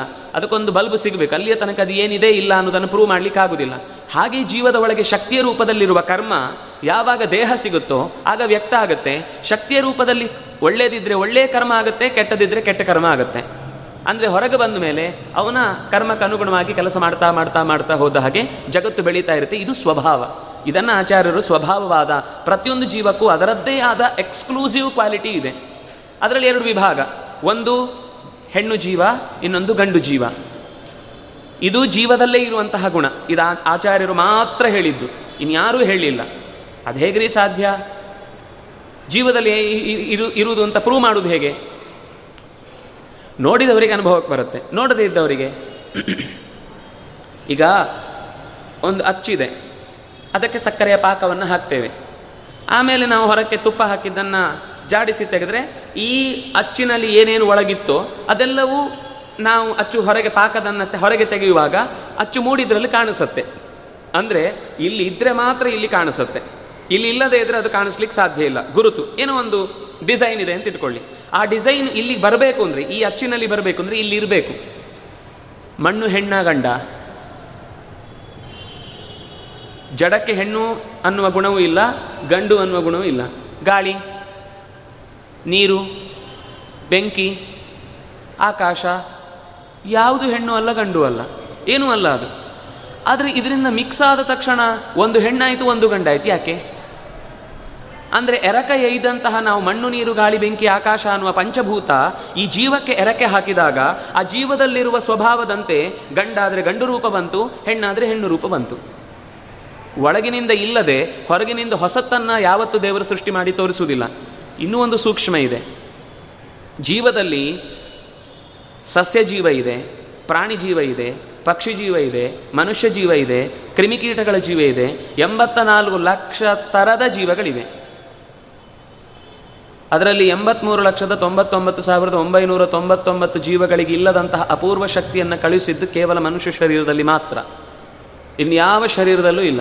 ಅಂದರೆ ಆ ಜೀವದಲ್ಲಿ ಇದ್ ಜೀವದಲ್ಲಿ ಸಸ್ಯ ಜೀವ ಅಂತ ಇದ್ದರೆ ಇಲ್ಲೊಂದು ಸಸ್ಯ ಹುಟ್ಟೋದು ಸಾಧ್ಯ. ಅಲ್ವಾ? ಎಲ್ಲೋ ಒಂದು ಕಡೆ ಮೊದಲು ಇಲ್ಲದೇ ಇದ್ದರೆ ಈಗ ಒಬ್ಬ ಹಾವನ್ನೇ ನೋಡಲಿಲ್ಲ. ಅವನಿಗೆ ಹಾವನ್ನು ನೋಡಿ ಹಗ್ಗ ಅಂತ ಭ್ರಮೆ ಬರುತ್ತೆ. ಅಂದರೆ ಹಗ್ಗವನ್ನು ನೋಡಿ ಹಾವು ಅಂತ ಭ್ರಮೆ ಬರುತ್ತಾ? ಯಾವತ್ತೂ ಬರಲ್ಲ. ಅಂದರೆ ಒಂದು ಕಡೆಯಿಂದ ನಾವು ಈ ಲೋಕದಲ್ಲಿ ಇಂತಹ ಎಲ್ಲ ಅಪೂರ್ವಗಳನ್ನು ನೋಡ್ತಾ ಇದ್ದೇವೆ. ಅಂದರೆ ಇನ್ನೆಲ್ಲೋ ಮೂಲದಲ್ಲಿ ಅದರ ಮಾದರಿಯ ರೂಪ ಇರಬೇಕು. ಅದೆಲ್ಲಿದೆ ಅಂದರೆ ಈ ಜೀವದಲ್ಲಿದೆ. ಪ್ರಾಣಿಯ ಜೀವ, ಪಕ್ಷಿಗಳ ಜೀವ, ಸಸ್ಯಗಳ ಜೀವ ಕಿಮಿಕೀಟಗಳ ಜೀವ, ಮನುಷ್ಯರ ಜೀವ, ಈ ಅನಂತ ಜೀವಗಳು ಈ ಲೋಕದಲ್ಲಿ ಎಲ್ಲ ಕಡೆ ಸೇರಿಕೊಂಡಿದೆ. ಇಲ್ಲಿ ಒಂದು ಪ್ರಶ್ನೆ ಬರುತ್ತೆ. ಏನು ಅಂದರೆ ಸಸ್ಯ ಜೀವ ಎಲ್ಲ ಸಂದರ್ಭದಲ್ಲೂ ಸಸ್ಯವಾಗಿಯೇ ಬರುತ್ತಾ? ಇಲ್ಲ. ಅವನ ಕರ್ಮದ ಬಲದಿಂದ ಅವನು ಮನುಷ್ಯ ಶರೀರ ಪಡಿಬಹುದು, ಪ್ರಾಣಿ ಶರೀರ ಪಡಿಬಹುದು, ಕ್ರಿಮಿಕೀಟಗಳ ಶರೀರ ಪಡಿಬಹುದು, ಬದಲಾಗ್ತಾ ಇರುತ್ತೆ. ಭಗವಂತನ ಕಾರುಣ್ಯ ಅದು. ಅವನಿಗೆ ಸಾಧನೆ ಮಾಡಿಕೊಳ್ಳಿಕ್ಕೋಸ್ಕರ ಸಸ್ಯ ಜೀವವಾಗಿದ್ದರೂ ಅವನು ಯೋಗ್ಯನಾಗಿದ್ದರೆ ಸಾತ್ವಿಕನಾಗಿದ್ದರೆ ಅವನನ್ನು ತಂದು ಮನುಷ್ಯ ಶರೀರದಲ್ಲಿಟ್ಟು, ಅದಕ್ಕೆ ಬೇಕಾದಂತಹ ಎಲ್ಲ ಜ್ಞಾನದ ದಾರಿಗಳನ್ನು ತಂದಿಟ್ಟು, ಗುರುಗಳ ಉಪದೇಶವನ್ನು ಕೊಟ್ಟು, ಅವನು ಮೋಕ್ಷವನ್ನು ಹೊಂದುತ್ತಾನೆ. ಅಲ್ಲ, ಮೋಕ್ಷಕ್ಕೆ ಹೋದ್ಮೇಲೆ ಸಸ್ಯ ಜೀವವಾಗಿರ್ತಾನ ಮನುಷ್ಯ ಆಗಿರ್ತಾನ? ಬಯಸಿದ ರೂಪ. ಸಸ್ಯ ಆಗಿರಬೇಕು ಅಂದರೆ ಸಸ್ಯ ಆಗಿರ್ಬೋದು, ಪ್ರಾಣಿ ಆಗಿರಬೇಕು ಅಂದರೆ ಪ್ರಾಣಿ ಆಗಿರ್ಬೋದು, ಯಾಕೆಂದರೆ ಸುಖ ಇರುತ್ತೆ. ನೀವು ಯಾವ ಶರೀರದಲ್ಲಿದ್ದರೂ ನಿಮಗೆ ಬಂಧನ ಇಲ್ಲ ಅಲ್ಲಿ. ಅದರಿಂದಾಗಿ ಯಾವ ಶರೀರದಲ್ಲೂ ಬೇಕಾದರೂ ಓಡಾಡಬಹುದು. ಅಂದರೆ ಇದು ಆಚಾರ್ಯರು ಹೇಳಿದ ಅತ್ಯಂತ ಸೂಕ್ಷ್ಮವಾದ ಅಂಶ. ಇದರ ಮೇಲೆ ಮಧ್ಯದಲ್ಲಿ ಒಂದು ಪ್ರಶ್ನೆ ಬಂದಿತ್ತು. ಏನು ಅಂದರೆ, ಸಾತ್ವಿಕರು, ರಾಜಸರು, ತಾಮಸರು ಅಂತ ಹೇಳ್ತೀರಿ. ಈ ಸಾತ್ವಿಕರೆಲ್ಲ ಮೋಕ್ಷಕ್ಕೆ ಹೋಗ್ತಾರೆ, ತಾಮಸರೆಲ್ಲ ಅಂಧನ್ ತಮಸ್ಸಿಗೆ ಹೋಗ್ತಾರೆ. ಈ ಮಧ್ಯದಲ್ಲಿರುವ ರಾಜಸರು, ನಾವೆಲ್ಲ ರಾಜಸರು ಅಂತ ಅಂದ್ಕೊಂಡ್ರೆ ನಿತ್ಯ ಸಂಸಾರಿಗಳು ಅಂತ ಅಂದ್ಕೊಂಡ್ರೆ ಮೋಕ್ಷಕ್ಕೆ ಹೋಗುವುದು ಹೇಗೆ? ಆಚಾರ್ಯರು ಭಾಗವತ ತಾತ್ಪರ್ಯದಲ್ಲೇ ಅದರ ಮತ್ತೆ ಹದಿನೆಂಟನೇ ಅಧ್ಯಾಯದ ಗೀತೆಯಲ್ಲೂ ವಿವರಣೆ ಕೊಡುವಾಗ ಹೇಳ್ತಾರೆ. ರಾಜಸರಲ್ಲೂ ಕೂಡ ಪರ್ಸೆಂಟೇಜ್ನಲ್ಲಿ ರಾಜಸ ಕಮ್ಮಿ ಇದು ಸಾತ್ವಿಕ ಜಾಸ್ತಿ ಇರುವಂಥವ್ರು ಇರ್ತಾರೆ. ಅಂಥವರು ಮೋಕ್ಷಕ್ಕೆ ಸೇರ್ತಾರೆ. ರಾಜಸದಲ್ಲೇ ತಾಮಸ ಜಾಸ್ತಿ ಇದ್ದು ರಾಜಸ ಕಮ್ಮಿ ಇದ್ದವರು ಸ್ವಲ್ಪ ಜನ ಇದ್ದಾರೆ. ಅವರು ನರಕ್ ಅಂದರೆ ಅಂಧನ್ ತಮಸ್ಸಿಗೆ ಹೋಗೋರಿದ್ದಾರೆ. ರಾಜಸವೇ ಮಧ್ಯ ಪ್ರಮಾಣದಲ್ಲಿ ಇರುವವರು ಮಾತ್ರ ನಿತ್ಯ ಸಂಸಾರಿಗಳಾಗಿರ್ತಾರೆ. ನಿತ್ಯ ಸಂಸಾರಿಗಳು ಅಂದರೆ ತ್ರಿದಿವ, ನಿರಯ, ಭೂ, ಗೋಚರ, ನಿತ್ಯಬದ್ಧಾನ್. ತ್ರಿದಿವ ಅಂದರೆ ಸ್ವರ್ಗ. ಮತ್ತೆ ಭೂಮಿ, ಮತ್ತೆ ನರಕ, ಹೀಗೆ ಸುತ್ತಾಕ್ತಾನೇ ಇರ್ತಾರೆ. ಪ್ರತಿ ಸೃಷ್ಟಿಯಲ್ಲೂ ಅವರು ಇದ್ದೇ ಇರ್ತಾರೆ. ಅವರಿಗೆ ಯಾಕೆಂದರೆ ಮೋಕ್ಷವೂ ಇಲ್ಲ, ಈ ಕಡೆಯಿಂದ ಅಂಧನ್ ತಮಸ್ಸೂ ಇಲ್ಲ. ಅಷ್ಟು ಬಂದ ಕಾಲದಲ್ಲಿ ಬದುಕಿನಲ್ಲಿ ಇಲ್ಲಿ ಸಿಗುವ ಸುಖ ದುಃಖಗಳನ್ನೇ ಅನುಭವಿಸ್ತಾ ತಮ್ಮ ಬದುಕನ್ನು ಕಳೀತಾ ಇರ್ತಾರೆ. ಅವರು ನಿತ್ಯ ಸಂಸಾರಿಗಳು. ಸಂಸಾರ ಅಂದರೆ ಶಬ್ದನೇ ಅರ್ಥ, ಸಂಸರತಿ. ನಿರಂತರ ಸುತ್ತುತ್ತಾ ಇರ್ತಾನೆ ಸುತ್ತುತ್ತಾ ಇರ್ತಾನೆ ಸುತ್ತುತ್ತಾ ಇರ್ತಾನೆ. ಸುತ್ತುವುದೇ ಕೆಲಸ.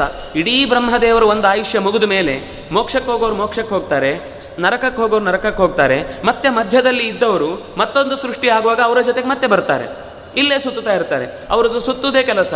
ಅಲ್ರಿ ಪಾಪ ಅವರಿಗೆ ಒಂದು ಕಡೆ ಎಲ್ಲಿ ಆದರೂ ಶಾಶ್ವತ ನೆಲೆ ಹೇಳಬೇಕಲ್ವಾ ಅಂದರೆ ನಿತ್ಯ ಸಂಸಾರಿ ಅನ್ನೋದಕ್ಕೆ ಅರ್ಥ ಏನು? ಶಾಶ್ವತ ನೆಲೆ ಇಲ್ಲ ಅಂತಾನೆ. ನಾವು ಯಾಕೆ ಬೇಜಾರು ಮಾಡ್ಕೊಳ್ಬೇಕು? ನಮ್ಮನ್ನು ಎಲ್ಲಿ ಇಟ್ಟಿದ್ದಾನೋ ಗೊತ್ತಿಲ್ಲ. ವಸ್ತುಸ್ಥಿತಿ ಹೀಗಿರೋದು ಅದಕ್ಕೆ ನಾನು ಮೊದಲನೇ ದಿವಸ ಹೇಳಿದ್ದೆ. ಸತ್ಯ ಅಂದರೆ ಕಹಿಯಾಗಿರುತ್ತೆ ಹಾಗಿದೆ ಅನ್ನೋದನ್ನು ಆಚಾರ್ಯರು ಹೇಳ್ತಾರೆ. ಯಾಕೆ ಹಾಗಿದೆ ಅಂತ ಪ್ರಶ್ನೆ ಮಾಡಿದರೆ ನಾವು ಬದಲಾಯಿಸ್ಲಿಕ್ಕೆ ಸಾಧ್ಯ ಇಲ್ಲ. ಆದರೆ ತಮಸ್ಸಿನ ಪ್ರಶ್ನೆಗಳ ಬಗ್ಗೆ ತುಂಬ ಕೇಳ್ತಾರೆ. ತಮಸ್ಸಿನಲ್ಲಿ ಹೋಗೋರು ಏನು, ಮುಂದೆ ಯಾವತ್ತು ವಾಪಸ್ ಬರ್ಲಿಕ್ಕೆ ಆಗೋದಿಲ್ವಾ ಹಾಗೆ ಹೀಗೆ ಅಂತ. ನಮಗೆ ತಮಸ್ಸಿನ ಬಗ್ಗೆ ತುಂಬ ಆಲೋಚನೆ ಇದೆ ಅಂದರೆ ಸ್ವಲ್ಪ ಯೋಚನೆ ಮಾಡಬೇಕಾಗುತ್ತೆ. ನಾವು ಯಾವುದನ್ನು ಯಾವುದಕ್ಕೋಸ್ಕರ ಹೋರಾಡ್ತಾ ಇದ್ದೇವೆ ಅಂತ. ನಾವು ಬೆಳಕಿಗೋಸ್ಕರ ಹೋರಾಡಬೇಕು ಹೊರತು ಕತ್ತಲೆಗೋಸ್ಕರ ಹೋರಾಡಬಾರ್ದು. ನಮ್ಗೆ ಆ ಪ್ರಶ್ನೆ ಬರುವುದು ಬೇಡ. ನಮ್ಗೆ ಆನ್ಸರ್ ಹುಡುಕುವ ಆಲೋಚನೆಯೂ ಬೇಡ. ನಾವು ದೇವರ ಬೆಳಕಿನ ದಾರಿಯತ್ತ ಹೋಗ್ತಾ ಇರೋಣ. ನಮ್ಮ ನೆರಳು ಬಹಳ ಹಿಂದಕ್ಕೆ ಹಿಂದಕ್ಕೆ ಹಿಂದಕ್ಕೆ ಹೋಗ್ತಾ ಇರಲಿ. ನಮಗೆ ಹತ್ತಿರ ಹತ್ತಿರ ಬೆಳಕು ಬರ್ತಾ ಇರಲಿ. ಆ ಚಿಂತನೆ ನಮ್ಮನ್ನು ಗುರುಗಳ ಸಮಸ್ತ ವೃಂದ ನಮ್ಮನ್ನು ಆಶೀರ್ವದಿಸಲಿ, ಆಚಾರ್ಯರ ಶಾಸ್ತ್ರ ನಮ್ಮನ್ನು ಬೆಳಗಿಸಲಿ, ಮತ್ತೆ ಕೆಲವು ಪ್ರಶ್ನೆಗಳೊಂದಿಗೆ ನಾಳೆ ಭೇಟಿಯಾಗೋಣ ಅಂತ ಹೇಳ್ತಾ, ಕಾಯೇನ ವಾಚ ಮನಸ ಇಂದ್ರಿಯೈರ್ವ, ಬುದ್ಧಿಯ ಆತ್ಮನಾವ, ಅನುಸೃತ ಸ್ವಭಾವ, ಕರೋಮಿ ಯದ್ಯತ್ ಸಕಲಂ ಪರಸ್ಮೈ ನಾರಾಯಣಾಯಿತಿ ಸಮರ್ಪಯಾಮಿ. ಕೃಷ್ಣಾರ್ಪಣಮಸ್ತು.